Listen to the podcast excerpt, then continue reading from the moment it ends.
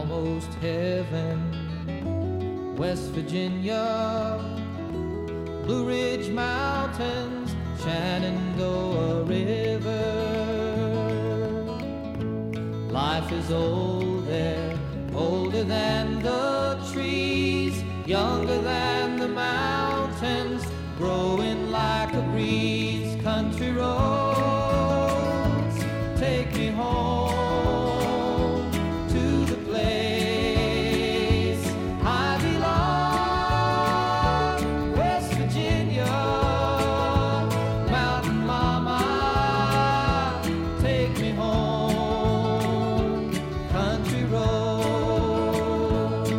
Salut à tous et bienvenue dans ce débrief du mois d'octobre 2017 de 24 FPS, le podcast ciné avec ou sans spoiler. Moi c'est Jérôme. Et moi, c'est Julien. Et on a euh, 10 films à vous proposer dans la sélection de, ce mois d'octobre. Euh, 10 films a priori évoqués sans spoiler, a priori sortis au mois d'octobre, bien que ce sera euh, pas tout à fait vrai pour un ou deux d'entre eux, mais on s'en fout. D'ailleurs, euh, on les a même pas tous vus vraiment au cinéma, on en reparlera aussi. Bref, ça reste des films que nous, on a vus au mois d'octobre, quoi qu'il arrive. Et, euh, et si jamais il y a des spoilers euh, tout à la fin, euh, s'il y en a C'est pas vrai ce que tu viens de dire. Quoi Moi, il y en a que j'ai vu au mois d'août. Oui, c'est vrai, quelle horreur. Mais oui, oui, oui. En fait, toi, il y en a. Mon pauvre, ça Moi, fait. je laisse toujours des films. Ouais, ouais, ouais, mais ça fait des mois que je te demande de les garder. Non, non, attends encore un peu, machin, que ça sorte en France, que je puisse les voir et tout. Alors que c'est des trucs sur lesquels ça se trouve, on va passer 5 minutes, mais bon, bref. Euh, non, non, effectivement, ouais, en plus. euh, mais bon, voilà, c'est la sélection octobre 2017 de 24 FPS, euh, quoi que ça signifie euh, en réalité. Et, euh, et sur le, comme dit, sur les spoilers, ne vous inquiétez pas, quoi qu'il arrive, de toute façon, même si a priori c'est pas prévu, on ne vous prendra pas au dépourvu. Il y aura un signal sonore euh, si, euh, en fin d'émission, si jamais on, ressent le besoin de, d'aller comme ça dans, dans les spoilers. Et puis de toute façon, hein, dans les notes de l'émission sur le site bipod.be, vous, trouvez aussi les, timings hein, des films, c'est-à-dire à quel moment on parle de quel film. Voilà, si vous voulez n'écouter qu'une version euh, très raccourcie de ce qu'on dit, ce que je trouverais très dommage. Euh, mais euh, c'est possible également. Alors, les 10 films évoqués dans cette émission seront Logan Lucky, The Babysitter, Détroit, The Meyerowitz Stories New and Selected, Kingsman Le Cercle d'Or, Au revoir là-haut, Geostorm, Jesse alias Gerald's Game, Le Fidèle et un Thor Ragnarok euh, pour le bouquet final. Et donc on commence par Logan Lucky, c'est justement celui-là hein, que tu as vu il y a déjà super longtemps euh, au Cinoche. euh, de Steven mois. Soderbergh, ouais. Alors que chez nous, il a fallu attendre le mois de, bah, le mois d'octobre pour qu'il sorte, et encore même plus ou moins mi-octobre ou fin octobre, enfin bref, je sais plus. Je crois qu'il est sorti en Belgique aussi. euh, mi-octobre. D'accord. Je l'ai vu au Pays-Bas, quoi, comme d'hab. D'accord. Alors, euh, donc, euh, film de braquage réalisé par Steven Soderbergh, réalisateur des euh, Oceans euh, 11, 12, euh, enfin, euh, 11, ouais. Qu'est-ce que je dis? Des Ocean- Oceans. Ouais, des Oceans, ouais, parce que je, me, je raconte n'importe quoi. De toute façon, pour être franc, je trouve qu'il y a que le 11 qui est vraiment cool. Après, euh, c'est beaucoup de redites et puis euh, globalement un truc un peu moins bien construit, quoi. Juste, juste du show, juste des acteurs qui font le show, mais des, mais des braquages beaucoup moins intéressants et beaucoup plus what the fuck. Mais bon, bref, ça fait longtemps que je les ai pas vus. Euh, ici, Bon, il euh, n'a pas fait que ces films-là. hein. Il a fait des bons films. non, aussi, non, hein, des euh, des bons films, j'aime bien. Ok, oui, oui, non, mais oui, il a fait, il a fait des tas de trucs euh, euh, assez différents. Moi, je, je jurerais pas que j'ai tout vu, mais effectivement, il serait euh, triste et dommage de le réduire, euh, effectivement, uniquement à des films euh, de braquage. Oui, Ça, parce que bon, suis- il a quand même fait euh, Che, il a fait euh, Contagion, que j'aime bien, avec Jude Law. J'ai pas vu. Euh, il a fait euh, Magic Mike, Pas vu. dont tu dois être super fan. Je, je- je- je ne peux pas m'exprimer sur ce sujet. Mais tu sais ce que c'est quand même. Oui, oui, mais ça me vend rien, donc euh, je sais Il pas. paraît que c'est très bon, hein, j'ai jamais vu, euh, donc Ah, euh, ok. je peux pas juger. Euh, bon, et puis dans, à sa grande époque de quand on était jeune, Erin Brockovich et tout ça, Trafic. Trafic, j'ai vu. T'as jamais vu Erin Brockovich? Non. Choquant, quoi. Soit. Désolé, je ne cherchais pas. je suis vraiment surpris. Ouais, Euh, mais bon, voilà. C'est un réalisateur euh, qui... qui a fait plein de trucs. Ouais, En effet, en effet. Et, euh, et qui avait annoncé justement qu'il arrêtait le cinéma euh, après euh, sa réalisation en, en 2013, euh, Behind Candelabra en VO. Et, Qui était déjà pas du cinéma, vu oui. que c'est sorti sur HBO. Effectivement. Mais son dernier film officiel, c'était Side Effects. effectivement. Avec Jude Law aussi. Ok. Et, euh, et Channing Tatum, d'ailleurs. Qui devient un peu un classique de Soderbergh. Oh, clairement, clairement. Euh, oui, Ma vie avec Liberace était effectivement à la base un, téléfilm, mais qui avait été distribué au, cinéma chez nous. Euh, bref, je ne l'ai pas vu, donc euh, je ne vais pas m'exprimer beaucoup plus là-dessus. Ici, pour Logan Lucky, donc il revient. euh, alors, il a été a priori motivé en fait par un script qu'il a trouvé très très bon, euh, très intéressant, un script de Rebecca Blunt, et on va en dire un mot parce qu'on ne sait absolument pas qui est Rebecca Blunt, et euh, on ne sait pas non plus si elle existe réellement, puisque très peu de gens, enfin très peu de gens. En gros, il semblerait que en dehors de euh, Steven Soderbergh lui-même et Adam Driver, personne ne l'a jamais rencontré. Euh, donc euh, voilà, il y a plein de théories. Euh, on ne sait pas si c'est en fait, il y en a qui disent que ce serait Soderbergh lui-même finalement qui aurait écrit le script, ou peut-être sa femme.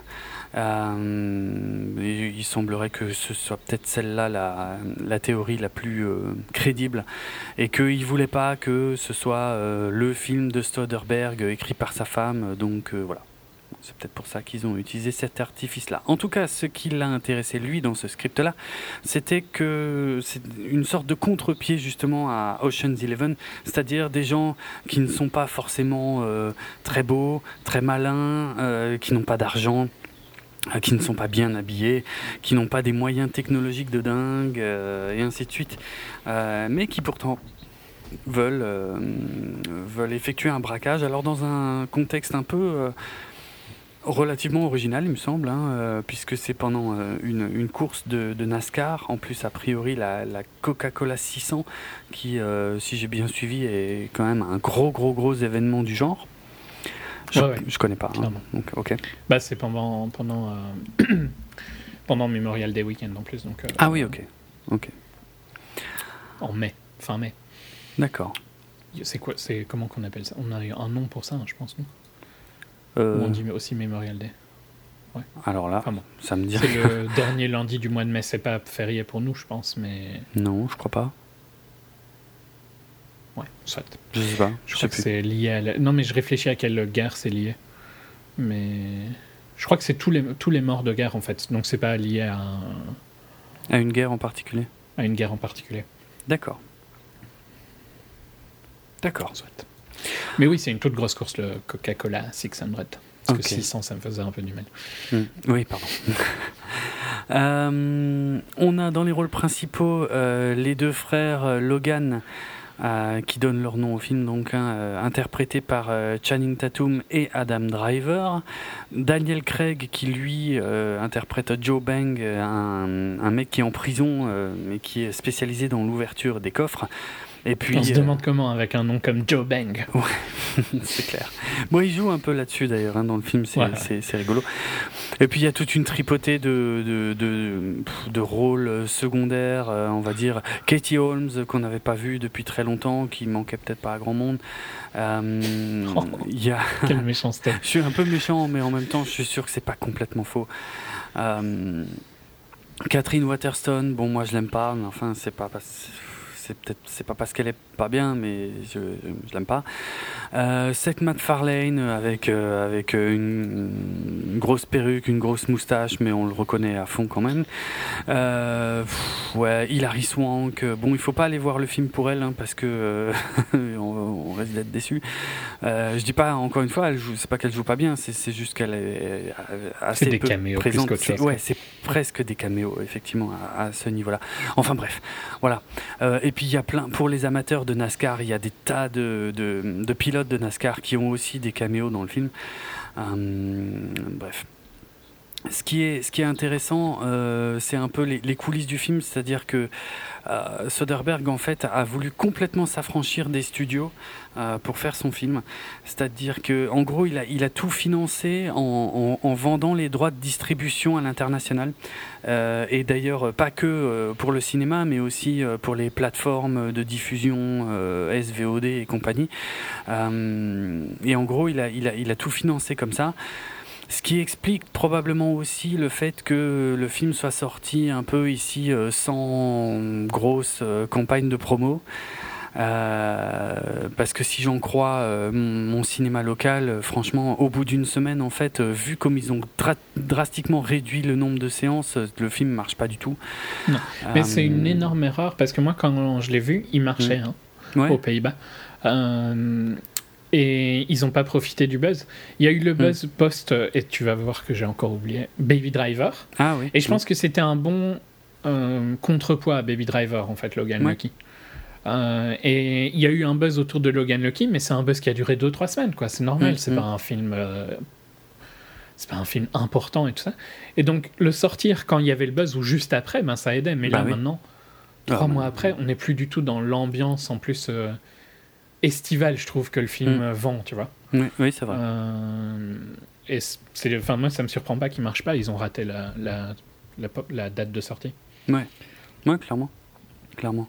Et en plus, ils l'ont pas promu, hein, quasiment. Donc, euh. Non, bah, il avait, là, il avait pas de thune, je pense, pour, euh, pour le faire. Quoi. Après, euh, De toute façon, ça reste fort culture US, je pense. euh, donc, ouais, ouais. Bah, en fait, c'est un film, mais c'est un film qui est super bizarre parce que c'est un film de braquage, mais en fait, pff, oui et pas non. vraiment. Pas vraiment, hein, on est d'accord. C'est super C'est pas genre Océane qui. Mm.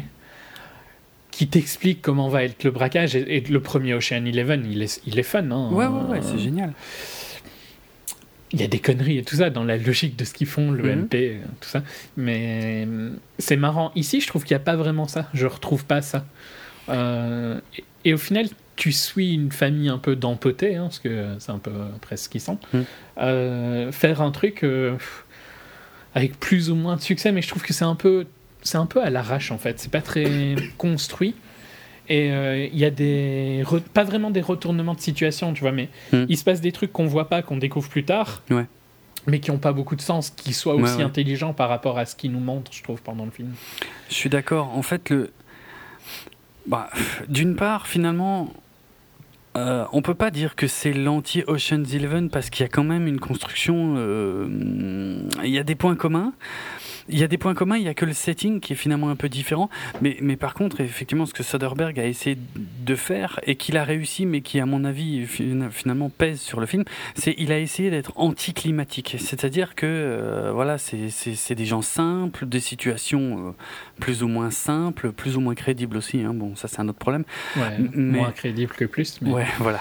Mais, euh, mais le problème, c'est qu'il n'y a pas de grands coups d'éclat, euh, ni, de, ni de grosses tensions. Et, et, et ça manque aussi de personnages finalement euh, assez hauts en couleur, parce que Channing Tatum et Adam Driver, je les trouve de, tous les deux très bons, et je pense qu'ils font ce qu'on leur a dit de faire, mais ils sont, euh, Mhm. ils sont assez fades en fait dans le film. Il n'y a que Daniel Craig qui fait, un peu, qui fait un peu le con, qui en fait Mais des qui fait presque un peu too much, quoi. Mais qui, ouais, voilà, qui, qui est ouais, Parce presque fait, trop. je trouve qu'il n'arrive pas à décider si son film doit être marrant Ouais, ou un peu sérieux. Mm. Mm. Et on est un peu entre les deux. Et il y a un côté où j'ai l'impression qu'il a en fait peur de se moquer des rednecks hillbilly. euh, peut-être. Peut-être. Mais qu'en même temps, il le fait quand même un peu. Bah ouais. Et donc on se retrouve un peu parce que hum, le perso de, de Cathy Holmes et euh, le mari de Cathy Holmes, je sais plus comment, euh, Euh, je sais plus lequel le vendeur de voitures, Ouais, quoi, tu ouais, vois. ouais, oui, celui avec les voitures. Ouais, les dialogues sur les voitures Euh, sont assez fun. Parce que quand le mec passe pour un con, c'est pas mal. Quoi. Je, je trouve qu'il arrive pas vraiment à décider s'il veut faire un truc où il se moque un peu de l'ambiance, mais en fait Mhm. pas trop. Mais je trouve qu'il va jamais vraiment un- assez dans aucun des deux sens. Ouais. Et c'est pas vraiment que le film soit mauvais, je trouve que tu passes, euh, c'est un peu trop long. mais- C'est un poil long, ouais, c'est deux heures. euh, C'est... En fait, Mais il n'y a pas de manque un peu tension de. à aucun moment. Hum, pardon? Il n'y a pas d'énergie. C'est exactement ce que j'allais dire. Voilà, ça manque un peu de panache, ça manque un peu de rythme. euh, C'est, c'est pas mal, mais sans être euh, franchement. Ça décolle dingue, jamais. quoi. Non, ça décolle vra- jamais, c'est ça. C'est pas mal, mais c'est pas fou. Donc c'est vraiment. C'est un film moyen, correct. euh, c'est pas c'est pas mauvais, il y a rien de mauvais. Euh, c'est c'est pas un grand film de braquage qui restera dans l'histoire, mais enfin ça, ça se laisse regarder. Je vois pas trop quoi dire de plus d'ailleurs en fait. Euh, c'est- ouais. Non, mais c'est un peu ça. C'est- C'est c'est pas mauvais, mais ça méritait pas. Par contre, il y a eu une mini hype autour. Mm. Euh, je trouve pas que. Je trouve qu'il il manque vraiment d'énergie pour un film qui devrait en avoir euh, à plus quoi faire. En fait. Ouais, c'est aussi un peu ça le problème. Mm, mm. Euh, ils vendent un truc qui devrait être plus énergique qu'il n'est, Ouais. et euh, il l'est jamais vraiment. Ouais, ouais.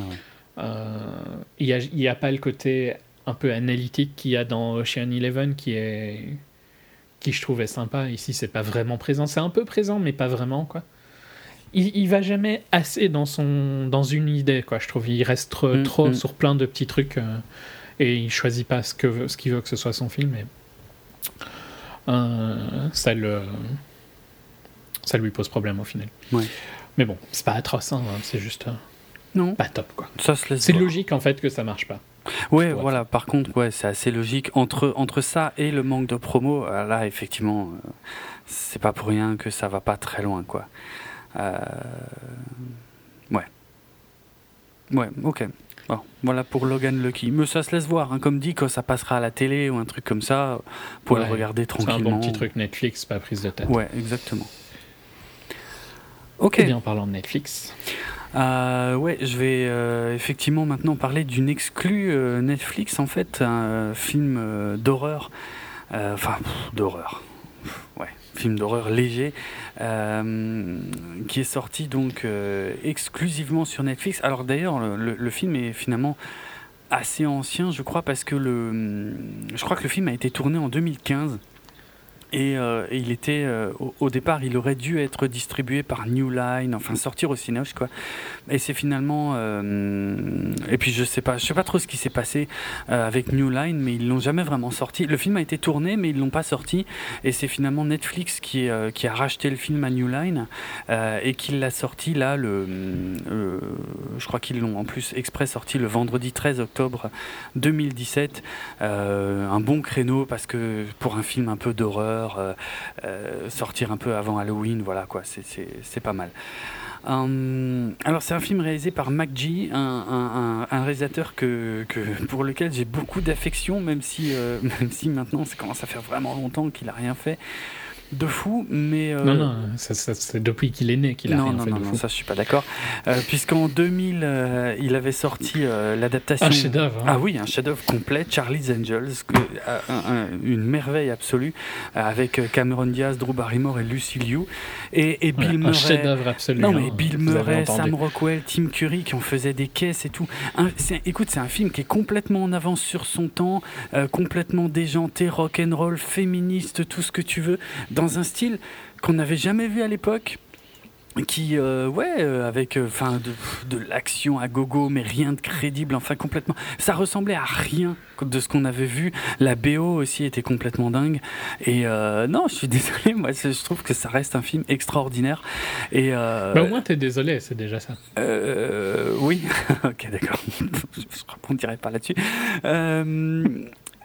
La suite. Non, non, puis il a prouvé que c'était un tellement bon réalisateur avec euh, ses films suivants. Bah, Voilà. Alors attends, la, la- ouais, la suite, euh, le Charles Angels 2, en fait, je trouve qu'il y, a, euh, il y a des trucs extraordinaires dedans, mais euh, ça, ça prenait un tout petit peu moins bien. Mais, mais c'est- franchement, ça reste, ça reste assez génial et tout autant en avance sur son temps et tout, tout aussi fun et tout aussi enfin, fou visuellement et tout machin. Ah, moi, c'était un de mes réals préférés au début des années 2000. Effectivement, après, bon, We Are Marshall. avec euh. Michael Bay à côté, non? Euh, ouais, ouais, un peu. Non, mais, mais c'est vrai en plus. Non, mais c'est c'est pas faux, parce que moi, Michael Bay, j'ai adoré le premier Bad Boys, j'ai adoré le premier. euh, euh, comment euh, s'appelle Transformers et puis euh, Rock, Rock. Rock reste Rock, pardon, Rock reste pour moi l'un des plus grands films d'action jamais réalisés donc je veux dire euh, non ouais ouais c'est pas faux ce que tu dis franchement c'était clairement euh, l'état d'esprit euh, ouais, dans lequel j'étais il y a euh, un peu plus de 15 ans mais après, bon, pour revenir sur McG, euh, j'ai pas forcément vu ce qu'il a fait ensuite, enfin pas tout, hein, We Are Marshall, euh, je, je sais pas ce que c'est, j'ai pas vu. Euh, C'est un- c'est une histoire super intéressante. Ah bon d'une unif qui a perdu tous ses joueurs de foot dans un crash d'avion. Ah, oula, ok, d'accord. Euh, et genre, euh, presque tous les joueurs, genre 37 euh, joueurs et 5 coachs et tout ça. Waouh, d'accord. Donc ils ont perdu toute l'équipe. C'est une histoire vraiment intéressante. Le film le- lui faisait pas justice. Ah. Mais c'est pas un film inintéressant si on connaît pas l'histoire. Il y avait notamment Matthew McConaughey à l'époque. Euh, et D'autres acteurs euh, qui sont devenus des stars. hein. Mhm. Anthony Mackie aussi, euh, Ah ouais, qu'on peut voir dans Avengers. tout à fait. Le dire il était dans les Captains. ouais. Oui, oui, Plus dans les Captains à la base. ouais, oui, oui. Il est aussi dans Avengers. Euh, pas un film inintéressant pour l'histoire, mais euh, qui a des défauts. Non, mais je te laisse enchaîner sur le suivant qui est tellement bon. Non mais Terminator Salvation, effectivement, là, c'était. euh, pour, pourtant, les planètes s'étaient un peu alignées. C'est-à-dire, après la déception Terminator 3, je m'étais dit, un mec qui a la folie de McG, ça peut que faire des étincelles. Et puis Terminator, euh, c'était quoi en français Renaissance? Quelle merde, quoi. J'ai vraiment pas accroché du tout, du tout, du tout. Euh, mais ça, j'en ai déjà parlé dans un autre podcast. Et puis depuis, bah. pff, This Means War, je trouve qu'il y a un super concept. Tu vois, t'as t'as Chris Pine et Tom Hardy qui sont amoureux de, de Reese Witherspoon et euh, ils sont tous les deux espions et ils vont tous les deux utiliser euh, leur, euh, leur réseau et leurs gadgets et leur talent, on va dire, d'espions pour se faire des sales coups et pour essayer de, séduire Reese Witherspoon. Bon, au final, le, film est loin d'être aussi fun qu'il en a l'air, et puis, enfin, c'était un peu raté, quoi, pour dire les choses simplement. Et, et Three Days to Kill, euh, écrit par Luc Besson. euh, Écrit par Luc Besson, c'est bon, on peut passer au suivant. voilà, mais je l'ai pas vu. hein. Attends, mais écrit par Luc Besson. Ouais, ça veut tout dire. Non, mais on est d'accord. C'est voilà, j'ai passé là-dessus. euh, a priori, je pense, enfin, je le regrette pas.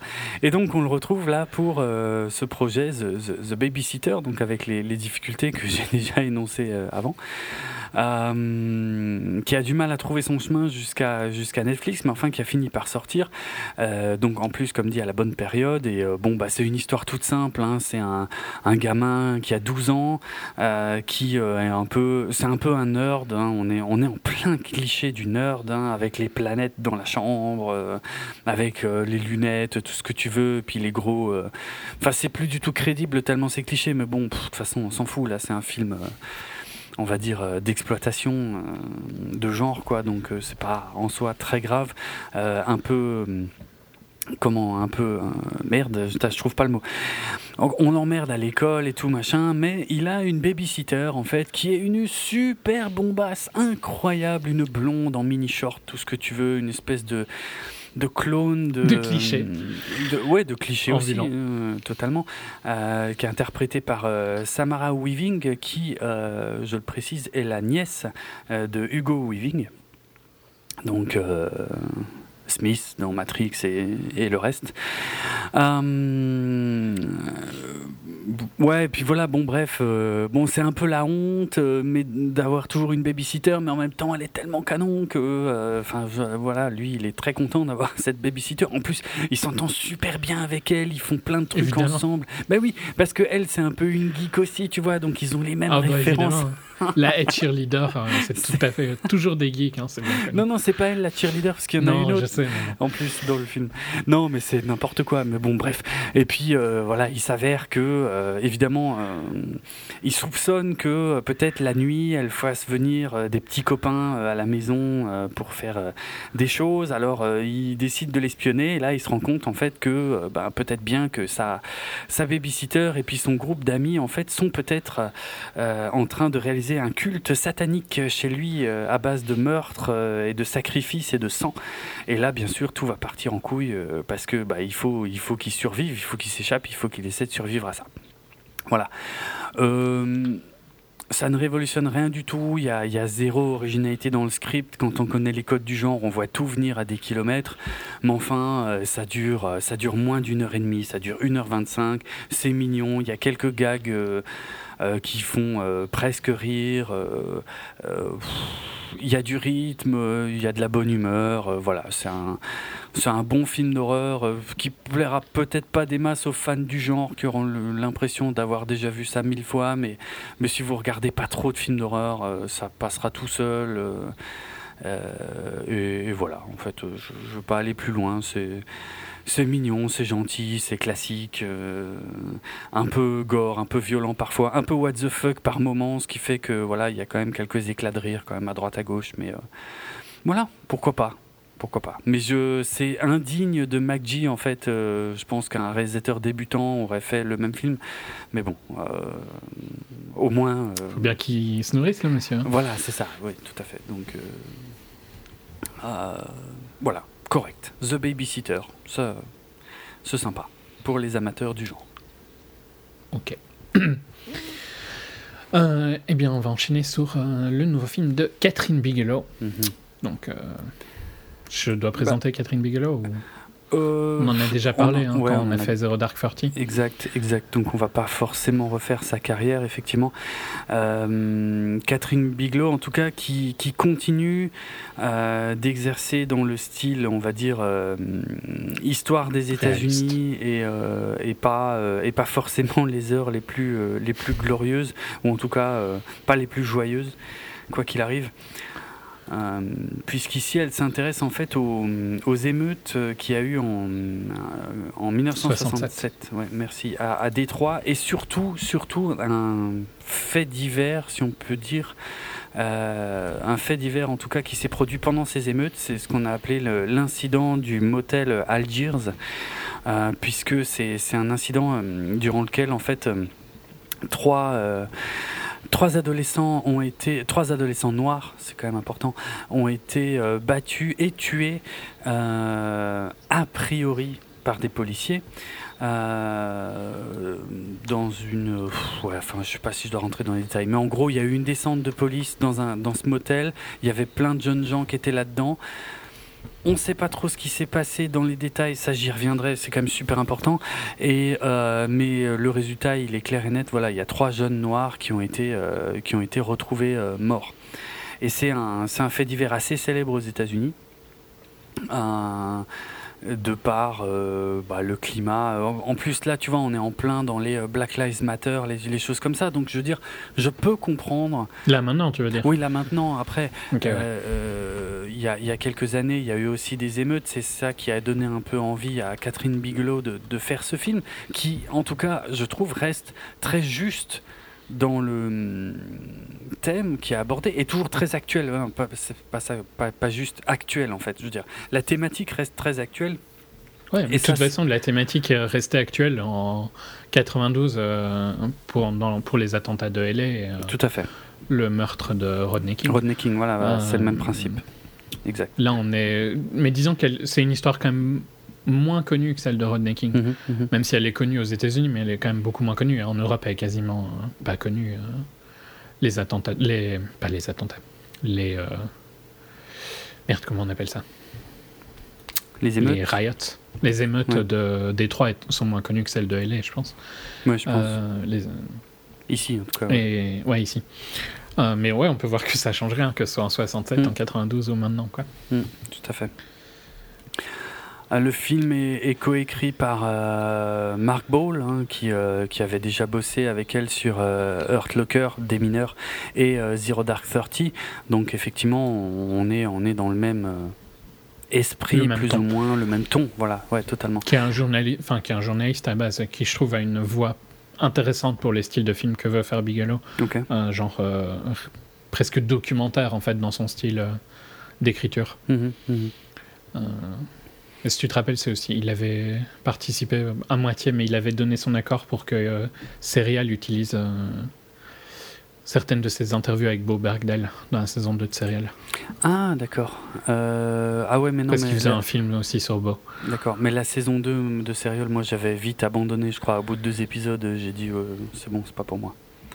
Ok. Bon, ben, Bo Bergdahl vient d'être pardonné aujourd'hui, Ah bon, pour l'anecdote. d'accord. Euh, Hum, donc, euh, ouais. Euh, C'était juste pour. euh, vu qu'on parlait de Mark Ball. hum, hum, Mais si t'as pas regardé, ça te marque moins. Euh, non, mais je, je, je comprends vers où. il- Je, vire déjà sur ma critique Ouais, du film. Mais je comprends vraiment où il voulait aller parce que on sent qu'elle veut parler. Elle veut faire le même film qu'elle l'a fait pour Zero Dark Thirty parce que je trouve qu'il y a les mêmes codes sur sa manière de réaliser. Mm. Donc on est sur un endroit euh, clos. euh, assez intimiste et tout ça. Euh, avec des choses qui se passent à l'extérieur de cette, cet enclos, mais pour la scène finale de Zero Dark Party, hein, principalement. Mm. Euh, et la même tension et tout ça. Mais je trouve qu'elle n'arrive jamais à, à arriver au même truc. Et je sais, je, je sais pas vraiment ce qui marche pas, en fait. Il y a plein de petits trucs qui je trouve qui vont pas vraiment. Je trouve que euh, ils sont tous un peu irresponsables, euh, que ce soit chez les noirs ou chez les blancs. Hmm. Parce que ce que fait le flic blanc est impardonnable, il est atroce. Ouais, ouais, clairement. Et c'est, il est tellement atroce que j'ai du mal à imaginer qu'il existe, tu vois. Euh, parce qu'il il est vraiment immonde, quoi, tu vois. Je le trouve presque trop. Mais alors, Euh, alors lui, c'est pas un personnage réel. hein. Tu parles bien de celui qui est interprété Celui- par euh, Will, ouais. Will Poulter. Ouais. Le, le principal. Ouais, alors ça, ça, fait partie. En fait, je vais peut-être expliquer deux trois trucs parce que j'ai fait des recherches parce que euh, ouais, je sais pas comment dire, je sais pas par où commencer. quand je suis sorti du film, j'étais très, euh, j'étais très gêné. Je savais pas du tout quoi en penser en fait, parce que j'ai vu des bonnes choses. Euh, j'ai vu que des bons acteurs, j'ai vu une bonne réalisation générale, euh, mais dans la narration, il y a quelque chose qui ne va pas en fait. Il y, a- vraiment Mhm. quelque chose qui ne colle pas. Et, et, et, et j'arrivais pas, un peu comme toi, à mettre le doigt dessus quoi. Donc, euh, donc, donc j'ai fait des recherches et en plus. Avant de maintenant euh, de parler un peu de l'aspect historique de ce qui est montré dans le film, euh, juste parler aussi légèrement de la structure du film qui est très étrange et qui à mon avis pose problème. C'est que on a on a une très longue introduction, on a même une double introduction en fait qui, est assez étrange. Euh, la première introduction étant un espèce de, film animé euh, qui, euh, qui, nous explique en gros pourquoi les Noirs aux, États-Unis se, retrouvent finalement à vivre comme ils vivent et se retrouvent se retrouvent souvent, euh, je sais pas comment dire, ghettoisés ou, euh, enfin, pourquoi, pourquoi il y a des tensions, d'où ça vient, enfin voilà, il y a ce petit résumé historique, mais un, peu étrange, tu vois, que tu t'attends pas forcément à voir. Et puis ensuite, on a, euh, on a une scène d'ouverture qui est très, qui en, elle-même très impressionnante euh, et, vraiment bien réalisée sur en fait une descente de police dans un dans un club euh, illégal euh, à Détroit, qui a justement été euh, l'origine en fait de ces émeutes. Mais, mais là, on a une scène, cette scène d'intro, elle est quand même super longue. Il n'y a aucun des personnages principaux du film dans cette scène en fait. Et, et C'est quoi, de toute façon, les persos principaux? Tu trouves pas que c'est aussi un problème du C'est un peu un problème, mais j'ai envie de dire, enfin, les persos principaux, ça dépend si on parle des entre guillemets gentils ou entre guillemets méchants. quoi. Mais même si tu parles des gentils. Bah, mais, ah non, Parce bah, que- mais des gentils, il n'y en a pas Ben. vraiment.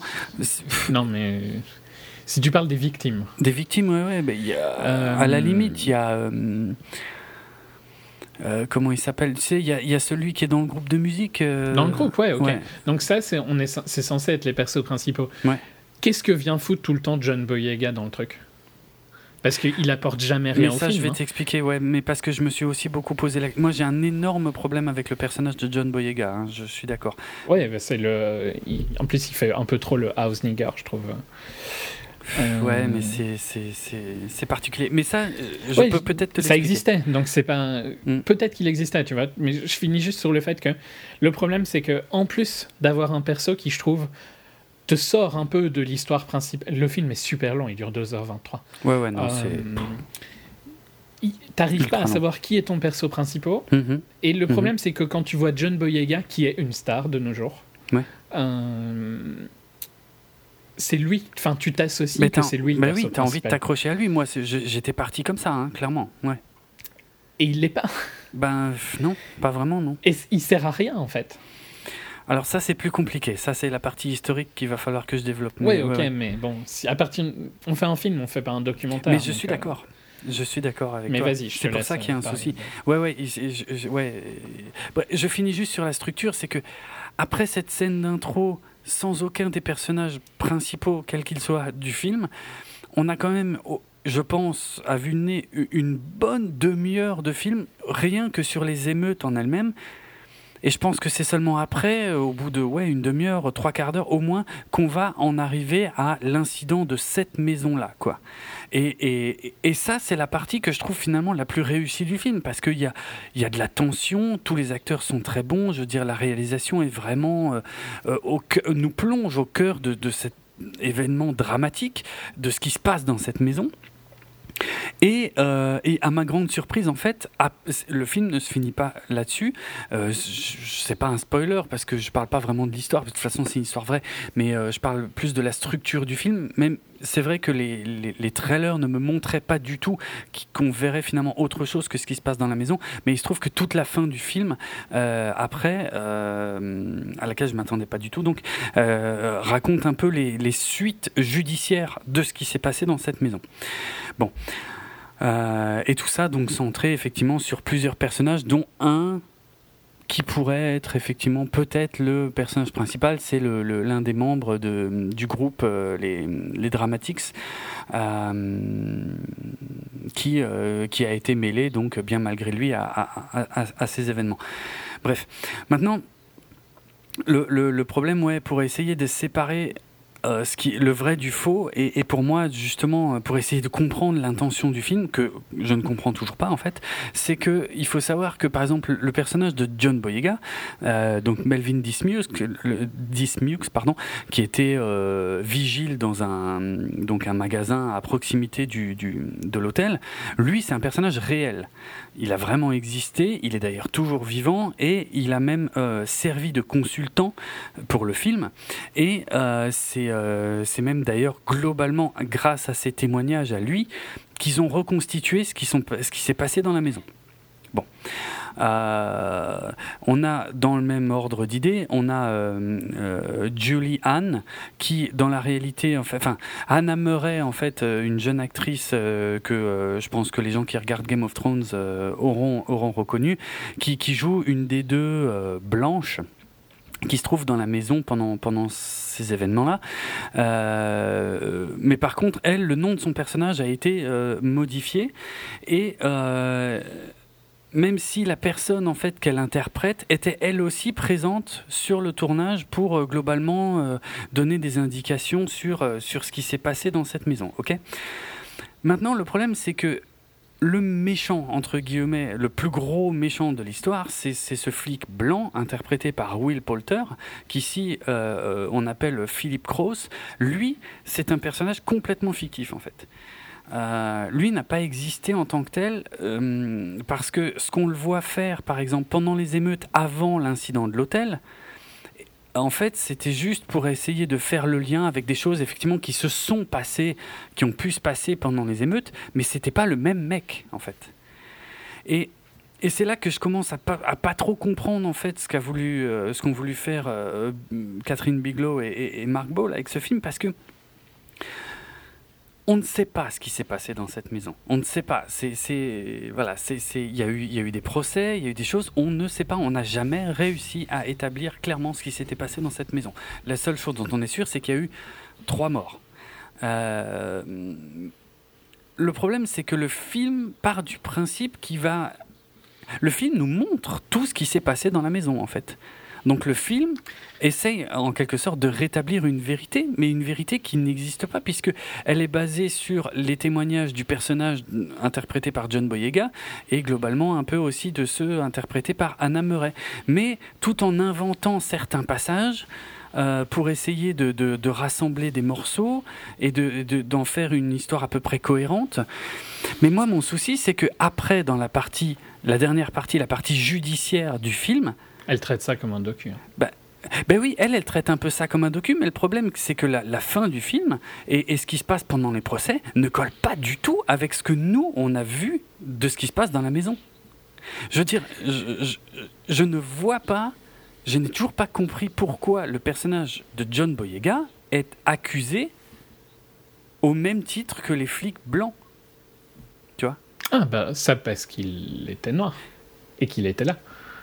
Mais ça n'a pas de sens. Enfin, il y a un problème. En fait, Ça n'a pas de sens, sauf si tu penses que, à partir du moment où il était noir, il était là, il est forcément coupable. Quoi. ouais, alors je- ouais, il faut bien trouver quelqu'un. Il y a bien quelqu'un qui a tué ces gens-là. Donc pour eux, euh, bah voilà, lui, il était là, ça doit être lui. Mais ouais, mais on est d'accord que ça ne, ça ne colle pas. Le problème, c'est que euh, le, le- le- même si le procès est plus ou moins montré dans le film, en fait, il est quand même vachement rushé et, et on s'y attarde pas. Ouais, trop. et en plus, mais je suis d'accord avec toi qu'il y a un problème parce que le problème, c'est qu'en plus, nous, on vient de subir cette espèce de torture Ouais. pendant 1h30 Ouais. dans la maison Mhm. qui est atroce parce a, Ouais. c'est vraiment, c'est vraiment des gens immondes, quoi. Enfin, Crow, c'est immonde. Clairement. Euh, Et l'autre débile euh, qui, euh, Ouais, qui le- suit ses ordres, euh, pas très futé non Mm, plus. mm, clairement. Euh, mais moins, moins sadique, Moins mauvais, ouais, ouais. Ouais. Et, et donc, quand on arrive au procès, nous, on a du mal à séparer le fait qu'on vient de le voir, quoi. Et Ben donc, ouais. qu'ils accusent le. Mais fondamentalement, si tu arrives à te séparer, c'est pas si choquant, tu vois. Il était là où il aurait pas dû être. Mais ouais, mais le problème, c'est qu'alors il, il- aurait fait. Enfin, mais c'est deux, c'est deux films différents quasiment en fait, parce qu'il y en a un qui est une espèce de reconstitution de ce qui aurait pu se passer dans cette maison, mais mais la partie procès, elle n'a rien à voir, enfin ne raconte pas la même chose. Donc en fait, ça, ça ne colle pas. Je n'arrive pas à relier les, les points en fait dans ce film en fait. Ça ne colle pas du tout. Parce que si tu prends le parti de dire ok, on va vous raconter ce qui s'est vraiment passé dans la maison, et c'est un peu ce qu'elle fait, Catherine Bigelow pour le coup. Mhm. Pourquoi tu mets cette partie procès ensuite qui ne qui ne sert pas à grand chose finalement? Parce qu'elle elle, est- elle est hyper frustrante dans le sens où bah, tu te dis mais Bah, c'est peut-être ça juste son but, hein, c'est de montrer l'impunité. Mais c'est enfin, Est-ce que c'est pas trop Est-ce que le problème fondamental du film, c'est pas justement que elle a fait un film pour dire quelque chose Hmm. plutôt que euh, pour raconter une histoire? Je pense. Mais le problème, c'est qu'à Et- un moment, elle la raconte quand même, cette histoire, mais ça ne colle pas. Bah, parce qu'il f- mais avec la finalité de vouloir dire quelque chose. Ouais, quoi. ouais. La finalité, ce qu'elle reproche, c'est que globalement rien n'a changé, comme Mhm, je mhm. disais avant. Rien n'a changé entre 67 et 92 et rien n'a changé entre 92 et maintenant, Mhm. globalement. Euh, on en a déjà parlé dans plein d'autres films, dans Get Out et tout ça. Et, et je dis, et, et je ne dis pas de la difficulté pour nous deux qui n'avons jamais vécu de discrimination Bah ouais, sociale et tout ouais. ça, euh, de parler de ça.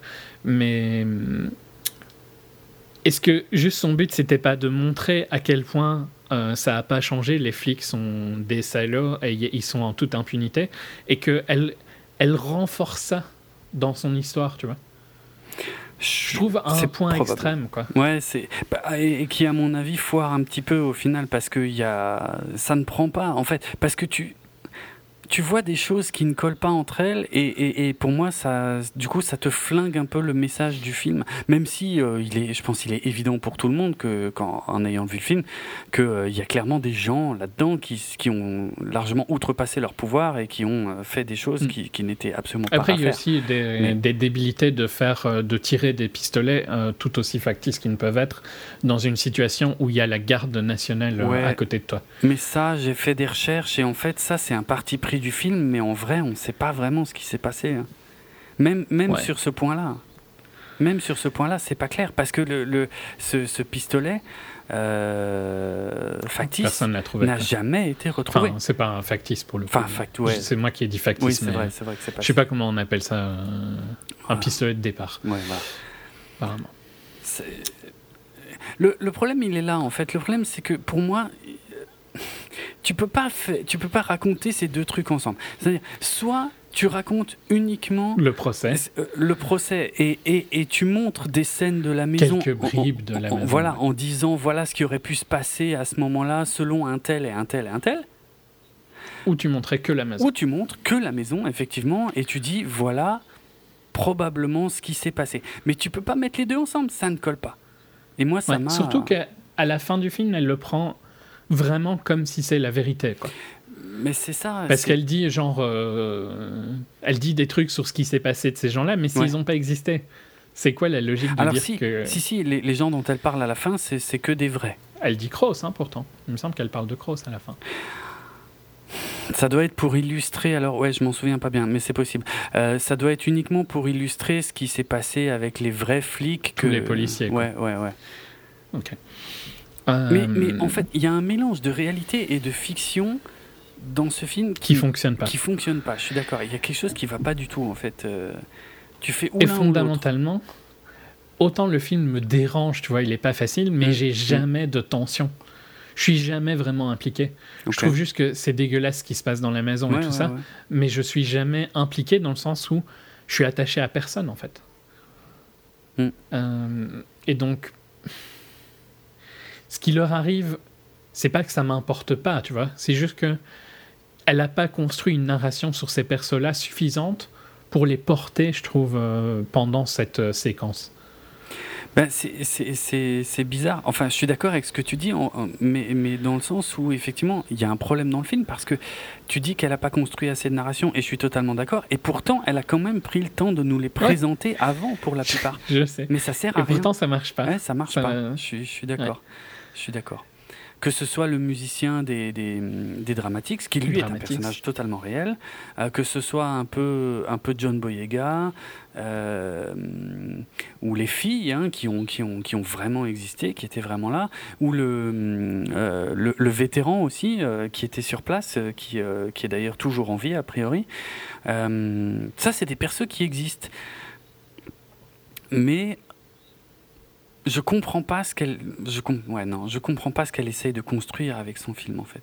Je comprends pas pourquoi il faut trois quarts d'heure pour arriver jusqu'à cette Anthony maison. Mackie, d'ailleurs, hein, oui oui c'était oui le vétéran. en plus oui Vu qu'on vient d'en parler, c'est pour ça. tu l'as mentionné c'est vrai. Euh, voilà je, je comprends pas pourquoi il faut autant de temps pour arriver dans cette maison.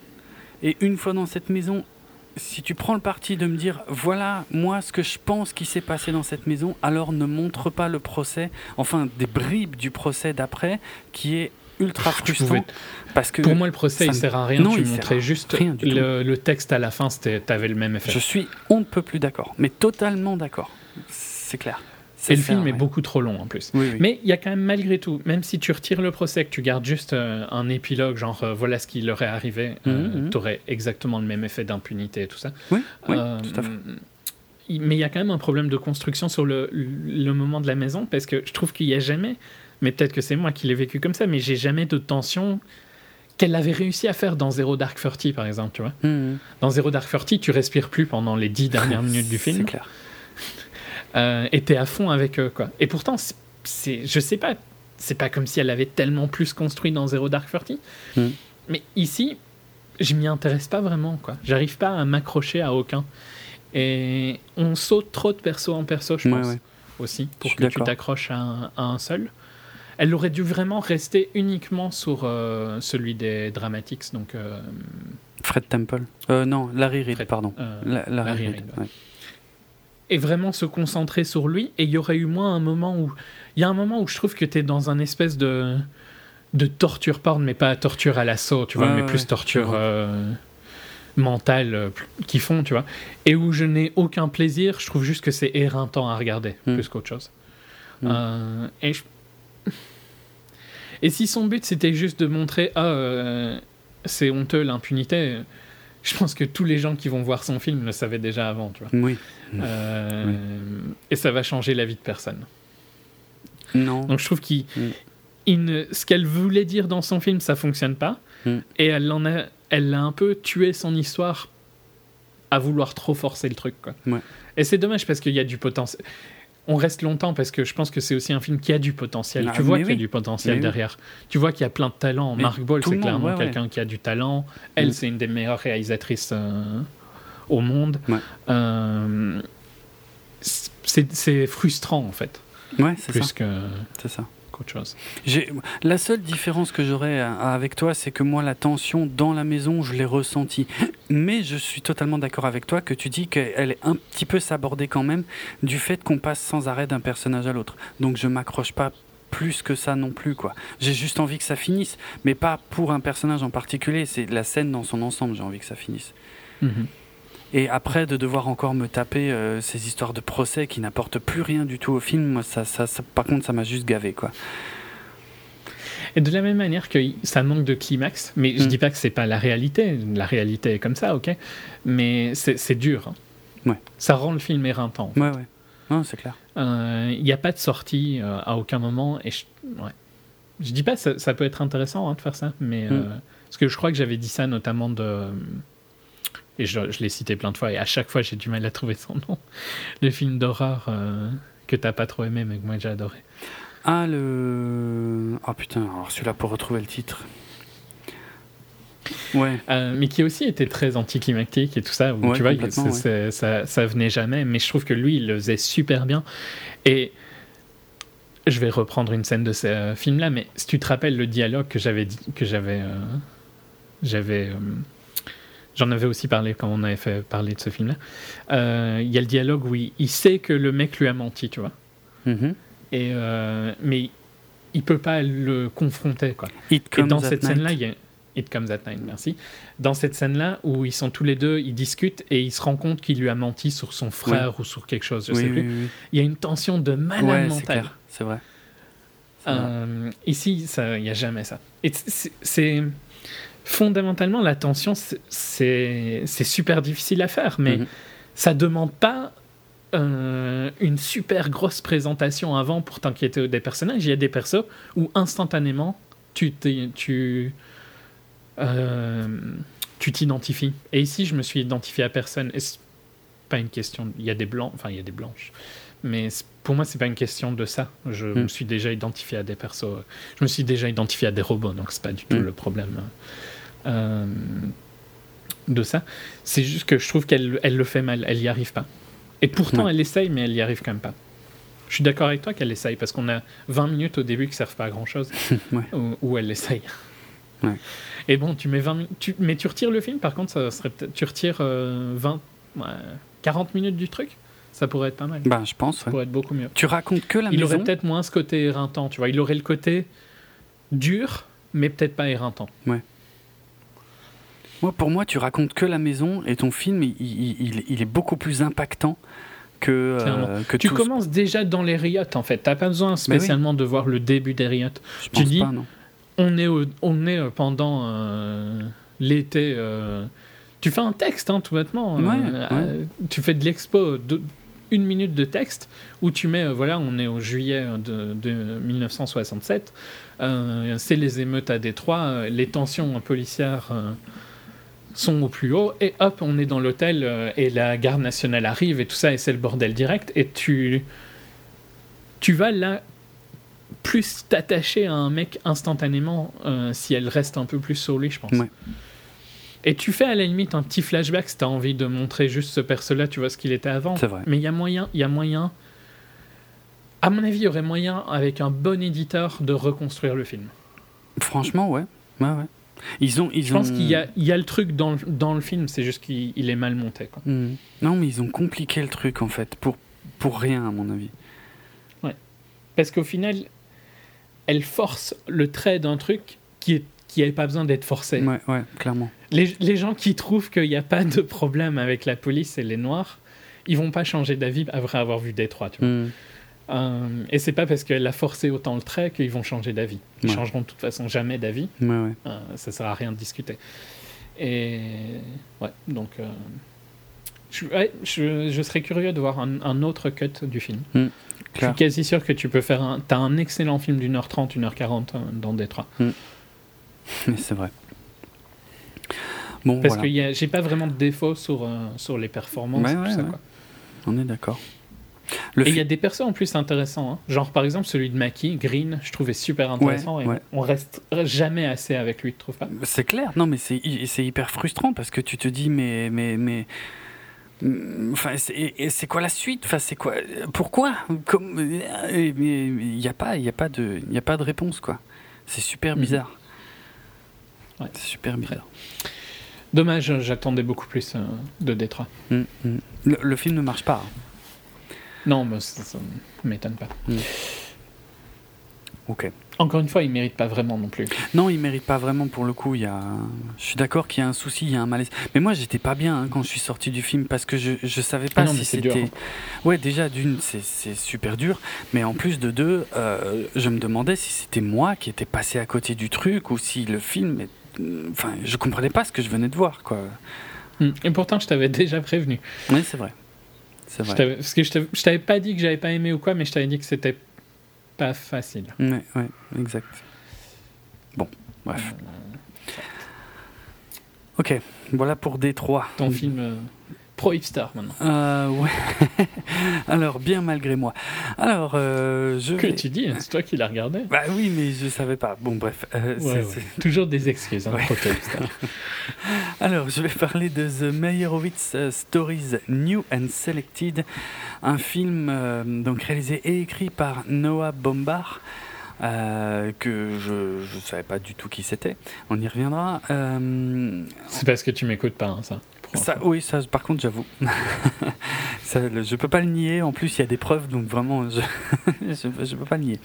Alors, euh, qu'est-ce qui m'a amené vers ce film En fait, Euh, deux choses. Euh, le, alors, le côté euh, le plus mineur, la raison la plus mineure, euh, qui aurait dû me faire fuir d'ailleurs, hein, mais bon, c'est que en fait, c'était l'autre film Netflix. C'était le deuxième film Netflix qui était présenté à, à Cannes cette année. On a beaucoup parlé de Okja, euh, mais euh, bah l'autre film Netflix, c'était celui-là, c'était The Meyerowitz Stories. Euh, maintenant, la vraie raison qui m'a fait regarder le truc, c'est que avec donc en gros, hein, c'est l'histoire. Alors, C'est parce que alors, putain. Résumer ce film, c'est un enfer, euh, je te raconte. Et pourtant, ça raconte pas grand-chose, c'est ça qui est ouf.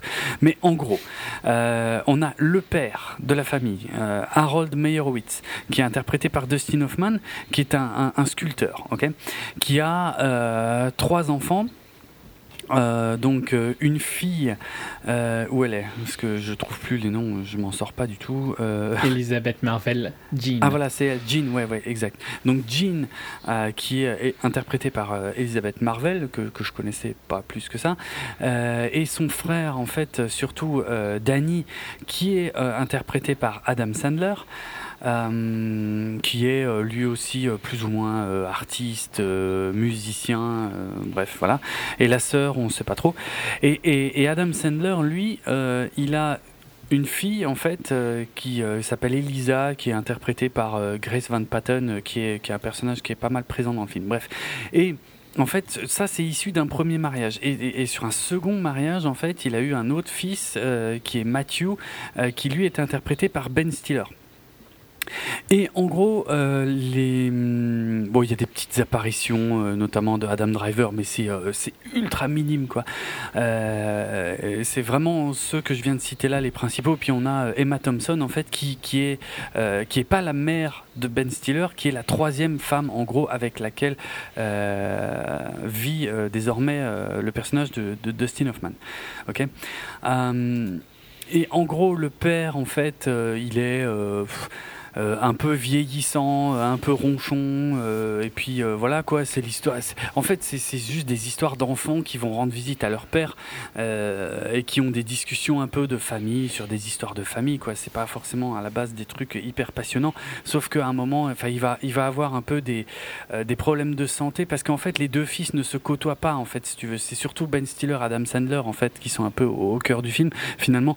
Et euh, ils se, mais ils vont un peu se rapprocher euh, par euh, euh, par les problèmes de santé de, leur père, quoi. Et donc du coup un peu apprendre à se connaître parce qu'ils ils représentent tous les deux finalement un monde complètement différent en fait. Ils se, ils vivent pas dans le même monde, clairement. Bref, voilà. Ça, c'était pour essayer de résumer un peu l'histoire. Euh, c'est pas évident. Et euh, globalement, moi, ce que je, je m'attendais à voir, euh, je m'attendais à voir une comédie, comédie juive new-yorkaise, un peu Du un- Woody Allen du de la grande époque. Ouais, complètement. Vraiment, mais vraiment, c'est ce que j'avais en tête, quoi. Et pourtant, je suis pas un grand spécialiste de, de Woody Allen, mais je sais que c'est un, type de film en plus que, que j'aime bien, qui passe bien. Tout est en général dans les dialogues, qui, se- qui se révèlent assez savoureux par moments. Et c'est le cas par moment euh, dans The Meyerowitz Stories, mais euh, c'est des moments qui sont extrêmement rares en fait. Euh, le film, je crois qu'il est aussi assez long, quasiment deux heures, ouais. Au final, moi, je me suis pas mal emmerdé. Il parle souvent de la même chose Pour en fait. Ouais, pour ne rien dire. Ça tourne un peu en rond. comme, comme la vraie vie, hein. Comme la vraie vie, comme des vraies discussions de famille. Comme la vraie. Oui, oui, c'est vrai, c'est vrai. Euh, les scènes s'enchaînent et au final, on n'apprend pas grand-chose. Et ouais, les, les meilleures scènes sont clairement avec Adam Sandler et, et Ben Stiller et Dustin Hoffman qui de temps en temps a des, a des super moments aussi. Mais euh, mais c'est très rare, quoi. C'est vrai. Ouais, c'est juste des gens qui parlent de leur vie, mais qui ont rien fait de spécial de leur vie, en fait. Donc donc le film est il est pas franchement passionnant, quoi. Je veux dire, c'est. Mais je suis, je suis quasi sûr que moi j'aimerais bien. Mm. Non? Ouais, ouais, c'est possible hein, parce que c'est euh. tout le monde joue très bien. Euh, bon, il y a euh, Adam Sandler, apparemment, tout le monde dit que c'est l'une des meilleures performances de sa vie. Mais Retour, faut pas s'attendre à, une, à un truc retour de grâce. incroyable. Ouais, mais faut pas s'attendre à un truc dingue de la part d'Adam Sandler, quoi. Ouais, il joue, il joue un perso crédible. Effectivement, il joue. Il joue plus qu'il ne joue finalement dans ses propres films où il, où il fait à peu près toujours le même personnage en fait. Là, c'est vrai que en fait, il fait un personnage différent et c'est pour ça les Américains connaissent tellement Adam Sandler finalement et c'est presque malheureusement devenu un peu un synonyme de comédie médiocre quoi, hein, les comédies euh, d'Adam Sandler que là ils l'ont découvert finalement il joue il joue juste bien mais il joue rien de fou non plus quoi. il joue bien. Mais il y a, il y a euh, 16 ans, il jouait déjà bien. Mais moi, moi, moi, je trouve que c'était un super acteur moi, il, il est un peu parti. Non, non, mais je veux dire, il a, il a fait un film avec euh, quelqu'un de. Ah non, non, parle pas de cette merde, non, non, pitié. non. bon, bref. ouais, tiens, je l'ai pas vu venir. Euh, c'est- c'est- pourtant, c'était, c'était tellement sûr que j'allais parler de lui. ouais, bah, mais tu sais quoi, ça m'a un peu fait le même effet finalement que, que Punch Drunk Love, en fait. C'est-à-dire, c'est un film où tout le monde s'extasie sur oh, la performance incroyable et tout machin. On a un Adam Sandler comme on l'a jamais vu. Mais je me suis emmerdé devant Punch Drunk Love, mais un truc de fou. Et ben, c'est un peu pareil avec The Meyerowitz Stories. Et. euh, Mais c'est. Allez, The Meyerowitz Stories, c'est même encore un peu plus plat que Punch Drunk Love parce qu'il y a un peu. Il y a un petit peu de folie dans Punch Drunk, mais euh, Meyerowitz, finalement, c'est. C'est pas grand chose, quoi. Et. Et je- et j'en ai eu finalement la certitude quand j'ai fait des recherches sur qui était le, le réalisateur, donc Noam Bombard. Et c'est là que j'ai Si découvert. tu m'avais écouté.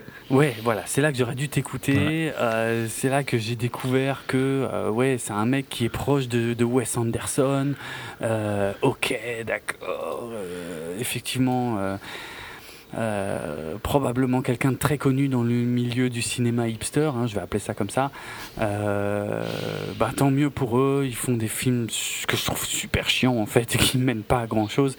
Et ils se pignolent tous dessus. Tant mieux pour eux. Moi, ça m'ennuie. Voilà. Euh, pour The Meyerowitz Stories, donc, qui est disponible sur Netflix. Euh, Qui était le retour aussi à Cannes, hein, je pense, d'Adam Sandler. info. Parce que justement, pour Punch Drunk Love, il était à Cannes. Ah, parce que ouais. Punch Drunk Love était, a eu le meilleur euh, réel euh, Hmm. euh, de 2001, 2002. Je ne sais plus. on peut pas Soit de quand il est sorti. Ouais. Euh, à Cannes. Donc, il y a des photos de lui à Cannes. Avec Pitié. Wow. Et donc, bah, il y est retourné pour celui-ci. Mais je répète que il y a quelques bons moments dans The Meyerowitz Stories. Franchement, il y en, il y en- je suis quasi sûr que j'aimerais bien. Je, je, je, je dirai Bah, si j'ai bien aimé euh, au diras, prochain euh, débrief. Ok.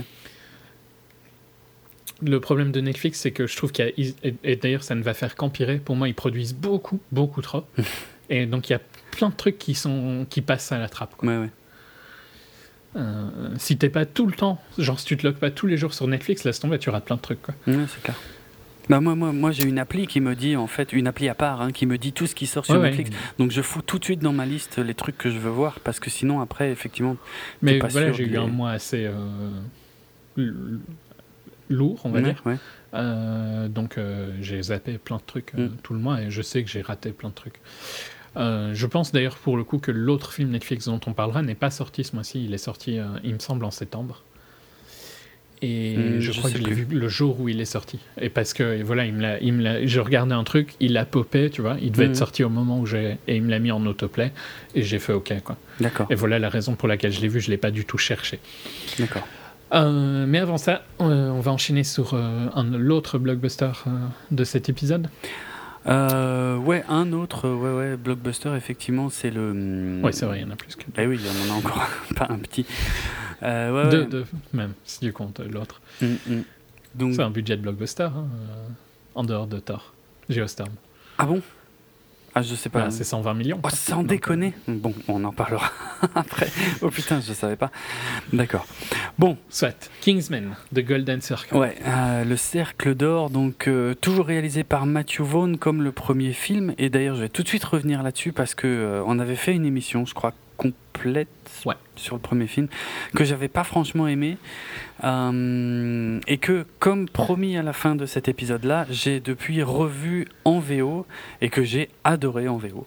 Et j'avais mais vraiment pas accroché quand je l'avais vu au ciné en VF. Je pense qu'il y a eu deux facteurs en fait. Il y a eu euh, le fait que j'avais lu le comics juste avant et, et, et la VF qui pour moi desservait complètement le propos euh, de ces euh, super agents secrets hyper euh, classe euh, à l'anglaise et tout. Bon malheureusement Golden Circle je l'ai aussi vu en, en français en VF mais je ça m'a moins du coup ça m'a moins pesé et puis c'est un, un poil moins au cœur des préoccupations du film je trouve. Euh, C'était l'épisode 68 pour info. Ok. Euh, Donc on avait fait la carrière, je pense, de, Matthew euh, à ce moment-là. Ouais, je pense, ouais, ouais. Euh, voilà, bon. Donc t'as bien aimé ce Golden Circle? Oh, Je ne sais pas du tout ton avis. hein. Ah, d'accord. Euh, T'as bien aimé? Franchement, oui. Oui, j'ai Ok, pas, pas. Moi pas du tout. Ah bon? Tiens. Moi j'ai détesté. Donc, euh, Mais j'ai moins aimé que le premier parce que il y a beaucoup de redites. ils, ils en font des caisses. je veux dire, là où. Il n'y a, a plus aucune critique sociale. euh, bon, c'était déjà léger dans le premier, hein, c'était quand même. euh, ouais, mais plus c'était quand même présent. Mais ouais, il y en avait un peu. Ici, c'est plus grossier qu'autre chose. Ceux qui voient de la critique sociale dans cette suite, effectivement, euh, non. Euh, c'est, euh, on, on force juste le trait pour, euh, pour être. euh, pour être le plus grossier possible, quoi. Même, même sur le volet un peu politique du film, en fait. hein. Donc, euh, ça, ça, je le reconnais. Donc, pour moi, c'est un film euh, aussitôt vu. euh, j'ai bien rigolé pendant le film. De temps en temps, je me suis dit, oh, oh, oh, ils vont trop loin. hein. Et puis voilà. Ah ouais euh, bah oui. Il n'y a rien que- qui m'a surpris. Quoi. Bon, ouais, pff, si, parce que, enfin, vraiment, ils, ils essaient de chercher le, le, le gag le plus graveleux possible, quoi. Tu le sens à plusieurs moments, mais, euh, mais bon, au- aussitôt vu, aussitôt oublié, quoi, en fait. Euh, Non, vraiment, moi j'ai trouvé que c'était médiocre à tous les points parce que je trouve que Colin Firth arrive tard dans le film. Et je trouve Ouais. que c'était une grande des grandes forces du premier. Mhm. Je trouve que Taron Egerton est médiocre. Il l'était déjà dans le premier. Le problème, Bah, le, ouais. le truc, c'est que dans le premier, euh, ça passait parce que c'était son training, tu vois. Ah oui, oui. Et donc je trouve que en racaille, ça va, tu vois. Il a pas l'air trop con. Ouais. Mais en Kingsman, il a l'air d'un débile. Bah, Il a pas du tout la prestance d'un Kingsman. Non. Comme Colin Firth, quoi, tu vois. Mhm, je suis bien d'accord. Et donc, t'as juste l'impression que c'est un racaille qui s'est- une racaille qui s'est déguisée. Ouais. Et à partir du moment où ils veulent le vendre comme euh, le nouveau Galahad, donc le perso de Colin Firth du premier, Mhm. ça, fon- ça peut pas fonctionner, quoi. Et donc, Ça, je je, vraiment, je le supporte pas et je trouve que pour moi, c'est le plus gros défaut du film, hein, donc c'est pour ça que je reste sur ça. Ok. Mais il est censé porter le film, tu vois. Ah oui. Et oui. euh, Colin Firth portait le premier. Mm. Alors, on est sur un film qui est moins intéressant visuellement. Pour moi, il n'y a aucune scène qui est équivalente à celle de l'église et tout ça dans le premier. Mhm. Euh, qui est. mm, Qui, a- mm, qui est moins bien écrit, qui est moins fin, je trouve, Ouais. et qui n'est pas porté par un bon acteur. Mm. Euh, et qui est entouré, franchement, plutôt de mauvais acteurs ou qui- d'acteurs qui en ont rien à foutre d'être là. Genre Julianne Moore, elle, tu vois bien que c'était un paycheck, quoi. Euh, C'est pas faux. C'est- tellement cliché ce qu'elle fait que franchement, c'est pas très intéressant, quoi. Voilà. Tatum, euh, je trouve qu'il est ouais sans plus. Non quoi. mais Tatum, Euh, Tatum, c'est une blague de l'avoir mis Ouais. sur les affiches hein, quasiment. Et Jeff Bridges, le mec de oui, lequel? Merde. Ben le mec de de Narcos. Euh, Pedro Euh, non. Pascal. Ouais, Pedro Pascal. Ouais. Euh, pff, sans plus aussi ouais, quoi. ouais, ce cliché. Bridges aussi, Ouais. c'est tout des clichés. C'est tous des clichés. Je suis bien d'accord. Ah, totalement, totalement. Il n'y a rien qui fonctionne. Quoi. Je trouve que le, le training de Exit dans le premier fonctionnait. Ici, il n'y a rien de ça. Donc, ben. Ouais, ça va pas. Il, fonctionnait, mais je, par contre, je maintiens que c'était euh, quand même euh, de la grosse redite de ce qui avait déjà été euh, fait, aussi bien dans X-Men First Class que dans euh, Kick-Ass. Donc en fait, le premier était sympa, mais, mais c'était de la redite, ça réunissait des choses qu'il avait fait dans différents films. Et là, par contre, il fait de la redite de, de choses qui étaient déjà un peu de la redite. Et là, il fait de la redite de son premier film, en, en gros, euh, en, en moins bien, en moins fun. Tu vois, le final est, est beaucoup Mhm. moins éclatant que, que, que, que celui du premier euh, Kingsman, par exemple. Euh, Et il n'y a pas de scène visuelle impressionnante. hein. Non, non, ça pourrait être des scènes, effectivement. Au- Autant le final du premier Kingsman, c'était tellement n'importe quoi que c'était. euh, c'était voilà, tu peux la- l'associer que à Kingsman. Ici, il y a des scènes d'action, elles pourraient être euh, dans, Dans n'importe quel film, film. d'action, ouais, je suis d'accord. Ouais. Et ça, c'est C'est un pas peu un dommage. film Matthew Vaughn. Non, non. Ce qui m'a fait rire, tu vois, par exemple, je trouve que Elton John et Channing Tatum, pour des raisons différentes, ont beaucoup d'humour tous les deux, tu vois. Et ils m'ont, euh, ils m'ont un peu surpris avec ça. C'est-à-dire que Elton John, il est marrant, ouais. Elton John, il est incroyable. Moi, il m'a Ouais. tué dans le film. Ouais. Franchement, Lui, euh, il est bien. Il est, ouais, ouais. il- Je vais même pas parler du plot complètement barré sur la fille qui euh, vit dans sa montagne. Personne s'est jamais remarqué qu'il y a un- une espèce de parc d'attractions au milieu de la montagne. quoi. Ok. Euh, Non, mais c'est- Passons sur.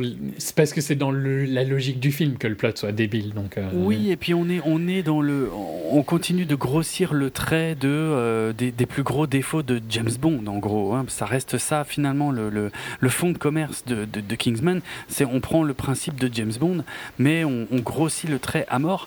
Et il le fait là, il continue de le faire, mais c'est pas, c'est évident en fait quoi. C'est pas. Ouais, moi je trouve qu'il n'y a, aucun charme du premier.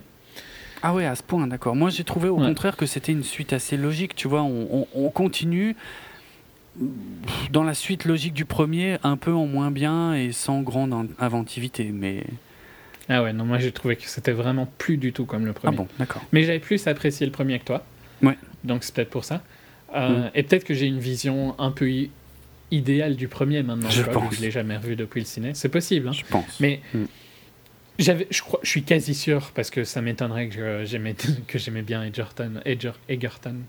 M'énerve son prénom. Taron, Taron, ouais. son nom, pardon.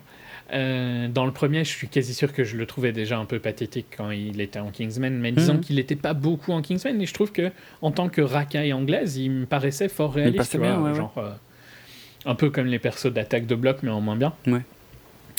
Euh, ici, pff, et puis sa copine, elle- enfin, Sa copine. passons le- la la, débilité du Suède. plot, mais sa copine, la princesse, ouais, la princesse de Suède, ok. Et alors les blagues quand il va manger avec le roi de Suède, donc on est d'accord. Ouais, ouais, ouais. Ok. Non, mais c'est lourd. C'est très très lourd. Hein, C'est hein. pathétique, c'est pas juste lourd. Quoi. Moi, j'ai honte, c'est cringe en fait. Ah ouais. Non, non, moi je rigole sur le moment, mais parce que voilà, parce que parce que c'est presque trop, quoi. Mais mais comme dit, sorti du Mm. film, euh, c'est fini, quoi. Je passe à autre chose. Euh, non, moi je, je, le conseille, je le conseillerais carrément pas. hein. Je trouve Ah vraiment que c'était ouais. mauvais. Ouais. Euh, Je- je trouve que c'est ça respecte pas du tout le premier. Je trouve qu'il y a rien qui faisait que le premier était intéressant dans le deuxième. Quoi. Ok. Euh, parce que je trouve que un, un des attraits du premier, c'était quand même la, que ce soit la scène de l'église, elle était énorme. C'était ouf, mais c'était Euh. inattendu. Mais là, comment tu veux faire de l'inattendu justement après le 1 C'est ça le problème.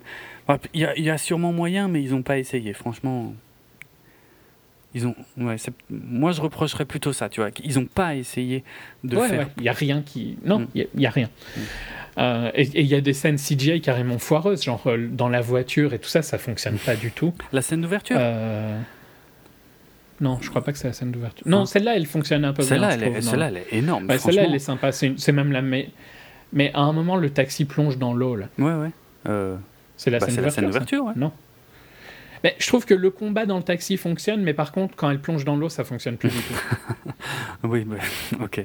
Parce que moi, j'ai trouvé qu'il a pas. il- franchement, rien qu'avec la scène d'ouverture, il place la barre super haut. Et d'ailleurs, il y arrive plus jamais vraiment dans le reste du film, quoi. Euh, Mais dès qu'on est aux US, je trouve qu'on perd le côté british ouais, et tout complètement. Ah, totalement. Totalement. Et je trouve qu'ils ont trop affaibli Colin Firth. Et puis, euh, Mm, quand on mm. va sur la montagne, c'est pas intéressant non plus. Non. Puis- Et c'est PG-13, je suppose, parce que, Ah bah, genre, par exemple, il y a, il y a au minimum. très peu de sang, non? Au minimum. Tu Bah, trouves qu'il y a très peu R. de sang? Euh, Mais, Par exemple, quand euh, elle euh, broie le mec pour en faire un hamburger, Ouais, moi j'ai trouvé que ça sentait le film pas air, quoi. Ça, ça me. Ouais. Euh, Non, non, il est R, il est classé R. Ok, bah je trouve Mm. qu'ils ont pas poussé très loin. Par exemple, toutes Oh, les scènes de si. violence avec euh, sur l'île, je trouve pas qu'elles soient très violentes. Ouais. Tu trouves pas que par rapport au premier, c'est super fade Tu sais, j'ai regardé quasiment les deux presque à la suite, pas, pas le même jour, mais franchement très proche.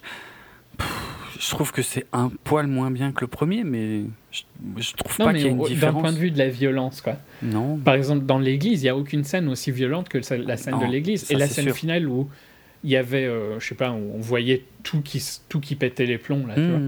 Euh, c'était super impressionnant. Et là, il n'y a rien de tout ça.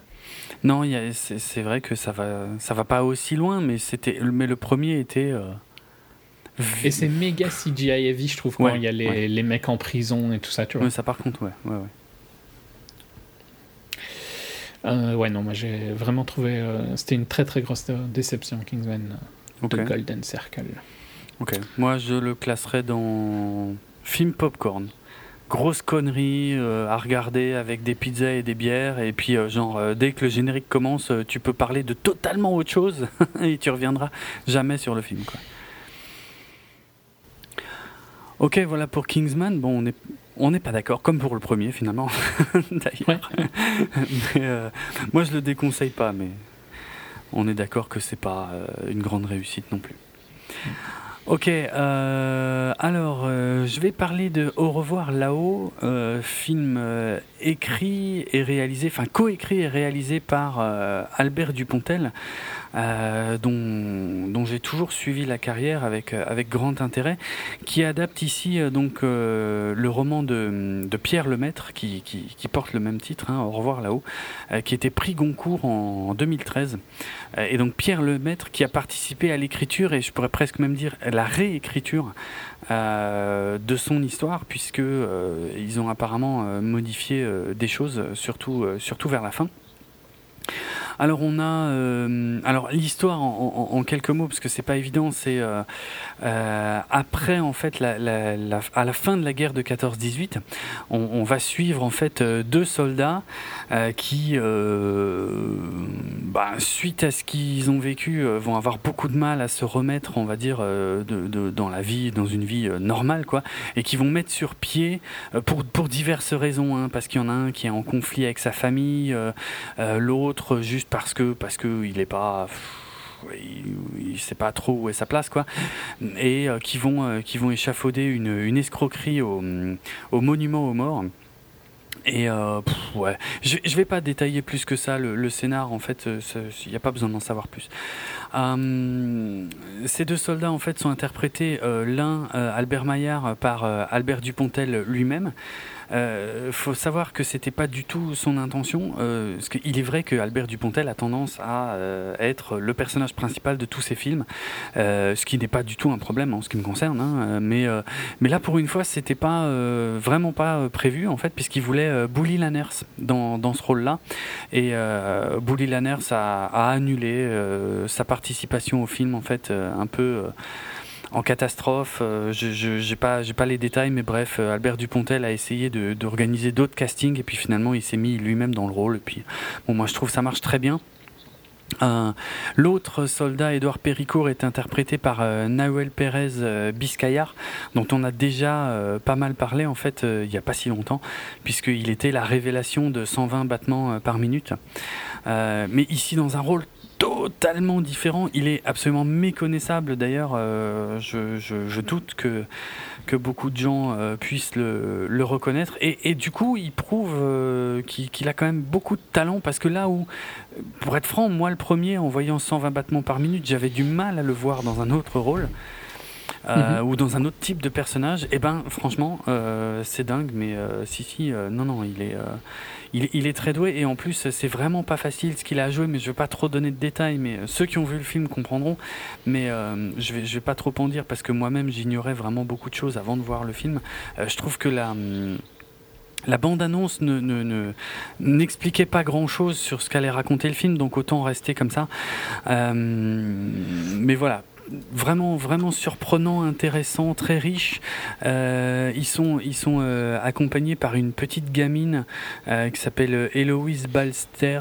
Je, je, sais rien sur elle, mais elle est... elle est, je dirais, essentielle à la narration du film et elle est très sympa aussi.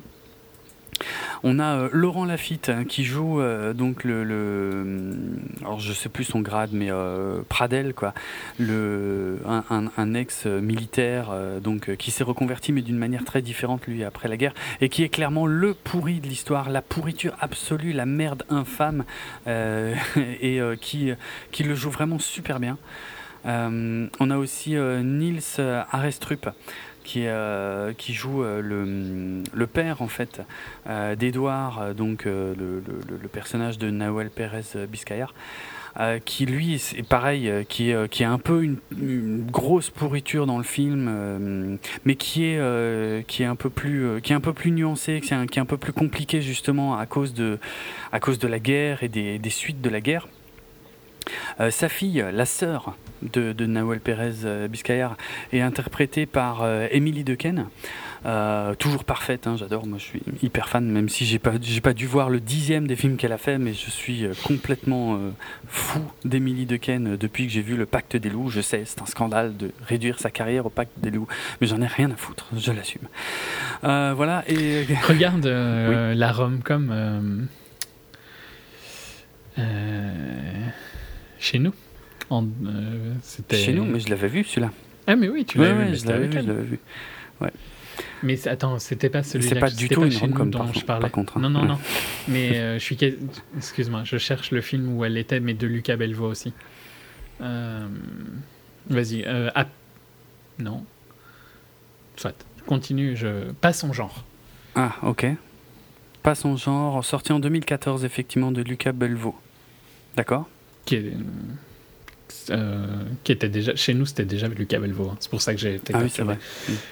Ça, c'est une rom-com, mais une rom-com super hein, cool. hein. Donc, euh, peut-être que tu l'aimeras bien. Ok. Sur euh, le clash des cultures sociales et tout ça. Ah, sympa, ouais. Mais c'est ouais, c'est une très bonne actrice dans À perdre la raison de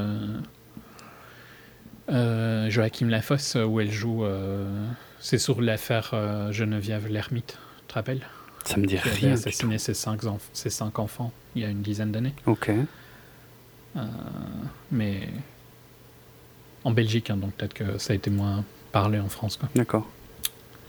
Enfin, c'était une grosse affaire ici. Mhm. Euh, donc elle joue, euh, elle joue aussi là. Non, c'est une très bonne actrice, je Ouais. trouve. Je suis d'accord. Voilà plus ou moins pour les persos principaux. Il y a encore Mélanie Thierry que je bon après c'est pas pour le- les films français que je vois mais que moi j'avais pas vu depuis une éternité. Euh, donc euh, qui est euh, la bonne. toujours des mêmes, hein, toujours de la même famille là, avec Émilie euh, et compagnie. Ouais, voilà. Bon, globalement, hein, je vais m'arrêter là pour le casting. On est, je pense, à la fois complètement dans la logique habituelle des films de, de, Dupontel, c'est-à-dire que j'aime beaucoup le fait qu'il euh, aborde en fait souvent des personnages qui sont mm, un peu mis à l'écart de la société en fait qui sont qui sont euh, euh, soit des gens ou des gens dangereux ou des gens juste enfin socialement inacceptables ou tout ce que tu veux. Et en fait lui prend un malin plaisir à à les confronter assez violemment justement à cette à cette société qui les rejette. Alors de manière plus ou moins je sais pas, euh, plus ou moins violente, on va dire, selon les films, mais, euh, mais, mais je trouve toujours très intéressante. Bon, évidemment, moi j'ai pris une claque phénoménale euh, avec euh, Bernie, hein, à la base, euh, qui, qui était, je crois, son premier film en 96, euh, qui était un film que j'avais en VHS et que je pouvais pas m'en séparer, même quand on faisait des teufs chez les potes, parfois je l'emmenais, quoi. Bref, euh, alors que c'est un, film qui est vraiment pas, enfin, qui est à la fois très drôle et, et à la fois d'une d'une tristesse infinie, en fait, euh, si tu regardes bien le, le propos euh, social euh, qui, qui est derrière. Dans le créateur, en fait, il avait, il avait un peu remis ça, mais sur un ton un peu différent. Et sur, le coup, moi, j'avais pas trop aimé parce que je m'étais dit, oh là là, il s'est vachement ramolli par rapport à, à Bernie, mais en fait, le, fin, le propos était pas exactement le même, mais le fond était un peu, un peu similaire. Et puis finalement, euh, avec euh, avec euh, enfermé dehors, euh, bah, c'était un peu pareil, quoi. C'était c'était moins peut-être moins hardcore, mais mais mais toujours toujours dans le même propos, toujours ce décalage entre ces gens euh, ces gens rejetés dont la société ne sait plus quoi faire et mais qui bah, qui prennent leur revanche quelque part en fait. Euh, euh, puis il y avait ouais, il y avait le vilain qui était une approche par contre plus euh, plus plus gentille, mais mais mais pff, ouais non toujours du même thème. Et euh, j'avais par contre, j'ai malheureusement toujours pas vu euh, 9 mois ferme, mais qui, euh, que toi t'avais vu, qui il me semble était Mhm. assez sympa. Ouais, ouais, c'était très sympa. Mm. Mais c'est de toute façon, c'est un très bon acteur hein, Ouais, ouais. Et un très bon réalisateur aussi. Mais et là, je trouve qu'il va vraiment plus loin. Il s'est vraiment donné les moyens de, faire euh, euh, du beau cinéma. C'est-à-dire qu'il y a toujours cette folie en fait et ce côté un peu euh, gaguesque qu'il peut avoir, qui est complètement hérité du, du, cinéma muet parfois. Tu vois, ouais, sur des gags complètement visuels et à côté de ça, euh, il y, a, vraiment plus de travail. Il y a un travail sur la couleur. Rien que les couleurs, en fait, des premières scènes dans les tranchées, puisqu'on voit un peu la fin de la guerre. euh, tu te dis, oh putain, ouais, d'accord, il y a, un vrai boulot, tu vois, c'est pas juste. euh, c'est ouais, c'est pas juste un espèce d'effet un peu vieillot. Non, non, il y a, y a un vrai boulot sur la couleur, il y a un vrai boulot sur plein de, de décors du film, euh, les costumes, euh, le, et, et la façon dont la caméra se déplace en fait dans l'espace, euh, que ce soit en extérieur ou, ou parfois en intérieur, où tu as vraiment des, des mouvements de caméra super intéressants. Mais il a toujours été fan, il a toujours essayé de faire des trucs, mais parfois ça paraissait beaucoup plus bricolé, quoi. Qu'ici, c'est. Mhm. euh, c'est un peu plus euh, c'est un peu plus propre dans le sens où en tout cas tu sens qu'il y a un peu plus de, de moyens. Mais il y a un vrai taf en fait. L'histoire est sympa à suivre euh, et même très sympa à suivre. Tous les personnages sont, euh, franchement euh, attachants bons ou, complètement pourris d'ailleurs. Après tu sens que j'ai juste quelques réserves moi sur l'écriture en fin de film en fait. Tu sens qu'il y a des trucs qui sont pas complètement aboutis notamment le, personnage d'Emily Dequesne en fait il y a elle, paraît super importante pendant à peu près tout le film mais, ça n'aboutit pas à grand chose en fait. Tu sens qu'il manque un truc Mélanie Thierry c'est pareil euh, il y a euh, on dirait qu'il manque un bout de l'histoire à un moment en fait. Il y, y a quelque chose qui ne colle pas. Euh, donc voilà sur la narration quelques petites faiblesses sur la fin qui a priori est la partie un peu la plus réécrite euh, par rapport au bouquin. J'ai cru comprendre que les gens qui ont lu le bouquin sont globalement déçus mais je pense que c'est parce que l'histoire n'est pas du tout racontée de la même manière. hein. Euh, euh, encore une fois, si j'en crois les, déclarations de Dupontel, euh, il a, essayé de tisser beaucoup de liens en fait entre tous les personnages, alors que ce sont des choses qui arrivent différemment ou voire même beaucoup plus tardivement dans le bouquin. Donc voilà, il y a vraiment un, mélange en fait de critique sociale, de critique de de l'époque aussi, de euh, et puis un peu de ouais de des gags avec mélangés avec des trucs super graves. Euh, et il n'y a, pas de fausses notes, tu vois, il n'y a pas de mauvais goût, ça marche super bien, il y a plein de...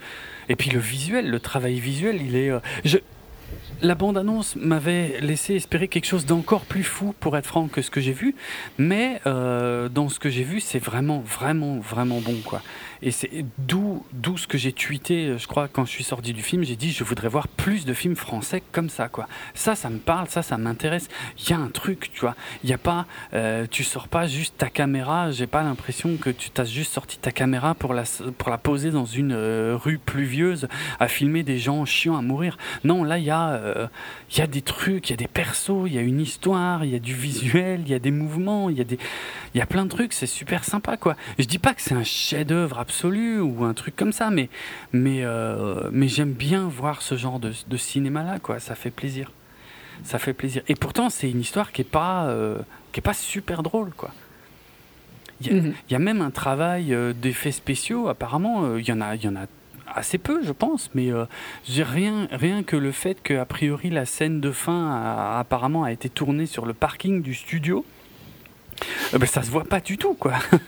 Euh, c'est euh, c'est bien, c'est propre, c'est classe, c'est c'est on rigole, on pleure un peu, on il y a de tout. euh, Il y a, enfin voilà, tout le monde est bon. euh, ça mélange peut-être des genres qui plairont pas à tout le monde. Il y a un côté, comme dit, un peu, un peu burlesque parfois, euh, qui a toujours été très cher à Dupontel, mélangé avec une, histoire et des thématiques parfois un peu plus, un peu plus sérieuses, mais mais je trouve que ça marche. Ça marche bien et je j'aime voilà, j'aime ce, ce style, j'aime ce genre. C'est pas juste parce que j'aime Dupontel, parce que j'ai pas été euh, toujours euh, complètement euh, soufflé comme dit par ces films. hein. Il y, a- il y en a où j'étais sorti un peu déçu et c'est un peu après que je me suis dit ouais bon j'ai peut-être été un peu dur machin. Là c'est quand même un, un cran, un gros cran au-dessus quoi. Euh, voilà. Ok. Non, mais j'irai le voir. euh, Mm. euh, j'irai le voir. Le... J'ai pas eu le temps là cette semaine. Il est sorti cette semaine. D'accord. Euh, Ok. On, euh, on enchaîne? Ok ouais c'était au revoir là-haut. Eh bien, j'enchaîne sur euh, le chef-d'œuvre de la saison 1, je pense. Ah ouais. Je, ouais, ouais, clairement. Donc, Geostorm, hein, rien que le titre, tu sens que c'est un chef-d'œuvre, Mm. je trouve. C'est pas faux. Euh, réalisé par euh, Dean Devlin, dont c'est le premier film, et j'espère le dernier. Je t'écoute. Ouais, qui était producteur sur euh, d'autres trucs, mais non, c'est le premier film en tant que réalisateur. D'accord. Avec des acteurs Daniel Day-Lewis-esque, euh, que sont Gérard Butler, Jim Sturgess, euh, Abby Cornish, Non, Abby Ed Cornish, Harris. Abby Cornish, intouchable, incritiquable. Plus que, que Ed Harris, je sais, c'est bizarre, mais je ne peux pas dire de mal de Abby Cornish, jamais. Ouais, de toute façon, les trois suivants, en fait, Abby Cornish, Ed Harris, Andy Garcia, ça va, tu vois. Ah, d'accord. Euh, mais donc euh, Gérard Butler, Jim Sturgess, et puis après euh, dans des seconds rôles, euh, Alexandra Maria Lara, que je, je n'avais jamais vu, euh, Daniel Wu, enfin plein d'acteurs euh, qui sont sur. euh, qui sont euh, dans des petits rôles. Alors, de quoi ça parle Geostorm Eh bien, on est dans le futur proche où, à force qu'il y ait des catastrophes naturelles, type ouragan et tout ça, comme on a eu cette année, euh, le monde se décide à mettre en place une défense contre la météo avec un, un regroupement de satellites qui permettent de contrôler le climat. Mhm. Donc, euh, c'est- des satellites autour du monde qui contrôlent le climat partout. Ok. Qu'ils appellent donc euh, Dutch Boy. Je ne sais jamais expliqué pourquoi ils l'appellent Dutch Boy. hein, mais... Euh, et euh, le, con- le- l'inventeur euh, chef de Dutch Boy, c'est donc euh, Gérard Butler, euh, Jake Lawson, Mhm. un designer de satellites, hein, donc, qui, euh, qui ne change pas d'accent, mais bon, à un moment il dit, je crois qu'il est anglais, donc on va dire que ça passe hein, Ah, ok. dans le truc, mais euh, parce que bien sûr on est aux États-Unis. Et donc euh, on ouvre le film où ils se, f- donc ils, in- ils installent Dutch Boy, euh, Dutch Boy sauve euh, genre Shanghai de je ne sais pas quoi, sauf que il n'avait pas le droit de l'activer à ce moment-là et tout ça, il l'a fait Ah. sans le, le- les décisions du gouvernement, on va dire. Alors bah, le gouvernement n'est pas content qu'il ait enfreint les règles hein. C'est dingue. Déjà, on, a, on le met en tant que, euh, que gentil avec le gouvernement, c'est les méchants, dès le début du truc. Et donc, euh, le gouvernement décide que ben, euh, on lui enlève le contrôle de Dutch Boy et maintenant, ça va être son frère parce que c'est toujours c'est super réaliste, tu vois.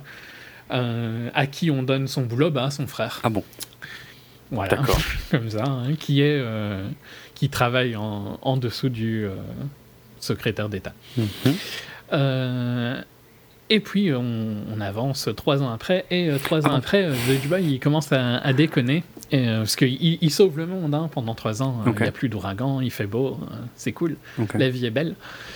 Euh, et puis il commence à déconner le petit truc, et notamment il, il gèle un village euh, en Afghanistan. Donc euh, c'est pas pratique, quoi, tu vois.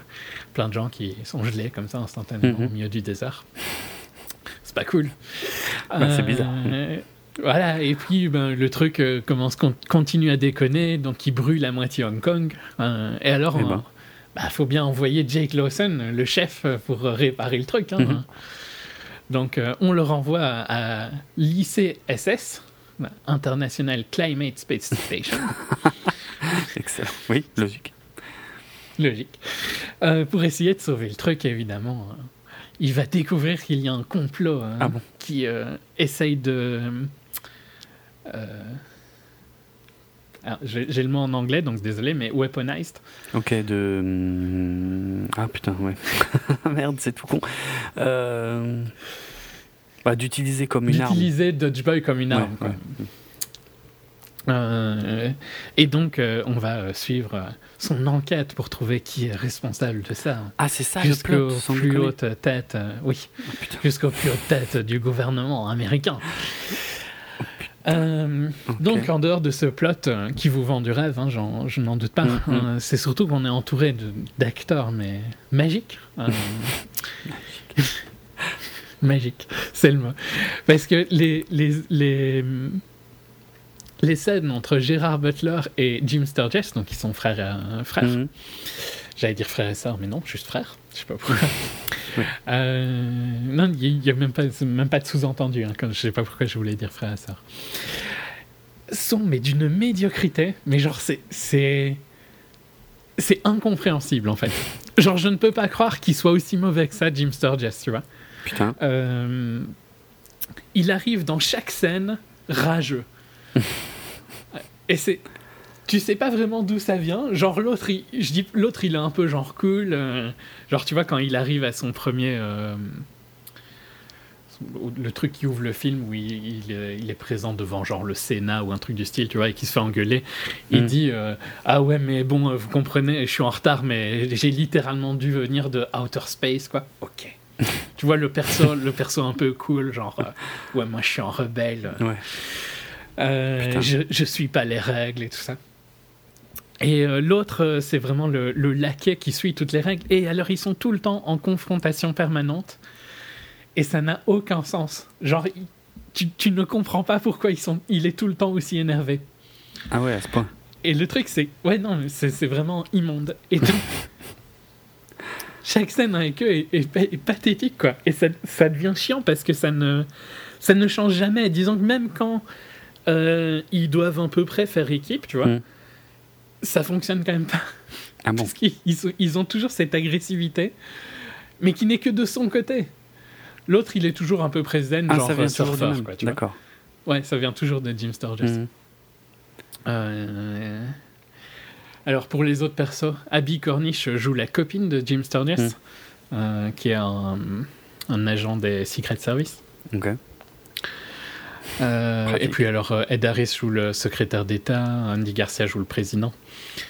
Euh, et je vais pas détailler plus le plot, je vais faire mon... Mais enfin, c'est pathétique au niveau du scénario. Passons, ça, on s'en doutait quand on a entendu Geostorm. Ouais. Euh, le truc c'est que parfois j'aime encore bien ce genre de film débile, tu vois, genre par exemple The Day After Tomorrow. Mm. Je trouve que ça se laisse regarder en fait. c'est peut-être honteux, tu vois. C'est C'est un peu fondamentalement chaud. un mauvais film. mais euh, Bon, moi, ce que je lui reproche surtout, c'est d'être euh, chiant. hein. Je me suis fait chier, en fait, sur le jour d'après. Mais je. C'est pas. euh, enfin, c'est pas très c'est bon. bien avec Jake Gyllenhaal. Hein. Ah oui, oui, oui, tout à fait. Le truc d'Emmerich, quoi. Ouais, Ouais, c'est ouais. bien celui-là que je pense. Parce qu'il y a un autre truc là avec les bateaux. euh, Ça, c'est particulièrement Ah, 2012. immonde à regarder. C'est 2012 ça, Ouais, 2012. Ah, ça, ça, par contre, c'était catastrophique. Ça, Ça, c'est dur. Ouais, ouais. Mais tu vois, dans euh, The Day- ben, moi, je m'ennuie pas trop dans The Day After Tomorrow. Et je trouve que fondamentalement, Denis Squad est euh, assez charmant, Jake est assez charmant, Mhm. tu vois. Et tu suis le truc et ça passe. Et c'est pas. C'est le genre de truc, si tu me le laisses, euh, si, si j'arrive et que le film est en train de tourner, Mhm. je vais pas forcément zapper, tu vois. Ok.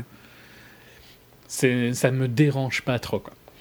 Euh, mais Geo- et donc, et donc les, je m'attendais à peu près à ça, Geostorm, genre un peu moins bien que ça, ok, mais, mais pas aussi médiocre que c'est. C'est franchement, c'est large le pire film que j'ai vu cette année, Oh mais putain. le truc c'est que c'est même pas comme s'il m'avait particulièrement énervé, tu vois. Mhm. Parce que je m'attendais à voir un truc pourri, je m'attendais juste pas Bah à oui. ce que ce soit aussi pourri que ça. Eh ben. Parce qu'il n'y a rien à rattraper. Il n'y a aucun acteur qui joue vraiment bien. parce que Ed Harris n'est pas un mauvais acteur, mais là, Non, il est pathétique. Hmm. Andy Garcia, ça faisait des années. J'étais juste content de le voir parce que ça faisait des années que je l'avais pas vu. Hmm. Je sais pas c'est quoi le dernier film euh, dans lequel j'ai vu, mais. euh, Andy Garcia, J'ai l'impression que ça fait. je vais pas le dire parce que c'était un caméo incompréhensible, mais Ok, ouais. Non, en, mais tant, je sais. ouais. en tant que vrai rôle, je je saurais pas dire non plus. Vrai rôle, hein, Hmm. ouais, je parlais. Euh, ça date, hein, il me semble. Mm, oui, Il y a moyen, ouais. Ah, bah, en fait, le dernier rôle, à la limite, je dirais presque que c'est Ocean 14, quoi. Oh, Et ça fait presque 10 ans, à mon Mm, avis. mm. Peut-être qu'il était dans autre chose, hein, mais passons. Ça, ça fait, disons que ça fait longtemps, donc j'étais content de le voir, mais pareil, il joue des clichés, enfin, ils jouent tous des clichés, quoi. Euh, et l'autre point qui pose un gros problème sur ce style de film, c'est que les CGI sont atroces. Ils ont l'air, hein, effectivement. Je viens de me mettre la, la bande-annonce qui, pour La être franc, j'avais même pas vu en fait, sous les yeux. Et euh, ça a l'air dégueulasse. Ah oui, alors pourquoi ça s'appelle Geostorm? Parce que apparemment, donc euh, à un moment, Dodge Boy, euh, donc euh, le truc de satellite, déconne un peu et, euh, et apparemment quand il y a plusieurs activités dangereuses du climat, on va dire, hein, Mm. genre un ouragan ici, euh, ça peut créer une géostorm parce qu'ils se mélangent tous entre eux. D'accord. Et vous ratez mes mouvements de main sublimes. Donc euh, voilà pourquoi ça s'appelle Geostorm. Et euh, à un moment, oui, il y a des scènes de destruction et tout ça, comme on peut voir sur le poster et comme je suppose qu'on voit dans le trailer. Oui, un peu, oui. Mm. Euh, mais elles sont vraiment dégueu, quoi. Ouais. Et ça coûte 120 millions, et je sais pas où ils les ont dépensés, parce que Mais- les acteurs, ça a dû coûter 1000 dollars maximum, Ouais. vu la performance. Donc, il reste 119 millions, virgule, machin. Et c'est atroce. Vraiment, il n'y a aucune scène intéressante, quoi. Donc, c'est incompréhensible. Le film fail, mais de toute manière totalement logique. Mm, mm. Euh, et ouais, c'est c'est vraiment, vraiment difficile. Je me faisais chier.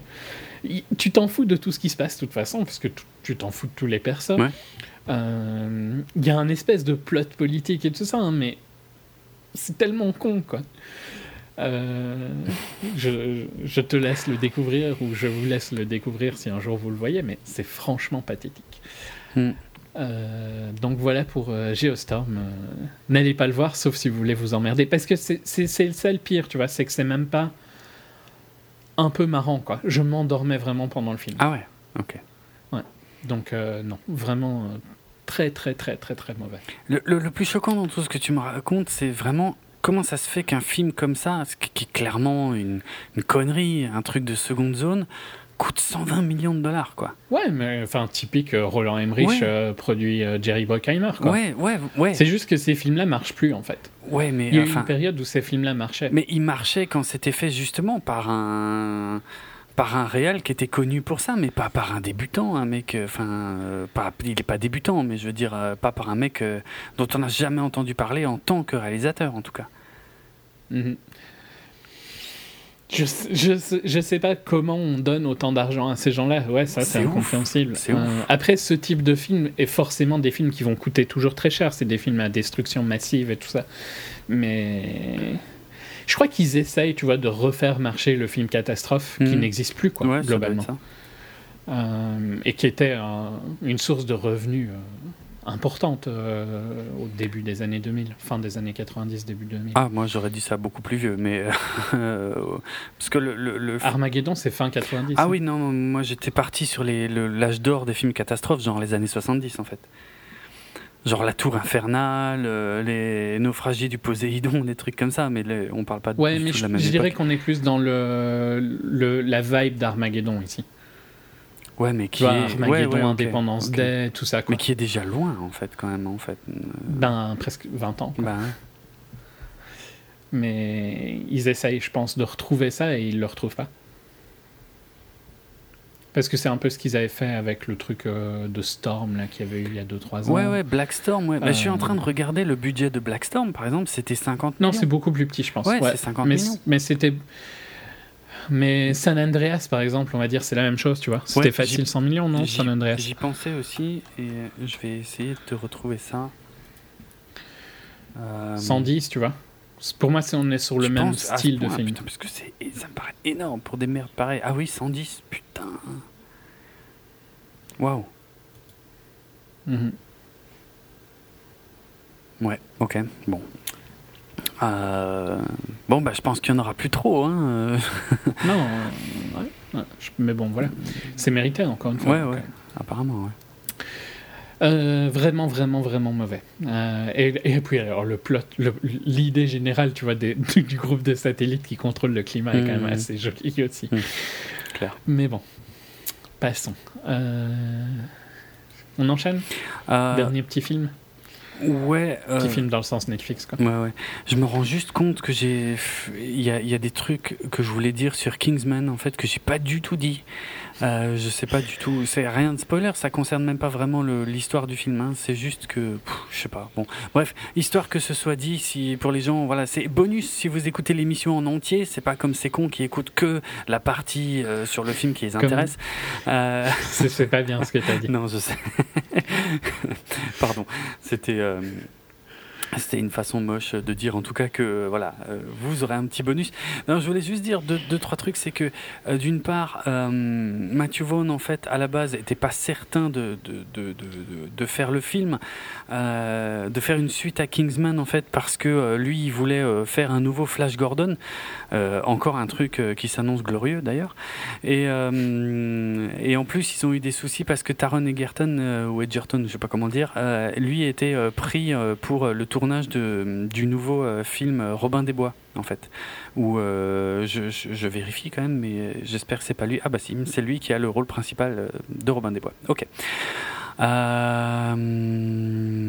D'accord. C'est qui qui va faire ce truc? Ok, jamais entendu parler. Bon, bref, c'était pas ça le sujet.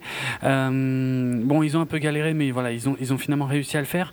Vinnie Jones était, a été casté dans Kingsman, la suite de Kingsman, et, et euh, il a a priori tourné des scènes, mais qui n'apparaissent pas du tout dans le film fini.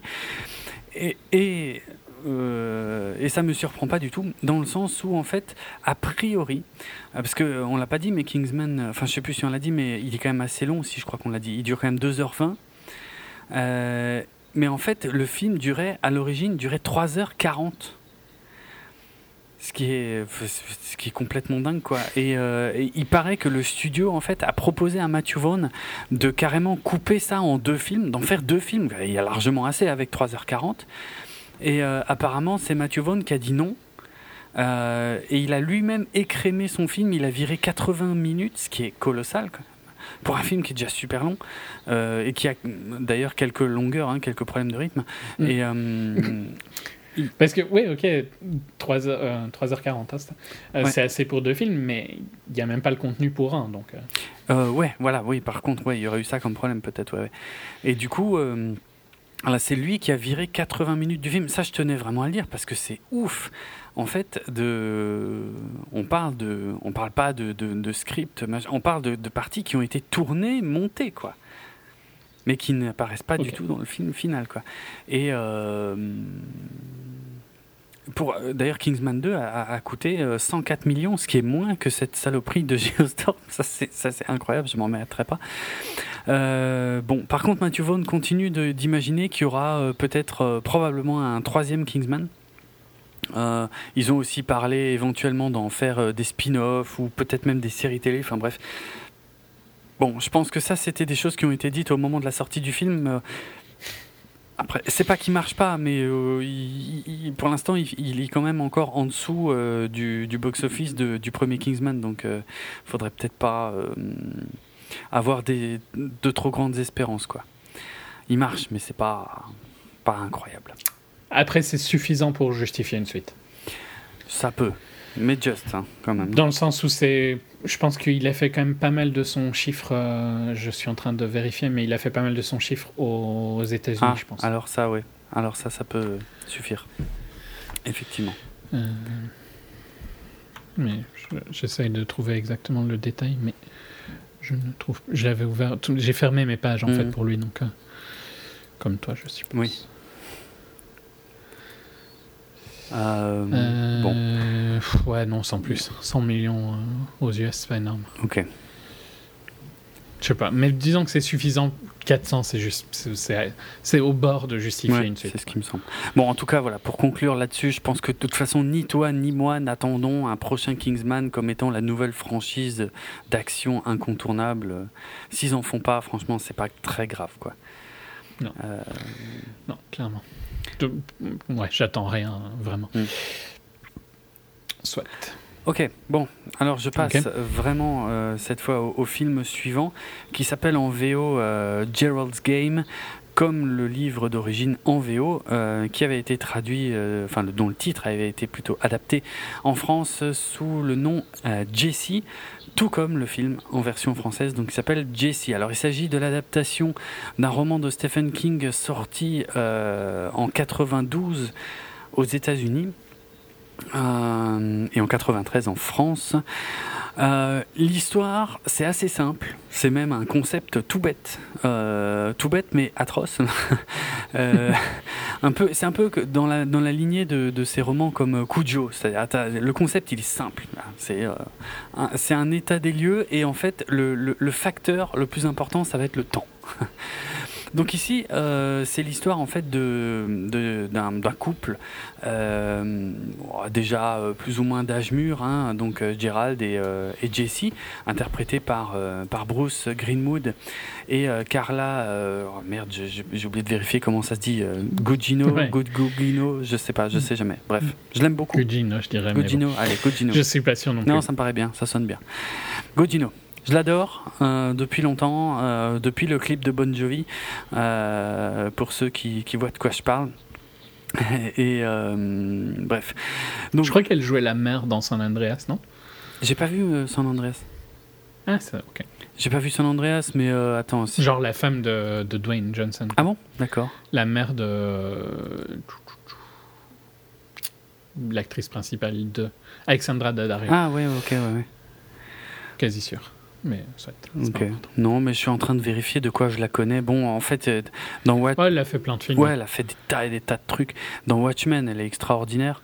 Euh, elle était dans Sin City, mais elle était aussi dans les Spy Kids. euh. Ouais, il y a tellement de trucs. euh, Bon, beaucoup de petits films. Ah oui, c'est vrai qu'elle était dans Sucker Punch aussi. Excellent. Ben, elle joue beaucoup avec euh, Monsieur Monsieur Snyder. Snyder, oui, oui, elle, faisait une voix. Oui, c'était la voix de, de l'IA euh, sur euh, euh, la planète Krypton, effectivement, au début de Man of Steel. Et d'ailleurs, elle, refaisait cette voix dans, dans BVS. Ok, ouais, en effet. C'est peut-être pour ça, en fait. C'est peut-être grâce à Zack Snyder que je la connais le mieux, a priori, en fait. Je pensais que c'était d'autre part. C'est aussi. Peut-être que tu as regardé Wayward Pines C'est l'actrice princi- une des actrices principales de Euh, Wayward Pines. Euh, attends, ouais, La ouais. série. Ah non, non, non, non, non. La série regardé. de Shyamalan. Non, je l'avais pas vu. Premi- c'est dans la première saison. Je Ah parce bon. que j'ai pas regardé la deuxième, donc je sais pas si elle y est ou pas. hein. C'est pas un spoiler que je dis. Euh, c'est l'actrice principale de la première saison. Ok. Avec. euh, le- je ne sais plus le nom, le nom de l'acteur. Euh, Matt Dillon, je crois que c'est ça. Alors là, je peux pas t'aider. Matt Dillon, c'est ça. Ok. Euh, donc, je reviens sur ce couple, Gérald et Jessie. Euh, alors, je, comme j'ai lu le bouquin, en fait, euh, j'ai des éléments en plus qui me sont restés du bouquin, mais en gros, leur, euh, leur couple est un peu euh, sur le déclin.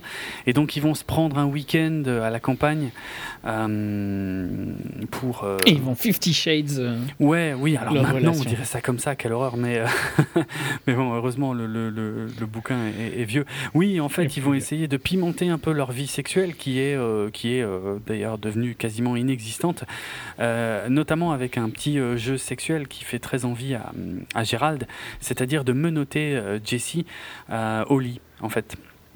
Et avec, euh, avec des, vraies bonnes menottes de, police, quoi. Pas des gadgets. Euh, malheureusement, c'est pas un spoiler, hein, je suis obligé de le dire parce que sinon il n'y a, pas de, il y a pas d'histoire. hein. Malheureusement, euh, Gérald, en fait, après évidemment avoir menotté Jessie au lit, euh, va faire une crise cardiaque et va mourir. Et pris une petite pilule. Oui, alors ça, bah, c'est marrant parce que c'est, c'est une actualisation Ah oui, de ce qui était oui, déjà ça dans le n'existait bouquin. pas à l'époque. Bah non, c'était pas dans le bouquin, non, non. Mais, mais, mais ça colle, franchement, ça, va, ça marche super bien en fait. Je me suis fait la remarque, hein, franchement, c'est, c'est, ouais, c'est bien. C'est une mise à jour du, truc, mais en fait, euh, ça le rend presque encore plus logique. Euh, donc voilà, il va faire une crise cardiaque et euh, il va faire une crise cardiaque. Et donc Jessie, elle est là, toute seule, dans une maison de campagne, avec les fenêtres et les portes ouvertes, en plein été, menottée au lit. Il n'y a personne, il n'y a pas de voisin. Euh, et puis il n'y a, rien à proximité. Et évidemment, le, lit, euh, le lit est relativement costaud. hein, donc euh, voilà. Donc c'est pour ça que je dis en fait c'est comme Cujo, c'est comme ces gens qui sont enfermés dans une voiture avec un gros chien à l'extérieur de la voiture, voilà, boum, c'est ton point de départ. Et puis maintenant, ben c'est le temps qui passe et qu'est-ce qu'on fait? Et comment on fait quoi? Et moi c'est un bouquin que j'avais lu donc il y a super longtemps. Il me semble que c'est un des derniers d'ailleurs que j'avais lu de, de, Stephen King. Celui-là et Dolores Claiborne, ce qui est très intéressant parce qu'en plus les deux sont liés. Euh, les deux avaient été écrits pour être, euh, enfin pour être très très liés au départ. Bon, au final. euh, au final, il s'avère que les, les- références entre les deux étaient très discrètes, mais pas inexistantes. Et, c'est d'ailleurs un peu repris dans le film. hein. Dans le film, là, euh, il y a. euh, Bon, déjà, moi, je pensais, à l'époque où j'ai lu ce bouquin, je, me- disais, OK, jamais on pourra faire un film de ça. c'est impossible, quoi. C'est totalement impossible. Et, c'est, je crois, ma motivation principale pour voir le film. Quand j'ai vu le film arriver, j'ai dit, oh merde, ils ont fait un film de ça. Mais comment ils ont fait, quoi? Comment c'est possible?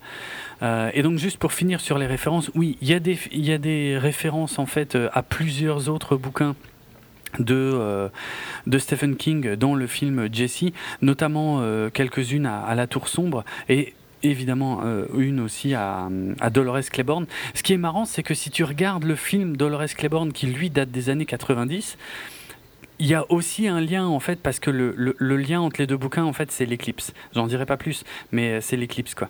Et donc finalement si tu regardes même le Dolores Claiborne qui a été fait dans les années 90 avec l'éclipse, bah t'as le lien avec euh, Jesse euh, là qui vient seulement de sortir quoi. Ça marche toujours. Euh, ouais donc voilà il y a quelques références. Il y a aussi des références à quelques-uns des films précédents du réalisateur Mike Flanagan que pour être franc je connaissais pas trop mais qui a surtout fait jusqu'ici des, hum, des films d'horreur genre Hush ou Ouija Origin of Evil des choses comme ça ou Oculus encore. Apparemment il y a des euh, il y a des références à ses propres films dans, dans Jesse donc voilà. Ça c'est marrant. Euh, je alors si tu me permets je vais tout de suite dire ce que j'en ai pensé parce que ce livre m'avait vraiment marqué et m'avait vraiment dérangé en fait. Euh, je l'ai vécu, je l'avais vécu d'une manière assez viscérale parce que justement c'est au cœur de la narration, c'est-à-dire qu'on on ressent ce qui, se passe, c'est-à-dire elle, est menottée, donc forcément elle est menottée à un pieu, le temps passe, euh, euh, la faim, la soif, euh, les douleurs musculaires. Moi, ça m'avait vraiment, vraiment, vraiment retourné à l'époque où j'avais lu le bouquin. C'est un des, livres les plus forts qui m'a en tout cas le plus marqué de, Stephen King et, tout m'est revenu en pleine figure en voyant le film parce que c'est hyper fidèle et euh, il y, a, il y a des moments où j'ai eu la, la chair de poule enfin euh, c'était dingue mais c'était parce que j'avais vraiment le, le, le passif du, du bouquin quoi et euh, et ça m'arrive extrêmement rarement, mais il y, a, il y a un moment où j'ai carrément fermé, j'ai dû fermer les yeux et détourner le regard du, de l'écran parce que j'avais du mal. Quoi. On l'a pas dit, mais c'est un film donc, qui est sur Netflix. hein. Si tu l'avais dit, en fait, je crois que c'était un un film Oui, Netflix. ouais. Ouais. Mais voilà, bon, Tu m'écoutes pas, hein, toute non, c'est comme dit, il y a plein de preuves en plus. je peux vraiment pas le nier. C'est pour ça que j'essaye même pas de nier. Euh, donc voilà, j'étais euh, vraiment. enfin, j'ai- beaucoup aimé. Euh, je pensais que c'était impossible à faire et finalement c'est extrêmement fidèle au bouquin et je trouve que ça marche très bien. Peut-être plus sur moi parce que j'ai lu le livre. Et je sais pas si tu as lu le livre par hasard. Non, j'ai pas lu le livre, je savais même pas que c'était un livre de King. Ah ok. Moi, j'ai vu le truc, j'ai vu le. Il appelait le trailer, je me suis dit, ah, tiens, ça a l'air marrant, euh, j'ai regardé. Et je trouve que le, le concept est sympa. hein. Ouais. Mais, Et je trouve que la performance. Donc, moi, je, suis, plus- je vais être un peu plus euh, négatif que toi. Ok. Euh, je trouve que la performance de Carla est excellente. Elle porte le, le film. Ouais. Euh, mais je trouve qu'il ne dépasse jamais ces 30 premières minutes qui sont vraiment excellentes. Et après, toute l'histoire avec euh, L'éclipse. la paranoïa, Ouais. et tout- ouais, ouais, l'éclipse à limite ça me dérange pas trop. Ah, ah, J'ai peur de dire pourtant, un spoil, pourtant euh, c'est dur. Hein, ouais. euh, Pourtant c'est quand même. Ouais, dur dans le sens euh, ce qu'elle vit, ce Ouais, qu'elle a vécu. ben, ou bien- ouais. ouais, non, Parce que c'est là où le ouais, film, c'est là où le film est très surprenant, c'est-à-dire là où on peut s'attendre à voir juste un, on va dire un film d'horreur sur une nana qui est menottée à un pieu. Euh, en fait, le film va aller sur des terrains euh, finalement très, euh, très sérieux et très graves et très durs, quoi.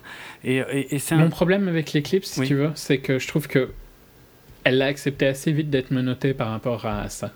Si je devais faire une, une petite critique sur son personnage, ce serait ça. Mais c'est euh, ouais, mais c'est expliqué après. Enfin ouais, bon bref, je peux pas trop en dire. euh. Ouais, non, mais ça risque de spoiler Mm, un mm, peu. mm. Et bon, il y a tout un autre pan du truc euh, que. Peut-être qu'en ayant lu le roman, ça t'a moins surpris, tu vois. Ah rien Euh, m'a surpris. Tu voyais peut-être plus où il allait. Donc, euh, moi, j'ai trouvé. Comment dire? Parce que c'est des risques de spoil, c'est pas Mhm. facile. Je pensais pas que j'aurais du mal avec celui-ci. Disons que. Il est plus profond que ce que je Ah m'attendais. voilà, ouais, ok. Et je m'attendais à un petit film léger. Léger dans le sens où, euh, genre, un petit truc Netflix, tu vois, vite fait. Mhm. Et euh, c'était un peu trop, quoi. Ah bah, Mais assez c'était lourd, un hein. peu trop. Ouais. Ouais. Et c'est pas forcément une critique, c'est juste que c'est pas ce que je voulais voir au moment où j'ai commencé à le regarder, tu vois. ouais. Euh, et donc ça, ça ça m'a un petit peu ennuyé. Euh, et je, ouais, je trouve qu'il dépasse jamais le, la magie de son concept, en fait, tu vois. Ah ouais, ok. Euh, Je vois. et ça, ça me dérange un peu, mais par contre, ouais, la performance de, de Jessie est incroyable. Mhm, Elle- mhm. Ah non, ouais. Pas facile. Elle hein. porte le Elle film. joue toute seule quasi. Ouais, ouais. Ouais, le film, clairement. Moi, moi je le recommande vraiment, mais effectivement avec cet avertissement que le film va aller autre part, pas autre part, Que son- mais, juste mais son voilà, mais ouais, il- ouais, il, il va y avoir autre chose que juste le concept de la, la femme attachée à un lit euh, qui, euh, Qui cherche à s'échapper. bah, qui cherche, euh, ouais, un moyen de s'échapper, À sur- à survivre, ouais, ou voire même juste de survivre, ce serait déjà pas mal. Euh, donc voilà, c'est pour ça malheureusement le, film effectivement est, peut être assez lourd et assez dur et, juste pour ça je le recommanderais pas forcément à, tout le monde parce que c'est euh, psychologiquement c'est beaucoup plus dur que ça en a l'air en fait. Euh, mais en tout cas, moi, j'étais positivement surpris parce que, encore une fois, parce que le, le bouquin m'avait tellement marqué. J'avais toutes les scènes en tête. C'est un truc de dingue. hein, ça m'était rarement arrivé à ce point. Et pourtant, des des adaptations de Stephen King, j'en ai vu un paquet euh, et j'ai rarement été très heureux d'ailleurs de, de ce que j'ai vu par rapport au livre, je parle en tout cas, hein, il y avait Mhm. souvent des, des différences euh, un peu trop importantes à mon goût, Euh, ou alors des adaptations Parfois pour le mieux. hein. Parfois pour le mieux, oui, oui. Mais et- et- ou alors parfois des adaptations finalement euh, un peu trop littérales. Le contraire, tu vois, des, des adaptations un peu trop littérales, mais finalement assez Ouais. assez plates, quoi. Fade. voilà. Mais euh, bon, généralement pas des grosses merdes non plus, mais pas toujours des films incroyablement mémorables. Mais là, vraiment, euh, vu la difficulté du concept, je trouve que c'est une belle petite réussite. Et en plus, euh, que voilà, le, le- fait que ce soit l'un des bouquins les plus marquants que j'ai lu, euh, qui m'a vraiment le plus euh, mis mal à l'aise et que, et que j'ai tout retrouvé à l'identique en voyant le film, alors que ça aurait pu être le contraire. J'aurais pu me dire juste, oh putain, il a rien compris, c'est de la merde, quoi. Non, non. Mhm. Euh, ben je, ouais, maintenant vraiment, je trouve que c'est une belle petite réussite. Mais je peux pas recommander ce film à tout le monde, c'est quand même un peu particulier. Ouais, et il faut bien garder en tête que, il va, que c'est plus que le concept de base. ouais. Tout à fait. Mais pour sa performance, ça, ça vaut la peine. Ouais, ouais. Euh, Ok, autre chose ou on revient au cinéma? Non, ouais, non, je, ouais, on peut retourner en, en salle obscure effectivement euh, après euh, Jesse, alias Gerald's Game en, en VO. Encore une fois, par contre, je suis quasi sûr que ça aurait été au ciné. J'aurais beaucoup, beaucoup plus apprécié. Parce Ah bah que, oui. Parce que t'as pas le choix. Ouais. Parce que t'es piégé dedans et je pense que c'est beaucoup Ouais. plus difficile de s'en extraire euh, au cinéma, c'est clair. Ce qui, pour moi, est euh, le gros problème de Netflix, Mhm. euh, qui ne devrait pas produire euh, des films. Le cinéma se vit au cinéma Ouais. et pas chez soi. Et d'ailleurs, c'est pas du cinéma si c'est pas au cinéma. Ouais. Voilà. Euh, alors, euh, j'enchaîne sur Le Fidèle de Michael. ou Michael. Ouais. Hmm. Il est flamand, donc euh, comme vous le souhaitez, Michael ou Michael. Roxham, qui avait été connu pour Tête de bœuf, hein, je pense en français, Bullhead en, en anglais. Ah, c'était sorti sous le titre Bullhead. Ok. Mm.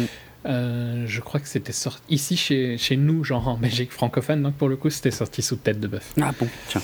Euh, ouais.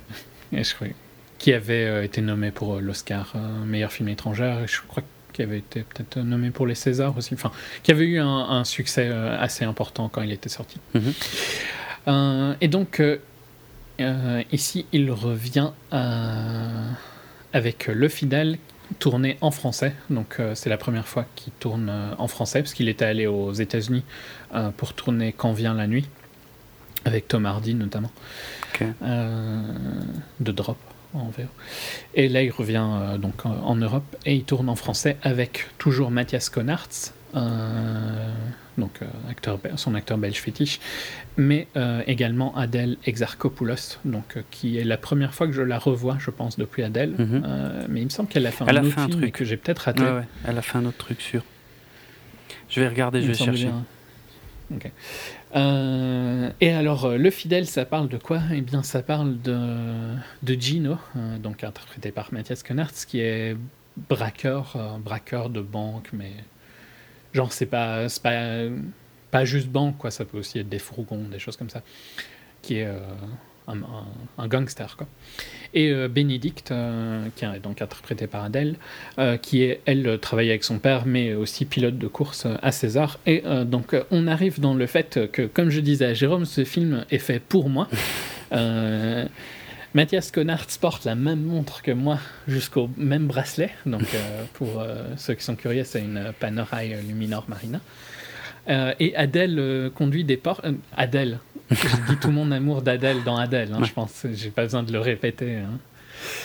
Euh, je trouve que c'est un idéal féminin. Tu n'es pas, Jérôme n'est pas du tout d'accord avec moi. Je sens le roulement des yeux euh, d'ici. Euh, et en plus, elle conduit des Porsche. et Jérôme, c'est ma passion pour les Porsche. Mm. Donc, on est dans un film où l'audience, ben, c'est moi. Euh, il a la même montre, il est. il sort avec Adèle Exarchopoulos. euh, Qu'est-ce que je ne peux pas ne pas aimer dans ce film Mm. Euh, Et donc, j'étais. Je, vais- je vais être pas super objectif parce que j'ai bien aimé le film. Euh, je l'ai vu juste après avoir vu Blade Runner qui m'a fait chier comme pas possible. Mm. Et donc, euh, j'étais content de voir un truc un peu plus léger et tout ça. Mais je suis totalement conscient que le film a plein de problèmes. Je trouve que fondamentalement, c'est il y a pas mal de tensions et tout ça. Les problèmes viennent vraiment du fait que il n'arrive pas à diriger ses acteurs. Et je pense qu'il n'arrive pas à diriger ses acteurs en plus grosse partie parce qu'il sait pas comment le français doit sonner. Donc euh, il est flamand et ok, il a entendu du français, mais il a jamais entendu du français comme un natif, quoi. Hmm. Et l'anglais c'est différent, je trouve. Tu peux être un réalisateur néerlandais et aller euh, aux États-Unis. Tu sais comment l'anglais doit sonner juste parce que c'est leur culture est la plus présente dans le monde et dans notre monde, la culture US est tout le temps là. Donc on sait comment un acteur doit parler, com- comment le temps de réaction et tout ça. Donc il se rend compte des problèmes qu'il y a en anglais et il s'en rend pas compte en français. Et il y a donc des scènes entre euh, Gino et Bénédicte euh, qui fonctionnent pas parce que tu sens qu'il y a des, il y a des latences et il y a des, des, des tons qui vont pas. Quoi. Et je pense que si euh, ça n'avait pas été tourné en français, bah évidemment, alors on n'aurait pas eu Adèle, donc ça n'aurait plus été moi Mm. la cible. hein, mais bon. Euh, Moi, la cible. Ça me fait délirer. pour moi le film. Mhm. Euh, ouais, je suis quasi sûr que c'est ça le plus gros problème. Et c'est dommage parce que il, il joue- c'est pas qu'il joue mal, tu vois, c'est juste qu'il manque un petit peu de direction à deux trois moments. Et, et le, le sujet est sympa, c'est assez euh, réaliste et violent comme euh, ambiance. Euh, donc c'est beaucoup tourné en, en Belgique. Et j'ai du mal à le critiquer, mais il y a clairement un problème dans, euh, dans la direction d'acteur. Ok. Et tu vois, quand ils ont des, des monologues, ça passe. Mais quand ils ont des dialogues, il y a y a c'est difficile vraiment à expliquer, mais si tu le vois, tu me diras si tu penses la même chose, mais il y a un timing qui est pas parfait, tu vois. Et je vais reparler du timing dans notre prochain film. Euh, ici, je trouve qu'il n'arrive pas à, à faire un bon timing pour les séquences qu'il veut faire. Mm. Euh, par contre, les séquences d'action et tout ça fonctionnent super bien. Comme je l'ai souvent dit, les réalisateurs euh, flamands, je trouve, ont un, un style très hollywoodien dans leur réalisation. Évidemment, j'ai oublié son nom. Est-ce que tu sais m'aider pour le nom du réalisateur de Broken Circle? Non. Félix Mais je peux le chercher. Peux. S'il te plaît. Ouais. Euh, c'est Félix euh, quelque chose. Félix Van quelque chose. Euh, J'ai déjà dit donc dans le cas de Félix qu'ils ont une, une imagerie qui est plus euh, hollywoodienne et je trouve que ça apporte beaucoup au cinéma euh, européen de, de de- d'emprunter ça parce que ça je sais pas ça les ancre dans plus qu'on a envie de voir dans ce style de film tu vois en tout cas moi et toi aussi je pense Oui, oui, c'est vrai. ouais. C'était euh, Et- Félix von Groningen. Merci. Euh, donc les, les quelques scènes euh, d'action qu'il y a fonctionnent super bien, je trouve. Mais voilà, il y a deux trois moments qui où on, se- on sent que ça sonne pas juste euh, dans certains dialogues. Euh, malgré tout, vu qu'ils portent la même montre que moi et qu'ils sortent avec Adèle, moi j'étais à fond dans leur relation. hein. Ils peuvent se marier demain, Ok. ça marche. Euh, Et il y a un, un troisième acte euh, intéressant, et je pensais pas qu'ils allaient aller là-dessus, qui va peut-être pas être facile euh, pour tout le monde, mais qui est pas. C'était une bonne manière de clôturer le film, je trouvais. D'accord. Donc, euh, moi, je suis assez positif, mais je comprends totalement les critiques que j'ai pu lire sur, sur le film où, qui, où ils disent que, les, que c'est pas super juste, qu'il y a des longueurs et tout ça. Mais euh, voilà, moi, j'ai j'ai bien été dedans. D'accord. Donc, euh, le fidèle. Euh, Adèle Exarchopoulos, ça fait sept films entre La vie d'Adèle et Le Fidèle. Mais je pense que le principal, en fait, le seul dont en tout cas moi j'avais entendu parler, sans évidemment aller le voir, pas déconner, euh, c'était en 2015, c'était Les Anarchistes, euh, qui se passait en 1899 et où elle jouait euh, aux côtés de Tahar Rahim, en fait, ils avaient les, les deux rôles principaux. Ok. J'ai pas de souvenir euh, de ce film-là. Donc, je pense pas l'avoir vu. Mais je pense ouais. pas. Il me semblait qu'elle était dans un truc euh, genre là maintenant, euh, cette année ou l'année dernière. Il me semblait qu'il y avait un truc Ah, il y a un. que je m'étais dit hum, ah tiens, elle revient et, et puis au final j'ai pas été voir ou je sais pas si c'est pas sorti. Ou. Alors cette année, au mois de mars, elle était dans un film qui s'appelait Orpheline, euh, aux côtés de Adèle Haenel. En fait, d'ailleurs, non, elle joue, elle joue le même personnage, mais à un âge différent. Ok. Euh, et l'année dernière, ah l'année dernière, c'est peut-être ça. Elle était dans The Last Face de Sean Penn. Oui, et je crois que ça c'était ça que je m'étais dit que j'allais aller voir et puis je crois que ça a été tellement trollé par la presse que je n'ai pas eu le courage. D'accord. Je crois que c'est ça. Euh, ouais, ça doit être- Ouais, ouais, c'est ça. Super chelou euh, le, le Euh. casting de ce film de Sean Penn là. Euh, quand tu lis les premiers noms. euh, Il y a Bardem, non bah ouais, pense. Charlize Theron, Javier Bardem, Jared Harris, Jean Reno, Adèle Exarchopoulos. Ok. Chelou. Je, je ne sais toujours pas dire si elle a du range ou pas, Ah, d'accord. après le fidèle. Parce que je l'aime bien, mais j'ai pas l'impression qu'elle joue beaucoup plus que ce qu'elle n'est. Quoi. Ouais, c'était, c'était quand même euh, ce qu'on avait dit à l'époque d'Adèle, hein, euh, la vie d'Adèle. Ouais. On n'était pas sûr. Et donc, si tu l'aimes bien, ça passe. Quoi. Oui, voilà, oui, oui. Tu vois, vu que je l'aime bien, Mm. ça aide à, à continuer le truc. Mm. Mais...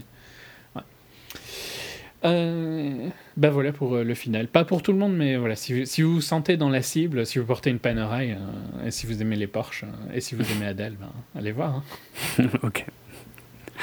Euh, à noter que euh, Geostorm euh, ainsi que Le Fidèle dont tu viens de parler en fait sont des films qui en France euh, sont sortis le 1er novembre mais bref on s'en branle on- voilà c'est dans notre sélection d'octobre de 24 FPS et surtout moi ça m'évitera d'aller les voir donc je suis content que tu en aies parlé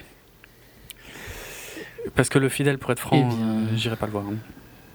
je pense Ok. pas Mm. Bon. Je, je pense pas que tu apprécierais. Enfin, peut-être qu'il y, a- il y a des trucs que t'aimerais bien, il y a des trucs que t'aimerais pas. mais- Ouais. Euh, je suis totalement conscient que le film n'est pas parfait. C'est juste que voilà. J'ai j'ai le droit de temps en temps de pas être objectif, non? Oui tout à fait bien sûr Euh, Thor Ragnarok. Thor Ragnarok, euh, réalisé par Taika Waititi, le 17e film du Marvel Cinematic Universe. 17e. Et le premier film du Marvel Cinematic Universe auquel nous n'allons pas consacrer d'émission complète. Euh, Le premier depuis qu'on fait. parce depuis qu'on fait, oui. techniquement mais Qui sont dans le... on avait attaqué euh, sur la phase 2 en fait. Depuis le début de la phase 2, on, les avait tous faits. Mais bon, je vais, je vais avouer, il me semble, de quelque chose que j'ai déjà dit d'ailleurs, c'est que d'une part, euh, je suis plus si fan que ça du MCU euh, parce que ça me, ça me fatigue et c'est des films qui me, qui me correspondent de moins en moins. D'autre part, enfin moi je trouvais ça génial au début de d'aller euh, expliquer toutes les références à des trucs en fait que j'avais vus euh, ou que enfin que j'avais lus. Et puis euh, là plus ça va plus c'est des références vraiment obscures qui ne parleront que aux gens qui ont lu les comics. Euh, et donc je vois de moins en moins l'intérêt de de faire des émissions complètes pour les films du MCU, d'autant plus que maintenant il y a une vraie formule MCU, je trouve, qui se répète de film en film. Euh, voilà, parmi les multiples raisons. Et en plus de ça, ce mois-ci, on, on a eu, on avait franchement pas forcément le temps. Euh, donc euh, voilà. Euh, mais c'est vrai que ça me, franchement, ça me passionne moins qu'à l'époque. Et puis je trouve qu'il y a moins de choses à dire, en, en tout cas de film en film. Mais bon, bref, on, on- on va y revenir. Euh, Techniquement, techniquement, je trouve que c'est un peu méchant que ça tombe sur lui. Ouais, ça par contre, je suis assez d'accord. C'est un peu dommage. Euh, effectivement, il y, en- il y en a d'autres à qui on a consacré des Genre émissions. Guardians méritait largement pas. Tu vois. Ouais, les gardiens Guardians 2, 2. ouais, ouais, méritaient pas, et celui-là aurait plus mérité. Ça, par contre, je le, je l'accorde totalement. Ouais, ouais. Non, mais effectivement, effectivement. Bon, c'est malheureux. Il fallait bien que ça tombe sur quelqu'un. C'est sur lui. Euh, alors, je vais revenir un peu en arrière. Je vais quand même faire de façon beaucoup plus courte hein, ce que je faisais d'habitude pour ce genre de film. Euh, donc, suite à euh, Thor The Dark World, euh, auquel on avait consacré un épisode complet, mais dont je recommanderais pas forcément l'écoute parce que on, on- avait eu un gros bug audio euh, qui euh, qui est franchement désagréable si vous écoutez l'épisode. Bon, ça reste écoutable, mais c'est quand même pas euh, pas top. Euh, bref. Euh, Et puis, de toute façon, c'était clairement un épisode qu'on ne referait pas maintenant. Non, ouais, c'est clair. C'était tellement mauvais. Euh, en tout cas, euh, voilà, euh, Alan Taylor, le réalisateur, je vais commencer par ça. Le réalisateur de justement Thor The Dark World a déclaré que qu'il reviendrait pas en fait pour faire un troisième Thor parce que et je trouve quand même, je voulais mentionner ça parce que ça me paraît super important parce qu'en fait il reconnaît qu'on lui avait donné une, liberté quasi totale en fait euh, sur le, tournage, Euh, sauf que le problème c'est que en post-production, euh, ben c'est devenu un film totalement différent de ce qu'il avait en tête, ce qui est une façon à mon avis détournée de dire que c'est pas vraiment lui qui s'est occupé de la post-production quoi, et que finalement on l'a pas, du tout laissé faire ce qu'il voulait, donc voilà il en a été très déçu et il a pas du tout eu envie de recommencer ça. Euh, Bon, euh, après, euh, il a, il y a aucune personnalité dans The Dark World. Non. Alors que ici, c'est peut-être un film Marvel parce qu'on en parlera après. Mm. C'est clairement un film Marvel, mais tu sais que c'est un film Marvel de Taika Waititi. Je suis d'accord, effectivement, c'est un bon. Donc il y a, il y a quand même moyen d'avoir ta personnalité. Il Ouais, faut juste ouais. accepter de travailler avec le système. Et si t'es pas capable de travailler avec le système, fallait pas accepter de faire un film du MCU. À à un moment, tu vois, Thor de Dark World, on était déjà dans le pur MCU. Quoi. Ouais, je suis d'accord, mais après tout dépend de ce qu'on lui a promis à l'origine. Mais ça, on en reparlera avec euh, Lucasfilm, qui a eu tendance à faire un peu le même genre de truc, j'ai l'impression. Donc euh, Bon, c'est fini maintenant, de toute façon. c'est fini, oui, voilà. maintenant, maintenant euh, c'est vous rentrer dans le moule ou euh, allez vous faire Ouais, c'est hein. clairement, clairement. Et tu peux arriver à rentrer dans le moule, comme, il a comme Taika a fait sur, euh, Mm. ici, tout en gardant euh, ta personnalité. Parce que je trouve que c'est. Tu ne saurais pas dissocier Ragnarok de Taika. Euh, même si, globalement, le film dans sa globalité est un produit MCU classique. Complètement MCU, ouais, ouais, je, je- je suis d'accord. Alors justement, c'est fin 2015 en fait que Taika Waititi a, a commencé à, à comment euh, à entrer en négociation pour pour réaliser le film. Alors Taika Waititi, on va quand même en dire un, un petit mot euh, puisque euh, il est euh, donc d'origine néo-zélandaise. Il est réalisateur, scénariste, acteur, humoriste. Euh, on- Quelqu'un qui a excessivement bon goût dans ses vêtements. Ouais, ça c'est quand même super spécial, c'est clair. Mais- Pardon, mais le pire c'est que c'est qu'il le porte bien, quoi. C'est ça qui est génial. Euh, c'était alors en tant qu'acteur, euh, je pense que le seul truc marquant et encore avec de gros guillemets, euh, c'était le c'était le colocataire en fait de Al Jordan dans le Green Lantern de triste mémoire dont personne n'a envie de se souvenir. Euh, mais il il jouait aussi l'un des rôles principaux en fait dans dans What We Do in the Shadows dont tu nous avais parlé hein, euh, il y, a- il y a pas mal de temps. Euh, vampire en Ouais. toute intimité en, en VF.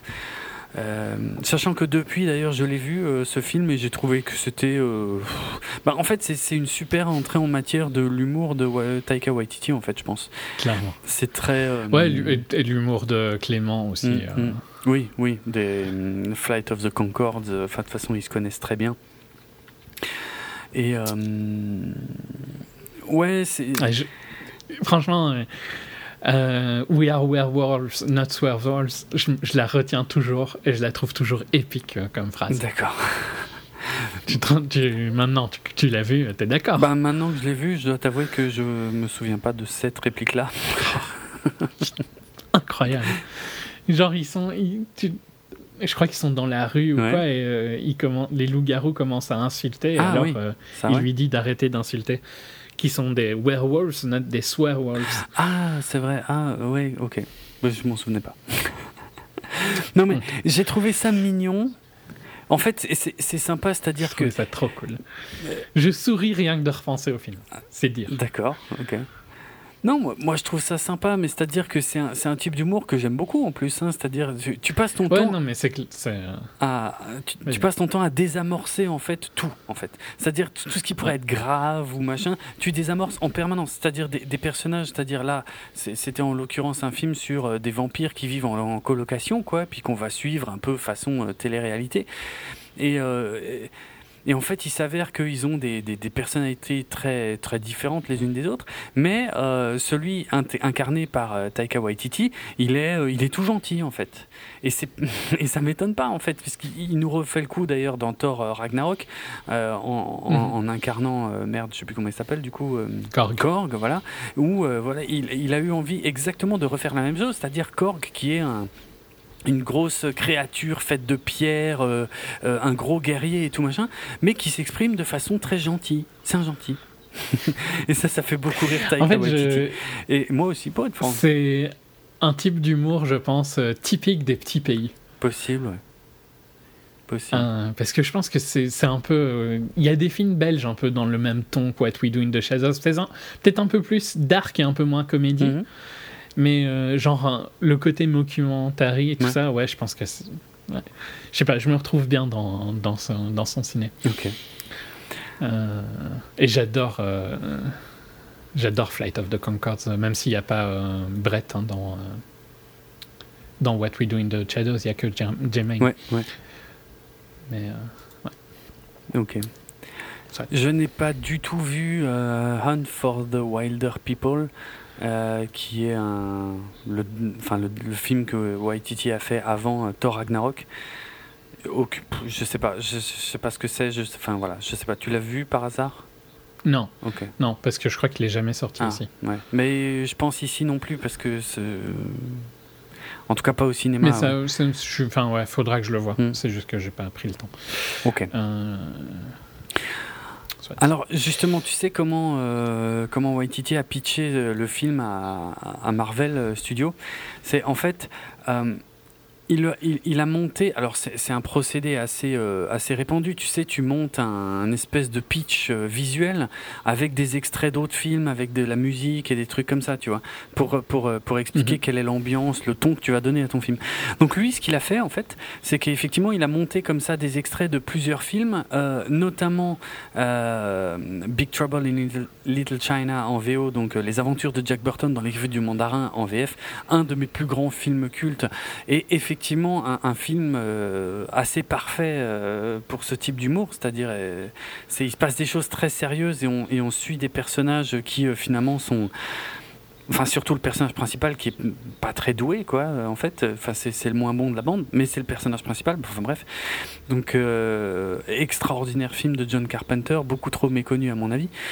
Et donc voilà, avec voilà, des extraits de films un peu comme ça, et avec évidemment comme musique, euh, c'est pas très dur à deviner, Immigrant Song de Led Zeppelin. Euh, et en fait.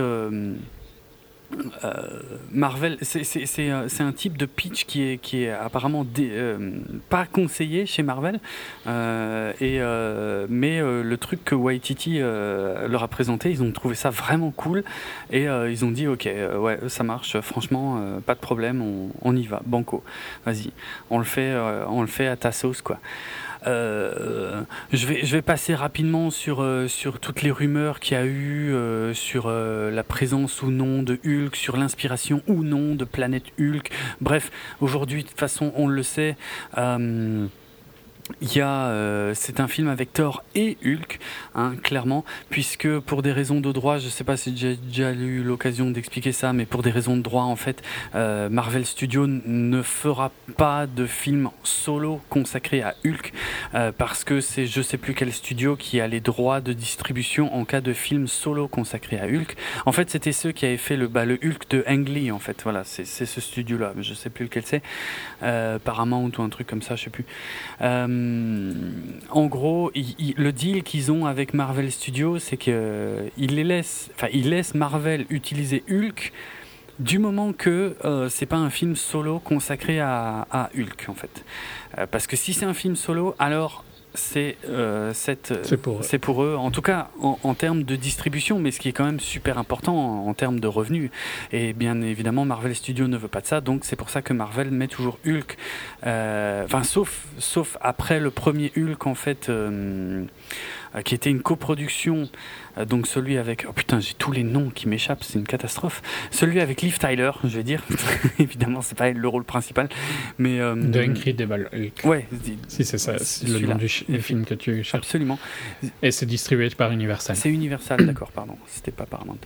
Euh, voilà, depuis ce film-là, en fait, ce film-là était un deal entre euh, Marvel Studios et Universal, mais depuis ça, en gros, euh, Marvel voilà, ne souhaite plus euh, que Universal touche quoi que ce soit pour, sur les films du MCU. Donc, ils prennent bien soin de mettre toujours Hulk dans des films avec d'autres gens. Ce qui est pas un mal hein, en plus, parce que ouais, ouais, probablement, ouais. Euh, je trouve que le Hulk de Mark Ruffalo est excellent, Mhm. mais c'est pas si mal. Justement, on n'en est pas encore lassé. Et Oui. c'est peut-être justement parce qu'il a pas encore eu son film Euh, solo. C'est vrai, c'est vrai. Donc, Mm, mm. euh... et c'est tant qu'à faire, tu vois, essayons de pas euh, de pas tuer la poule aux de œufs pas ruiner euh, ça, ouais. Qu'ils essayent déjà de l'étrangler toutes les trois mois. donc. On est d'accord. Donc, euh, donc le voilà, le film en fait est clairement inspiré de plusieurs comics, notamment euh, le Ragnarok, forcément, hein, qui est euh, qui raconte plus ou moins la, la, chute d'Asgard, puisque c'est ça que ça veut dire. D'ailleurs, le, le, le- le Ragnarok, c'est le le crépuscule des dieux, hein, c'est la c'est la fin du euh, la fin du Valhalla. euh, euh, ça a été largement repris par Wagner dans, dans, son opéra L'Or du Rhin. Donc je veux dire, et puis donc ça avait inspiré Jack Kirby et compagnie donc sur des, des comics de, de Thor aussi il y, a, y a bien longtemps et d'autres plus récents. Donc bref, voilà, c'est un, un truc assez connu. Bon, le Ragnarok en lui-même, honnêtement, je pense que les fans du comics Ragnarok retrouveront autant de Ragnarok là-dedans que les fans de Civil War ont trouvé dans Captain America Civil War. Hein, c'est surtout un beau nom, quoi. Ouais, plus qu'autre chose. Euh, mais bon, ça reprend quelques éléments, bien sûr. Mais en fait, ce qui est marrant, c'est que le cœur du film, lui, est beaucoup plus inspiré en fait par euh, d'autres comics, notamment euh, euh, Planète Hulk, en fait, euh, qui est donc ce que ce que je dis là, en fait, ne, ne- ne reflète que des choses qui étaient visibles dans les trailers. hein. donc pour moi, c'est pas des spoilers. Euh, donc euh, Planète Hulk, qui était l'histoire de Hulk en fait, qui euh, qui était en fait euh, éjecté de la Terre parce que il, euh, il représentait euh, ben, trop de dangers euh, sur Terre. Et puis euh, voilà il y avait un groupe de personnes euh, très puissantes dont certains membres des Avengers qui décidaient qu'il fallait virer Hulk de la Terre. Et il se retrouvait en fait sur des mondes extraterrestres où il était réduit en en esclavage. En fait, tu- vois le film Gladiator? Voilà, la même chose en fait. C'était Gladiator mais avec Hulk. C'est-à-dire il devenait gladiateur et il participait à une insurrection et ainsi de suite. Bref, voilà. Et puis euh, d'autres comics comme Contest of Champions avec euh, un perso aussi bien connu euh, des fans de Marvel, qui était le, Grand Master qui organisait des, des tournois justement avec des gladiateurs, enfin des trucs comme ça. Bref, voilà. Donc ça s'inspire un petit peu de tout ça. Euh, mais donc euh, pour euh, ouais pour euh, dans l'univers du MCU, c'est-à-dire on a la suite à la fois en ce qui concerne la storyline de Hulk euh, suite à ce qui s'était passé euh, donc dans euh, Avengers 2 où Hulk euh, choisissait de se mettre euh, de côté, on va dire, justement pour ne pas mettre en danger les gens qu'il aime. Euh, bon, il y a une ellipse énorme entre euh, Avengers 2 et ce film, et il y a même, à mon avis, une contradiction en ce qui concerne le personnage de Hulk. Bon, une contradiction qui ici sert le film parce qu'il nous présente justement un Hulk différent de ce qu'on a vu jusque-là, mais c'est juste dommage que ça contredise des choses qui étaient notamment dites dans le premier Avengers, quoi. Euh, et en ce qui concerne euh, le personnage de Thor, bah, c'est un peu la suite des visions que Thor pouvait avoir euh, du Ragnarok justement imminent euh, à la fin, euh, enfin non pas à la fin, mais dans Avengers 2, euh, choses sur lesquelles il était censé euh, repartir en urgence sur Asgard pour enquêter. Et puis en fait, bon là c'est pareil, il y a une ellipse énorme. Il semblerait qu'il n'ait pas tant enquêté que ça et que euh, les teasers qui étaient dans, dans Avengers 2 étaient un peu, euh, enfin. Ça n'a pas grand chose à voir avec euh, ce qu'on trouve ici dans Thor Ragnarok, quoi, euh, au final. Bref, bon, ça c'est peut-être pas essentiel, mais ça fait partie, on va dire, de ma critique où il y, a un- il y a un léger manque de continuité, mais euh, de toute façon, je ne doute pas que. Les- films sont écrits au fur et à mesure en fait, hein, et les teasers euh, n'en sont pas toujours dans le sens où euh, ils virent des trucs, où ils, partent complètement sur d'autres directions finalement au fur et à mesure. Quoi. Bien sûr, ce qui a beaucoup aidé le développement de Thor Ragnarok, c'est le succès des Gardiens de la Galaxie, hein, c'est clair et net. Euh, je pense que ça a aidé vachement les gens de chez Marvel Studios à dire à Taika Waititi Ah oui, oui, oui, euh, on est totalement d'accord avec ton On approche. veut votre humour. Ouais, c'est ça, on, on est complètement van. Ouais, bah forcément, c'est ce qui marche. Euh, euh, notons le fait que Nathalie Portman euh, ne figure absolument pas dans le film, son personnage non plus, donc. Ah, son personnage, j'ai nommé. Ouais, nommé, oui, parce qu'il fallait bien. Bah oui, si tu regardes la fin de Thor The Dark World, c'était euh, Thor et Jane qui se roulaient une pelle, genre euh, cette fois je te laisse plus jamais tomber. Putain, mais ça fait tellement longtemps, j'ai l'impression. Bah ouais, non mais c'est vrai, c'est vrai, c'était une, presque une autre époque. hein. Parce que en plus, ouais. Euh, ouais, c'était il y a combien de temps euh, ouais, c'est- C'était en 2013, t'imagines? Mhm, mhm. God. Euh, bon, ce qui s'est passé en réalité, bon, effectivement, oui, ils expliquent ça dans le film. C'est fait en une phrase. hein. Bref, parce qu'il fallait bien Ouais. le faire, quoi. Ici, il l'avait pas dit. C'est vrai que ça aurait paru louche. Mais bon, mais euh, bon, la réalité, c'est que de toute façon, Nathalie Portman ne voulait absolument plus du tout jouer là-dedans. Euh, C'était déjà tendu en ce qui concerne euh, Thor The Dark World, d'ailleurs, puisque euh, elle voulait. Euh, en fait, elle voulait une réalisatrice à l'époque pour Thor euh, The Dark World. On, en avait sûrement parlé, hein. mais une, une réalisatrice en fait qui s'était fait, euh, qui s'était fait virer, enfin qui, avait été engagée, puis qui finalement avait été remplacée par Alan Taylor. euh, bref. Euh, bon, et puis euh, il semble qu'elle ait, elle ait jamais été très heureuse ni de ce remplacement, ni de euh, globalement euh, l'orientation que prenaient ses films également. Donc voilà, pour elle, il n'était plus question qu'elle joue là-dedans. Euh, donc voilà, ça c'est réglé. Pour ceux qui se posaient la question, bon, le problème c'est qu'en fait, du coup, un peu avec elle, en fait, disparaissent également les personnages de Darcy et de du professeur Selvig. Euh, bon, après, il n'est pas dit qu'on les reverra jamais, mais voilà. De toute façon, là, l'orientation pour ce troisième tort, et c'était un peu ce qui faisait défaut dans les, dans les deux premiers torts d'ailleurs, c'était que c'était un peu au forcing que des choses devaient absolument se passer sur Terre, tu vois. Alors que finalement, les, les, les- toutes les, les parties extraterrestres des, des, des premiers torts étaient de loin pas euh, les plus inintéressantes, quoi.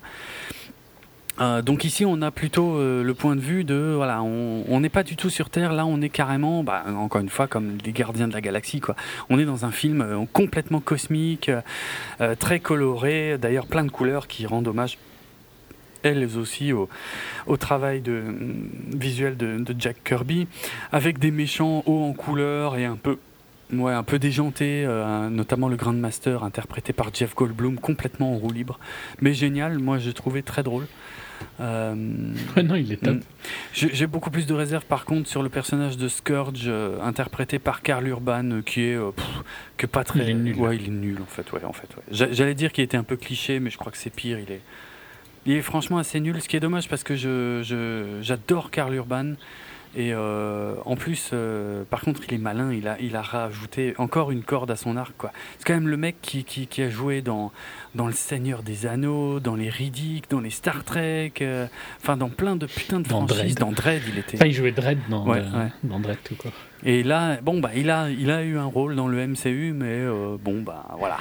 Il, il prépare sa post-carrière d'acteur euh, pour les anniversaires d'enfants. en fait. Ouais, ouais, ouais, c'est ouais, possible, exact. Euh, bon, il y en a plein qui reviennent. hein, euh, Chris Hemsworth, Tom Hiddleston en Loki, évidemment. euh, Idris Elba en Heimdall. on a donc Mark Ruffalo hein, qui interprète toujours Bruce Banner et, Hulk. Et Anthony Hopkins toujours dans le rôle d'Odin, au destin laissé très mystérieux depuis justement Thor The Dark World. hein. tout le monde, on n'en pouvait plus de savoir ce qui se passait.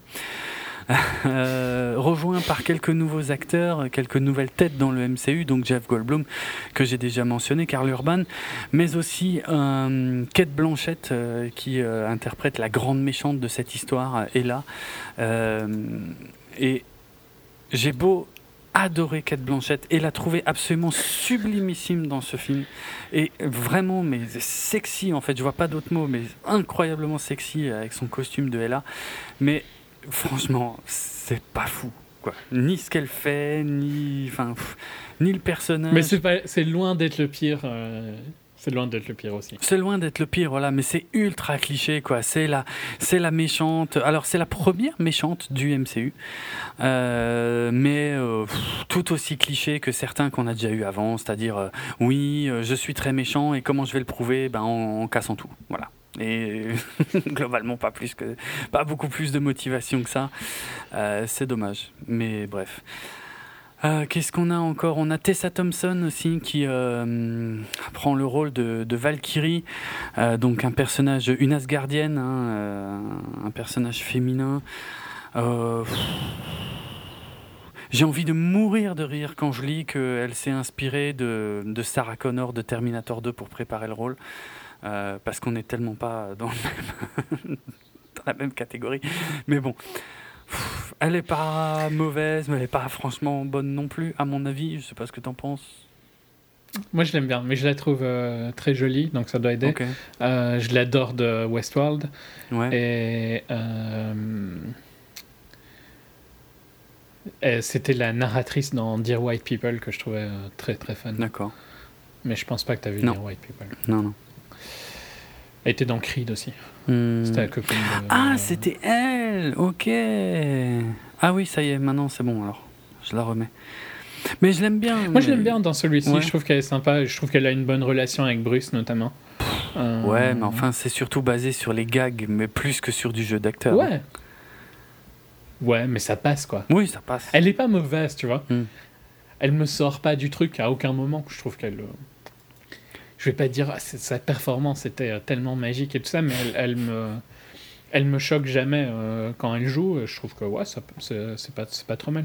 Elle a des bonnes. En fait, ouais, je suis pas vraiment d'accord. Je trouve.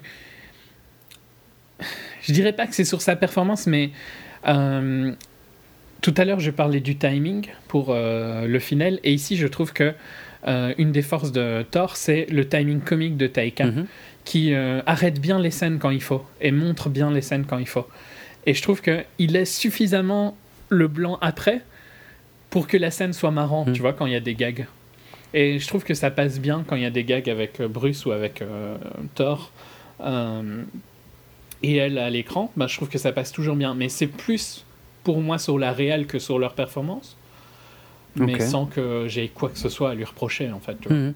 J'ai pas grand chose à lui reprocher, hein, mais j'ai pas prouvé qu'elle euh, qu'elle crevait particulièrement l'écran, quoi. Peut-être aussi que. Moi, je la trouve particulièrement jolie. Je trouve qu'elle est, Elle, elle rend bien l'écran, ouais. Je trouve qu'elle elle est badass, quoi. Ok. Après, euh, peut-être que. T'as lu, son... t'as lu qu'elle s'était inspirée avant ou après? Non, non, après, heureusement. Ok. Ouais, parce que sinon, je pense que c'est pour ça. Non, mais il y, a- y un autre truc, mais c'est pas vraiment de sa faute, mais je, je ne lui pardonne pas vraiment non plus euh, de prendre euh, le rôle euh, d'Asgardienne principale à la place de Sif. Sif, qui reste ma grande chouchou euh, des deux premiers films et qui est totalement absente de celui-là euh, parce que l'actrice Jamie Alexander était, beaucoup trop occupée euh, par le tournage de sa série. merde, je sais plus comment ça s'appelle d'ailleurs. Euh, je sais plus. Bref, bon, voilà. Sif n'est pas dans Thor Ragnarok, c'est un scandale absolu. Pas. Et ça en f- Blind Spot? Blind Spot, tout à fait. J'ai ouais. jamais vu. Ouais, exactement, c'est ça. Blind Spot. Euh, et donc, euh, juste à cause de ça, c'est de loin le plus mauvais des trois euh, films consacrés à Thor. c'est tellement ça. non, non, c'est vrai. Non, je déconne. Oui, non, non. C'est de loin Non, le non, meilleur de des loin trois. le meilleur des trois, bien sûr, bien sûr. Mais euh, je déplore euh, l'absence de Sif euh, totalement.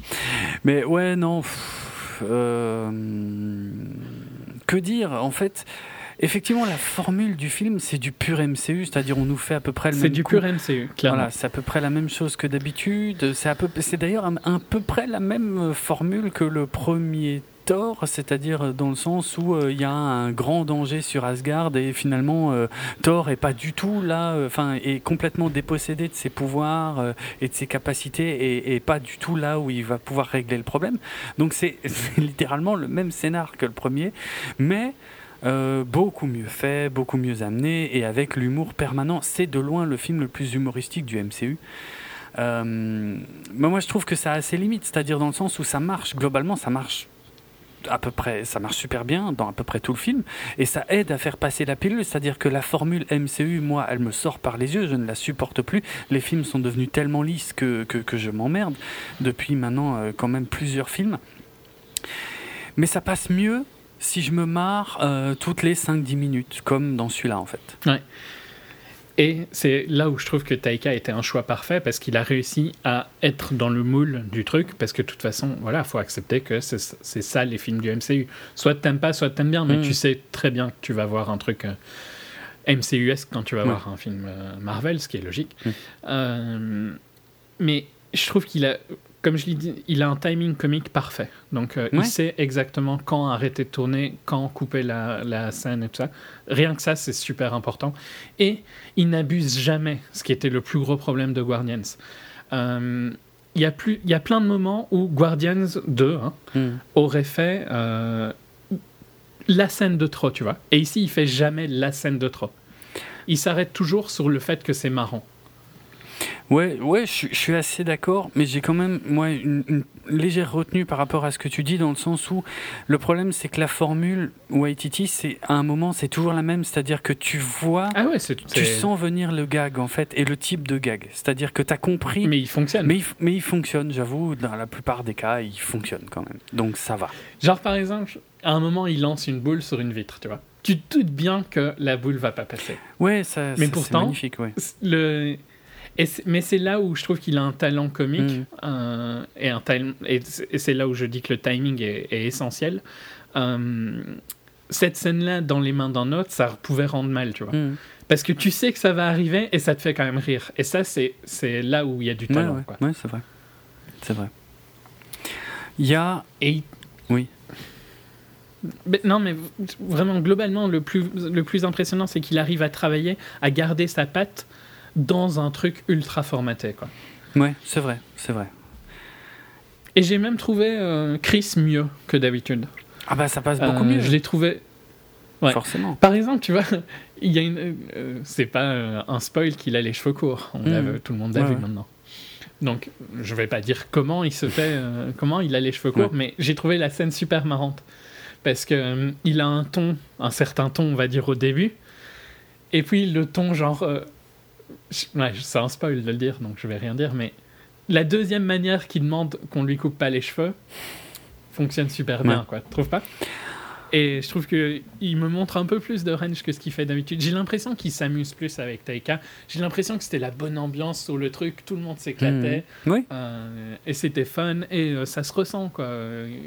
Il est plus énergique le, le film. Ouais, c'est vrai. C'est c'est vrai. Encapsulé par aussi deux trois scènes qui fonctionnent super bien niveau action. Hmm. Euh, globalement, je suis d'accord qu'il y a 20-30 minutes de trop facilement qui sont les thèmes MCU que tu dois mettre dans ton film MCU. Mais euh, la scène avec euh, Led Zepp, euh, elle déchire quoi. Et il y a un côté un peu euh, 90s, euh, 80s, 90s, tu vois, dans le, le choix des couleurs, des fonds. Il y a des trucs ça. parfois super même- chelous. hein. Euh, Il y, a, il y a quand même parfois des musiques euh, aux sonorités un peu euh, 80s qui sortent de nulle part, qui, qui, qui collent pas vraiment avec le reste. Enfin, il y a un mélange des genres. Je dis pas que ça marche pas, Ouais. mais c'est. Ben non, moi je trouve que ça marche justement. Mm. C'est spécial, mais je trouve que ça marche super bien. Est-ce que c'est un peu du fan service de la période où on est maintenant? Possible, Ouais, je possible. J'en ai rien à foutre, Je franchement. pense. Je trouve que ça marche bien. Et je l'ai trouvé moins fan service que Guardians 2, qui essayait mais Ouais, qui arrivait jamais. jamais. Ça, je suis Ici, j'ai trouvé que c'était chaque fois fun et ça, même visuellement, je l'ai trouvé intéressant en fait. Hmm. Ce qui est rare pour un MCU parce qu'à part Doctor Strange, ils sont rarement intéressants. Euh, et ici, je l'ai trouvé. Genre, il a des ralentis qui sont. qui pourraient presque être clichés, tu vois, et ils le sont pas. Mhm. Genre, euh, les scènes avec Immigrant Song déchirent, je trouve. ok. Et pourtant, t'imagines pas que. Tu, quand tu les vois, si tu les décris, tu trouves pas qu'elles pourraient être mal faites? Mais elles rentrent super bien dans le film, t'es d'accord? Ouais, ça rend bien. Après, c'est un peu. euh, C'est classique, j'ai envie de dire. Moi, ça m'a moins. euh, Mais je dirais pas que c'est pas classique à ce moment-là visuellement, hein, mais par contre, je trouve qu'il a, il fait des gros plans et tout ça. Il a quand même quelques trucs qui sont un peu différents, je trouve, où euh, ça, ça change un peu. Mm. Mais je dirais qu'il joue presque sur le côté euh, cliché de la scène avec Immigrant Oui, ça, je pense. Oui, oui. Je pense qu'il s'amuse avec ça. et, ouais. Mm. et ça la rend vraiment euh, super cool, quoi, super euh, fun à regarder et t'es dedans. Et donc le mélange du timing comique, euh, de ça, euh, que tout le monde a l'air d'être un peu plus à fond dans le fait. Le fait aussi, je trouve que l'alchimie Bruce euh, et, et, euh, et Thor fonctionnent Mm. bien. Ben ça fait ouais, globalement une bonne Ouais, expérience. c'est quoi. important. ouais. Je dis pas qu'il n'y a pas des trucs, j'aurais pu largement retirer 20-30 minutes, Mm. mais je me suis pas fait chier à aucun moment parce que il, il donne suffisamment tout au long du film pour que tu te fasses pas chier. Ouais, pareil. Il y a quelques longueurs. Il y a des moments. Il y a des moments où ça retombe un petit peu, c'est-à-dire où Un petit il peu. a, voilà, il a du mal à, à repartir, mais quand il repart, t'es toujours, euh, t'es toujours content, quoi, parce que tu vas rigoler, parce Ouais. que tu, tu vas voir des, des- des scènes assez sympas. Bon, pas toujours de très bon goût visuellement. Je parle des CGI hein, qui sont parfois quand même un peu dégueux. euh, à droite à gauche Euh, mais bon tout ça mélangé avec une, approche artistique un peu différente comme dit euh, une planète euh, des vaisseaux des designs de vaisseaux des couleurs de vaisseaux assez différents de ce qu'on voit d'habitude ça ça apporte un peu de fraîcheur, ça fait du bien. Euh, on n'a pas, on n'a quasiment pas parlé de Loki, mais Loki est un élément comique du film également, euh, dans Mhm. un style différent de celui de Thor, du coup, mais ça marche assez bien. Tout ça est est globalement bien, bien emballé, bien emmené. euh, c'est, c'est, ouais, c'est, genre, je vais redire la même chose que ce que j'ai dit, c'est-à-dire la formule le MCU euh, me saoule et d'un classicisme absolu maintenant euh, qui me, voilà, qui me déplaît. Mais là, au moins, j'ai rigolé, euh, j'ai rigolé. Il y avait des trucs sympas visuellement. Même si au final, et là par contre je pense qu'on va pas être d'accord, mais au final, euh, moi je ressors de ce film comme je ressors de Kingsman 2, c'est-à-dire j'ai bien rigolé, il y avait deux trois trucs sympas, mais franchement euh, le lendemain je suis passé à autre chose, quoi. C'est bon, euh, voilà. Mais au moins ça m'a pas saoulé, ce qui est déjà pas mal pour des films du MCU récents. Je vais te poser une question, mais si, tu- si on retirait globalement beaucoup des scènes de Kate Blanchett et beaucoup des scènes de Idris Elba, Mm. Qui sont pour moi les scènes les plus MCU, qui n'ont pas vraiment de patte euh, Taika, Ben, le film serait bien meilleur, non? Bah, je suis d'accord pour Idris Et je dis Elba. pas qu'on doit complètement effacer euh, Kate Blanchett, hein. Ouais, Euh, parce que bon, voilà, elle est importante dans l'histoire, entre guillemets, Bah, elle, elle drive quand même un peu l'histoire. bah, quand même, ouais. On pourrait virer pas mal, tu vois, je. On pourrait, oui, parce qu'il y a un moment, ça sert à rien, ça n'apporte rien, effectivement. On pourrait, ce serait super bizarre de se dire euh, que, que, ouais, que, que globalement tout le cœur du film se passe sans elle, mais vu ce qui est raconté, ce serait pas choquant non plus, quoi. Globalement, je trouve que tout, tout ce qui se passe sur, euh, avec le Grandmaster, quoi. Mm. C'est vraiment le point fort du film. Ouais, ouais, parce que c'est c'est frais, c'est différent, c'est con. euh, C'est Ouais. les. Puis c'est là où euh, Hulk est. Il y a Hulk et, et Thor. Mm, ouais. C'est. Ouais. Je trouve que toute cette partie-là. Korg est super marrant aussi. hein. Ouais, Korg est, Korg est vraiment sympa parce qu'il est parce qu'il est inattendu. En fait, à chaque fois, tu te dis, tu- Avec sa petite voix toute Bah, c'est gentille. ça. euh, c'est ça. Ça marche, ça marche bien. Mais par contre, ça marchera pas éternellement non plus. hein. Ça marche bien. Non, bien sûr, mais, mais il abuse pas du tout dans le film. Pas dans déjà. le film, non, ça va, ça va. Et Il y a une scène au début où euh, il y a deux fois le même gag. Et je ne sais plus c'est quoi par contre. Donc euh, tu pourrais dire que, que ça m'a pas marqué tant que ça. Mais. euh, Je sais pas. Ça te dit rien? Oui, il, il refait deux fois la même. euh, Mais j'ai eu cette impression plusieurs fois, scène. moi. Donc, euh, en fait, euh, Mais je trouve qu'il le fait jamais trop. En fait, il le fait jamais que deux fois. Tu ouais. vois. Par contre, ouais, ça, ok. Et Mm. à Guardians 2, il l'aurait fait trois fois. Mhm. Et à la troisième fois, ça te saoule. hein. Ouais, ouais. La deuxième fois, c'est marrant parce que tu te dis, ah, il le refait, c'est cool, ok, c'est Mm. marrant. La troisième fois, ça te saoule, tiens, change de, change de truc. tu vois. Ouais. Et c'est une, super fine euh, ligne à suivre, hein, en fait, ça, Oui, oui. d'être euh, marrant ou euh, lourd. quoi. Mm. Et je trouve qu'il arrive toujours à être du côté marrant et il passe jamais du côté lourd. Je suis tout à fait d'accord que ça, ça, c'est pas vraiment à répéter. J'espère qu'il en refera pas un autre, en fait. Ben, je suis assez Je pense que c'est un peu une anomalie du truc. quoi. Ouais, quasiment. Ouais. Il faut le voir comme ça, euh, plus euh, genre. euh, Mm, mm. Comme par exemple, je suis sûr à 99% que euh, Deadpool 2 sera de la grosse merde. Je vois Ouais, pas ouais. comment ça peut être autre chose que de la grosse merde. Mm. C'est ce qu'on avait déjà dit à Deadpool 1, ça marche une fois, Ouais, basta. c'est quoi. clair. c'est Guardian, c'était la même chose, ça marche une fois, c'est fini après. Mm, mm. Euh, et quelqu'un peut partir de Thor et, et aider, euh, être aidé de ce qu'il a fait avec Ragnarok, pas de souci. Mais lui refaire la même chose, ça sera comme Guardians 2, ce sera nul. Mm. Mais je trouve qu'il a, il est pas tombé dans le nul dans celui-ci en tout cas, Non, ça va. clairement. Ça va. Euh, Ça saoule pas, euh, c'est sympa. C'est. pff. Après, je, reconnais aussi, bon, ça c'est peut-être pas euh, en rapport avec euh, Waititi lui-même, hein, euh, ça c'est plutôt euh, Kevin Feige qui, qui chapeaute ces trucs-là, mais pour une fois, on a un film du MCU qui fait un tout petit peu, et je précise vraiment sur le un petit peu, mais c'est déjà pas mal, avancer euh, le hum, comment Le truc, le, truc global, ouais, c'est ça. C'est-à-dire tu Le plot, ouais. Ouais, parce que globalement, la plupart des films, à la fin, euh, tu, pff, tu reviens euh, souvent au même point de, dé- Au point de départ. départ, ouais, donc ça change rien.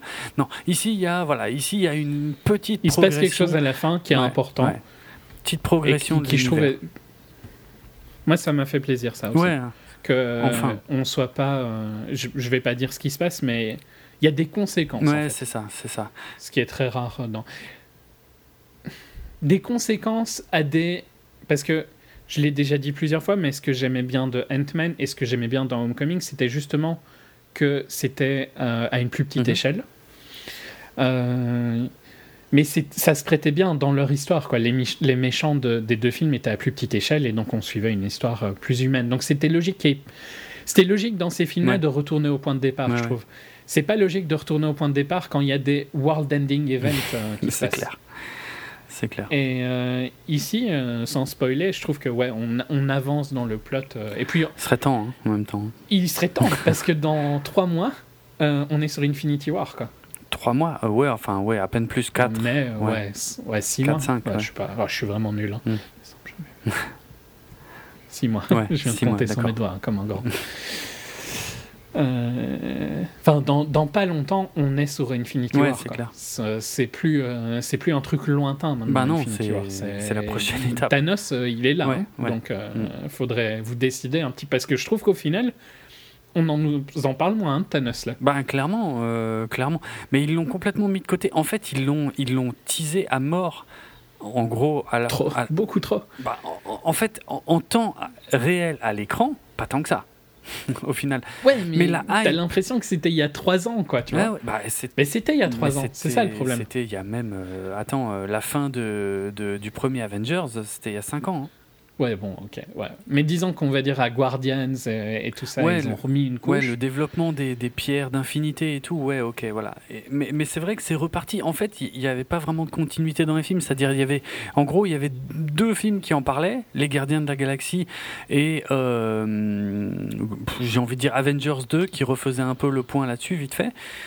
Mais sinon, euh, on n'en parle pas. Quoi. Mais bon, après, pff, ouais. Les persos sont pas censés être au courant. Enfin, si Thor l'est, en fait. Bon, c'est pas, c'est pas clair. Bref, je sais pas. Mais c'est surtout que. Bon, le prochain sur les listes, c'est Black Panther. Ouais, c'est d'abord Black, Pan- euh, Black Panther. ouais. J'ai pas l'impression que c'est lui qui va vraiment mettre en place euh, Thanos. Ah non, et donc, on pas. va arriver sur Thanos euh, qui sort de nulle part, un, un peu. Un peu, ouais. Euh, ouais. C'est un peu dommage parce qu'effectivement, ils ont, ils ont hypé tout le monde avec cette histoire de Thanos depuis 5 ans.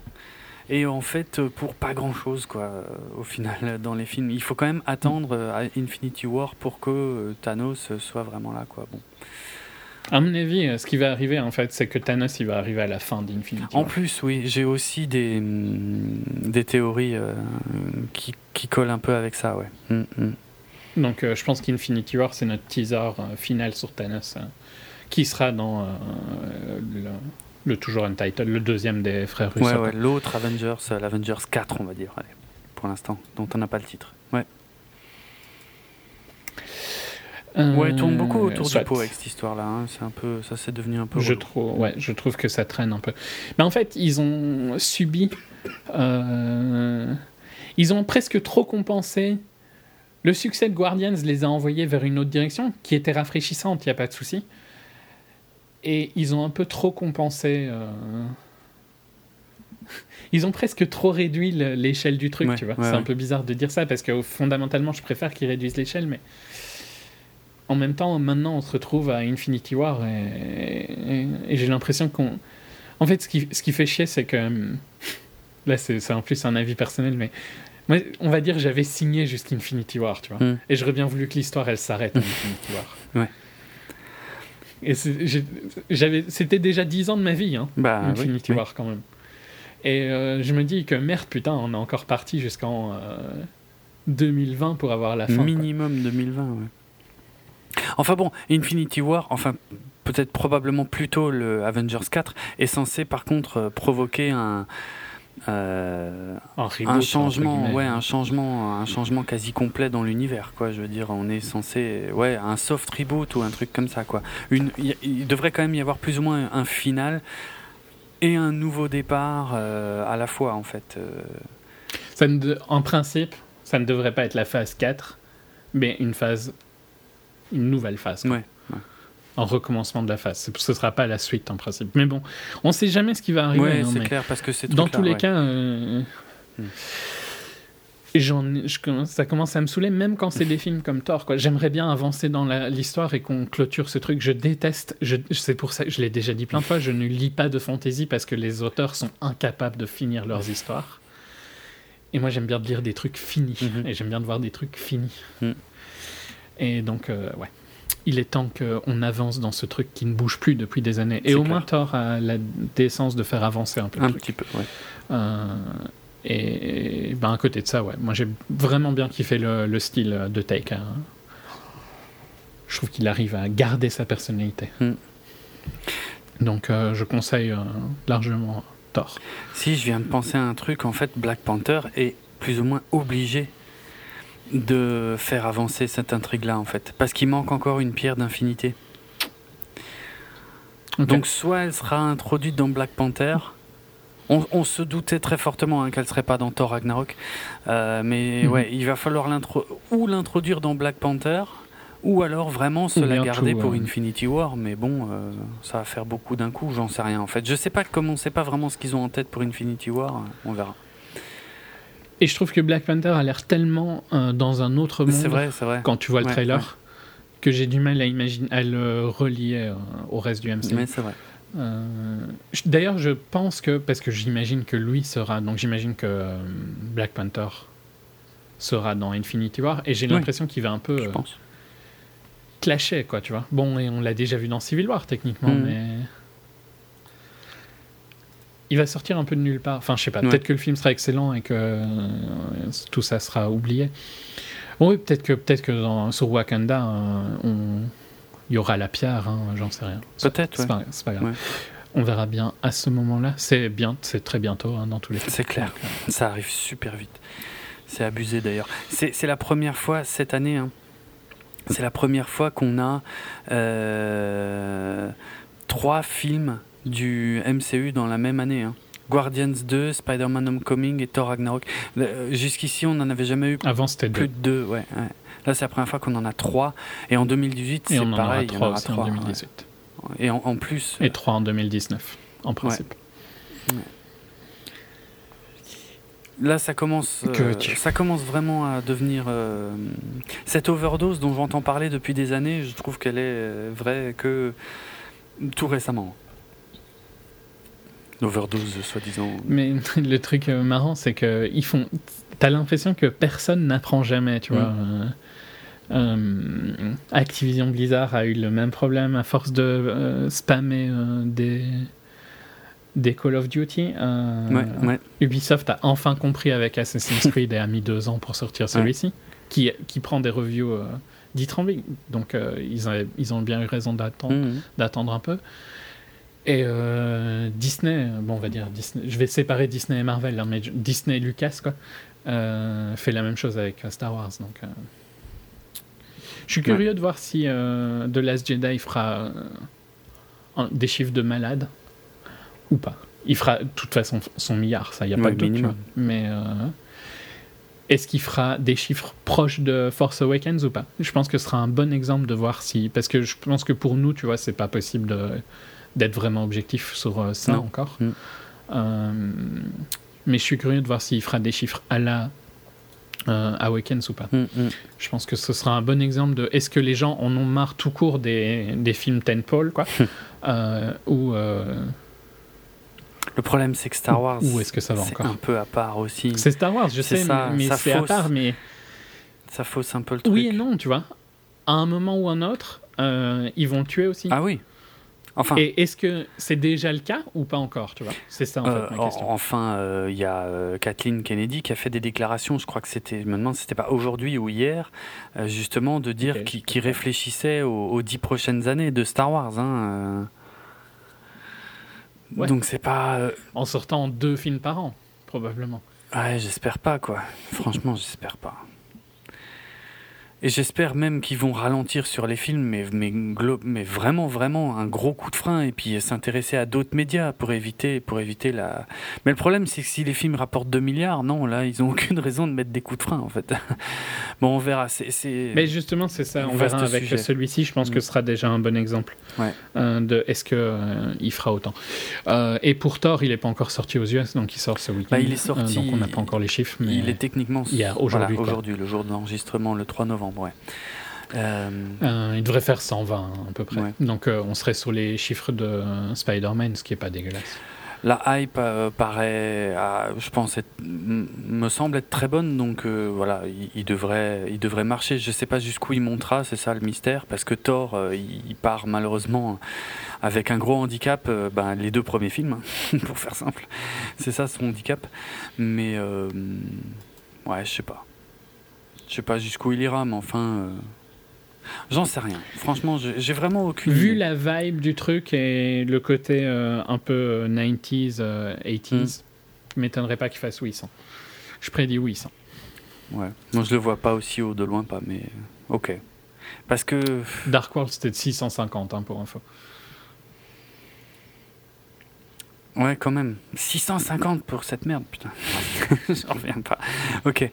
Et presque 900 pour Homecoming. hein. Donc moi je suis un peu, genre un peu en dessous. Donc 750-800, je pense que c'est réaliste. Mais bon, on verra bien dans quelques semaines. Ouais. Euh, il fait pas un mauvais démarrage pour ça Ça va. au- à l'étranger ouais, dans à l'international, ça va. Mais ouais, je sais pas. Bon, j'imagine que si je dis ouais, mais attention, il faut se méfier de Justice League qui sort dans quelques mois, euh, tu me prends pas du tout au sérieux. Donc, non, mais même moi, hein, j'y crois pas vraiment parce que je sais plus du tout quoi penser de ce que fait Warner. Donc, euh, Euh, je... Qui sort dans quelques semaines, non? Bah, dans... T'as dit quelques mois. Ah, moi, pardon, non, non, oui. je C'est pas genre semaine, dans- Oui, c'est dans 2-3 semaines, ouais, ouais. Ouais. Ouais, il me semblait Mhm. bien. hein, c'est genre euh, en, en décembre. C'est en novembre. Non, non, ça, bah non, en décembre. En novembre, dans, dans deux semaines. C'est dans deux. En décembre, il y a, il y a Star Wars. Bah, c'est ça, en décembre, il y a Star Wars qui bouffe tout, donc en novembre, il y a euh, Justice League qui est censé tout bouffer. Il... Ouais, il peut vraiment souffrir de tort, je pense, mais on verra. On verra. Soit. Voilà. Ok, euh, autre chose sur Thor, tu le conseilles quand même Je, hein, oui, oui, je le sympa. conseille parce que, parce que voilà, en, en fait, comme dit, moi j'en sors. Enfin, c'est comme. euh, En fait, c'est devenu euh, les films Marvel, pourvu qu'ils soient comme ça, plus comme ça, on va dire, parce que c'est euh, c'est c'est devenu pour moi la définition du film popcorn en fait. C'est le film que tu vas voir avec des potes, tu rigoles, il y a de l'action, euh, il y a des monsieur très musclés, il y a des jolies filles, euh, et puis à la fin euh, tu t'en parles deux minutes et puis euh, et puis tu passes à autre chose. Voilà, c'est le film popcorn parfait. euh, bah, je préfère qu'il soit comme ça plutôt que je me fasse chier devant quoi en fait. Donc ouais, je le conseille.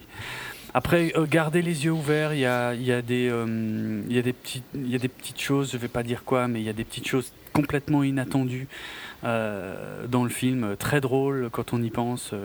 mais ouais, gardez bien les yeux ouverts en fait, parce qu'il y a, il y a- voilà, Taika Waititi s'est vraiment amusé à mettre un peu tout et n'importe quoi dans son film et euh, et, euh, et un humour finalement ouais qu'on n'avait jamais vu jusque là dans le MCU. Bon, pourquoi pas. Ouais, parce qu'il ne copie pas Guardians. Non, ce non, qui non, pouvait exact. être le risque le plus grand, Exact. et il ne, à aucun moment c'est une copie de Guardians. Mm. euh, C'est vrai. c'est son propre style qui, oui, est plus proche de Guardians dans le MCU, parce que c'est le seul autre film un peu comique. Ouais. Avec Ant-Man, entre guillemets, mais. euh, on va dire le côté cosmique et tout ça, forcément, ça rapproche les deux, Mm. mais c'est jamais du tout le même style que, que Guardians. Tout à fait. Donc, euh, c'est déjà très très bien.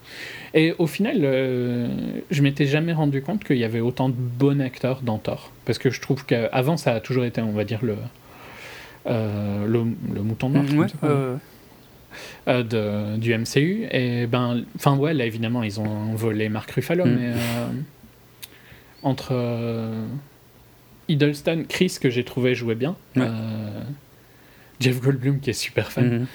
et bon, Anthony Hopkins. Ouais. Je dis pas qu'il a beaucoup à l'écran, mais il est toujours magnétique à l'écran. Clairement. Clairement. Voilà. On clôture ça? On clôture sur ça?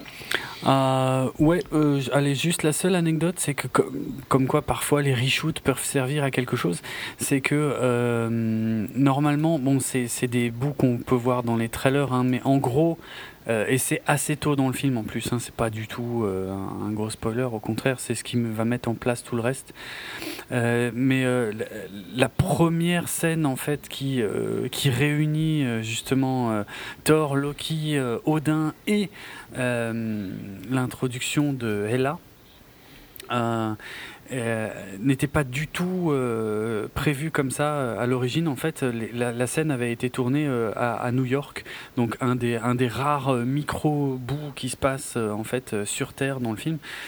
Et, euh, et c'est euh, finalement Waititi qui a décidé de, enfin que ça fonctionnait pas en fait, et que euh, qu'il n'y avait pas du tout l'émotion qu'il devait y avoir ou le, poids qu'il devait y avoir dans la scène, et il a décidé d'aller retourner euh, ça en Norvège. Enfin, je sais pas, je suis pas sûr qu'il ait vraiment été tourné en Norvège, mais en tout cas dans le dans le film, c'est considéré comme étant la Norvège. Et ce qui est d'ailleurs un superbe clin d'œil aux, Norvégiens, hein, dont euh, dont les mythologies qui sont évoquées là-dedans euh, bah, sont euh, font partie de la culture, mais vraiment. au jour le jour quoi donc voilà ça j'ai trouvé que c'était super sympa Mhm. et donc voilà voilà ju- juste pour expliquer un, un gros changement qu'il y a eu. Et le, film a été vachement rallongé aussi en fait le film devait être beaucoup plus court et puis finalement ils avaient beaucoup d'humour euh, qu'ils avaient aussi euh, pas mal refait en, en reshoot et ils l'ont rajouté et ça va même si comme dit il y a une ou deux petites baisses de régime et longueur à droite à gauche rien de catastrophique rien qui pourrisse complètement le film donc euh, pour une fois, il a eu raison de rallonger un peu son film en fait. Voilà. Euh, et il y a aussi des acteurs dont on n'a pas parlé, hein, des méga stars. Mais je le dirai Mais pas. justement, c'est ça que je disais avant, il faut garder les yeux bien ouverts parce que moi, j'en revenais pas en fait. Ah, c'était pour oui, ça, oui, ok. oui, je- je- j'étais là, mais attends, non, mais non. Ah bah, ah bah si. Bah si. Euh, ça, c'était énorme. Bref. Tu l'as reconnu pendant le film ou Ouais, ouais, pas ouais, ouais. ouais, ouais. Ok. Mais ouais, je, je, je me suis dit, mais Non, mais ouais. c'est assez tôt dans le film. hein, vous, si vous l'avez vu, Oui, oui. vous saurez de quoi on Ouais, parle. ouais, c'est clair, c'est clair. Non, non, mais pareil, parce qu'au début, Euh. j'étais là. Non, mais, mais non. Ah, mais- ah bah si, mais, pourquoi? Non, ouais, bon, bon, bref. Et du coup, ça te, enfin, ça crée un décalage, mais que qui, qui doit faire énormément rire Taika Waititi. Donc euh, l'e- l'effet est complètement réussi, je pense, Euh, parce que forcément, tu te poses la question quand tu le vois, quoi. Voilà. Euh, et bien voilà pour euh, Thor. Euh, et ce qui clôture notre débrief du mois de d'octobre. J'allais dire Mm. novembre par erreur. encore.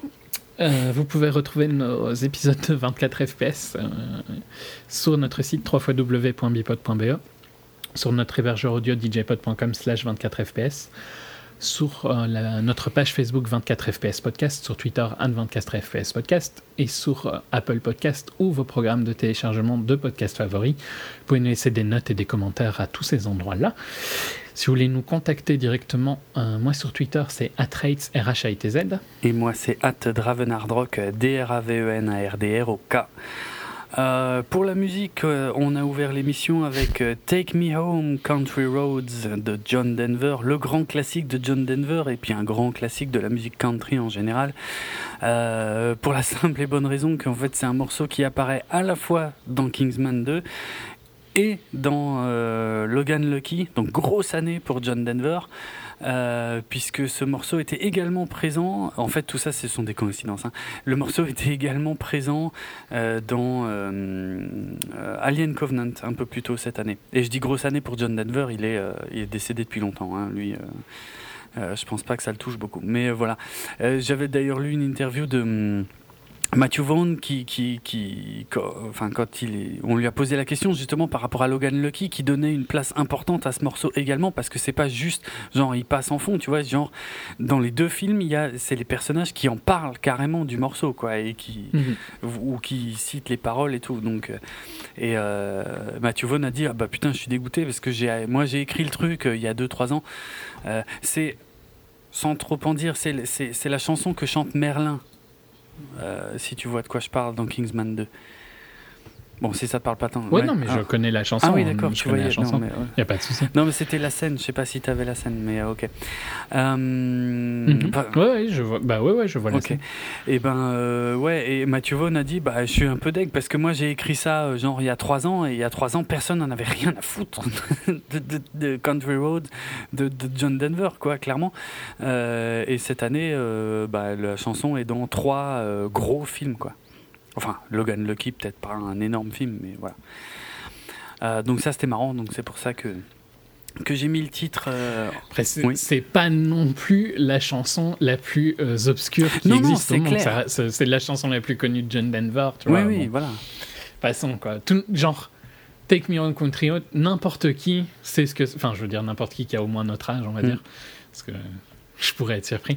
Euh, tu t'entends et tu sais les paroles, quoi. Enfin, c'est un truc que tu as entendu des milliers de fois. Donc, euh, C'est clair, c'est clair. Il y a, il y a le, le nombre de reprises qu'il y a de, de rien que de ce morceau, c'est ouf, quoi. Je veux dire, euh, bon, je les connais largement pas tous, enfin même quasiment aucun, mais euh, parce que c'est surtout des artistes de blues. Non, non, mais c'est un grand classique. Mais c'est marrant de le retrouver dans trois films. c'est vrai qu'en 2017, paf. euh, C'est ça. en fait. mais disons que s'il veut se plaindre, alors il fallait faire comme Baby Driver et prendre des trucs complètement obscurs, Ouais. quoi. Alors, il se plaint pas. hein, Je pense que c'était pas ça. Le... Non, non. truc. Mais c'est, mais c'est vrai que c'est, c'est- an- l'anecdote est marrante. Que... Mm. Et, et, euh, c'est vrai que l'anecdote est marrante qu'elle soit. C'est pas juste une petite partie de chaque film. Ouais, quoi. ça. Elles sont. euh, C'est ça.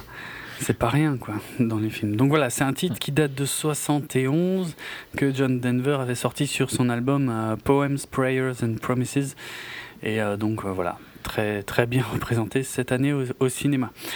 En conclusion de cette émission, sans surprise, et probablement l'un des groupes que j'ai déjà le plus euh, placé en fin d'émission, c'est donc euh, Led Zeppelin avec Immigrant Song, donc euh, morceau qui a servi à pitcher Thor Ragnarok à Marvel Studios, qui a servi également dans les bandes annonces de Thor Ragnarok et qu'on retrouve, euh, euh, je serais presque tenté de dire, un peu surexposé parce que, euh, en fait, à plusieurs reprises, c'est- quand même pas souvent qu'on a ça dans le Mhm. même film, euh, également dans Thor Ragnarok. Donc voilà, un morceau évidemment euh, extraordinaire de Led Zeppelin. Donc, euh, enfin, c'est un pléonasme de dire extraordinaire et Led Zeppelin dans la même phrase. C'est probablement le groupe où on est le plus en accord. sur- Ouais. Ouais, c'est cool, tant mieux, tant mieux. Euh, et puis, en- c'est- euh, de toute façon, c'est un, très bon choix parce que les paroles euh, parlent de mythologie nordique hein, complètement. Led Zepp et, euh, Led Zepp et Thor, ça va ensemble. Ça- ouais, ouais, ça va assez bien ensemble pour le coup, donc vraiment cool, quoi. Très bon choix. C'était un titre qui était sur leur troisième album, justement intitulé Led Zeppelin 3, qui était sorti en, en 1970 et qui avait été inspiré par. En plus, euh, en partie inspiré par des, par des petits incidents en fait euh, qui, euh, qu'ils avaient connus quand ils étaient en tournée. Euh, en, en 70 justement, ils étaient en tournée en Europe et ils étaient passés par l'Islande notamment.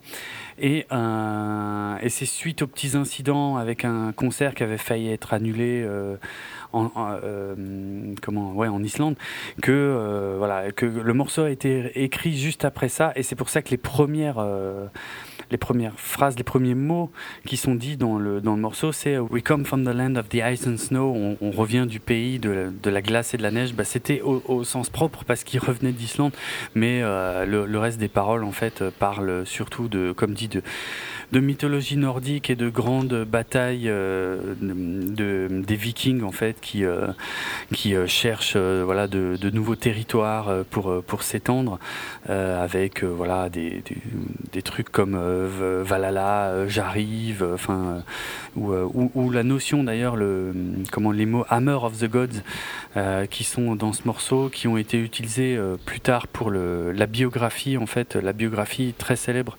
de Led Zeppelin euh, qui était écrite par Stephen Davis qui s'appelait Hammer of the Gods et euh, Hammer of the Gods c'était aussi une expression qui était un peu utilisée à l'époque pour décrire la musique de Led Zeppelin tu vois c'était un peu bam le, marteau qui tombe sur la gueule quoi Euh, donc voilà super morceau, super choix.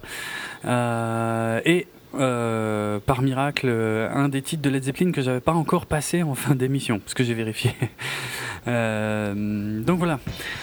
Ciao tout le monde, à très bientôt.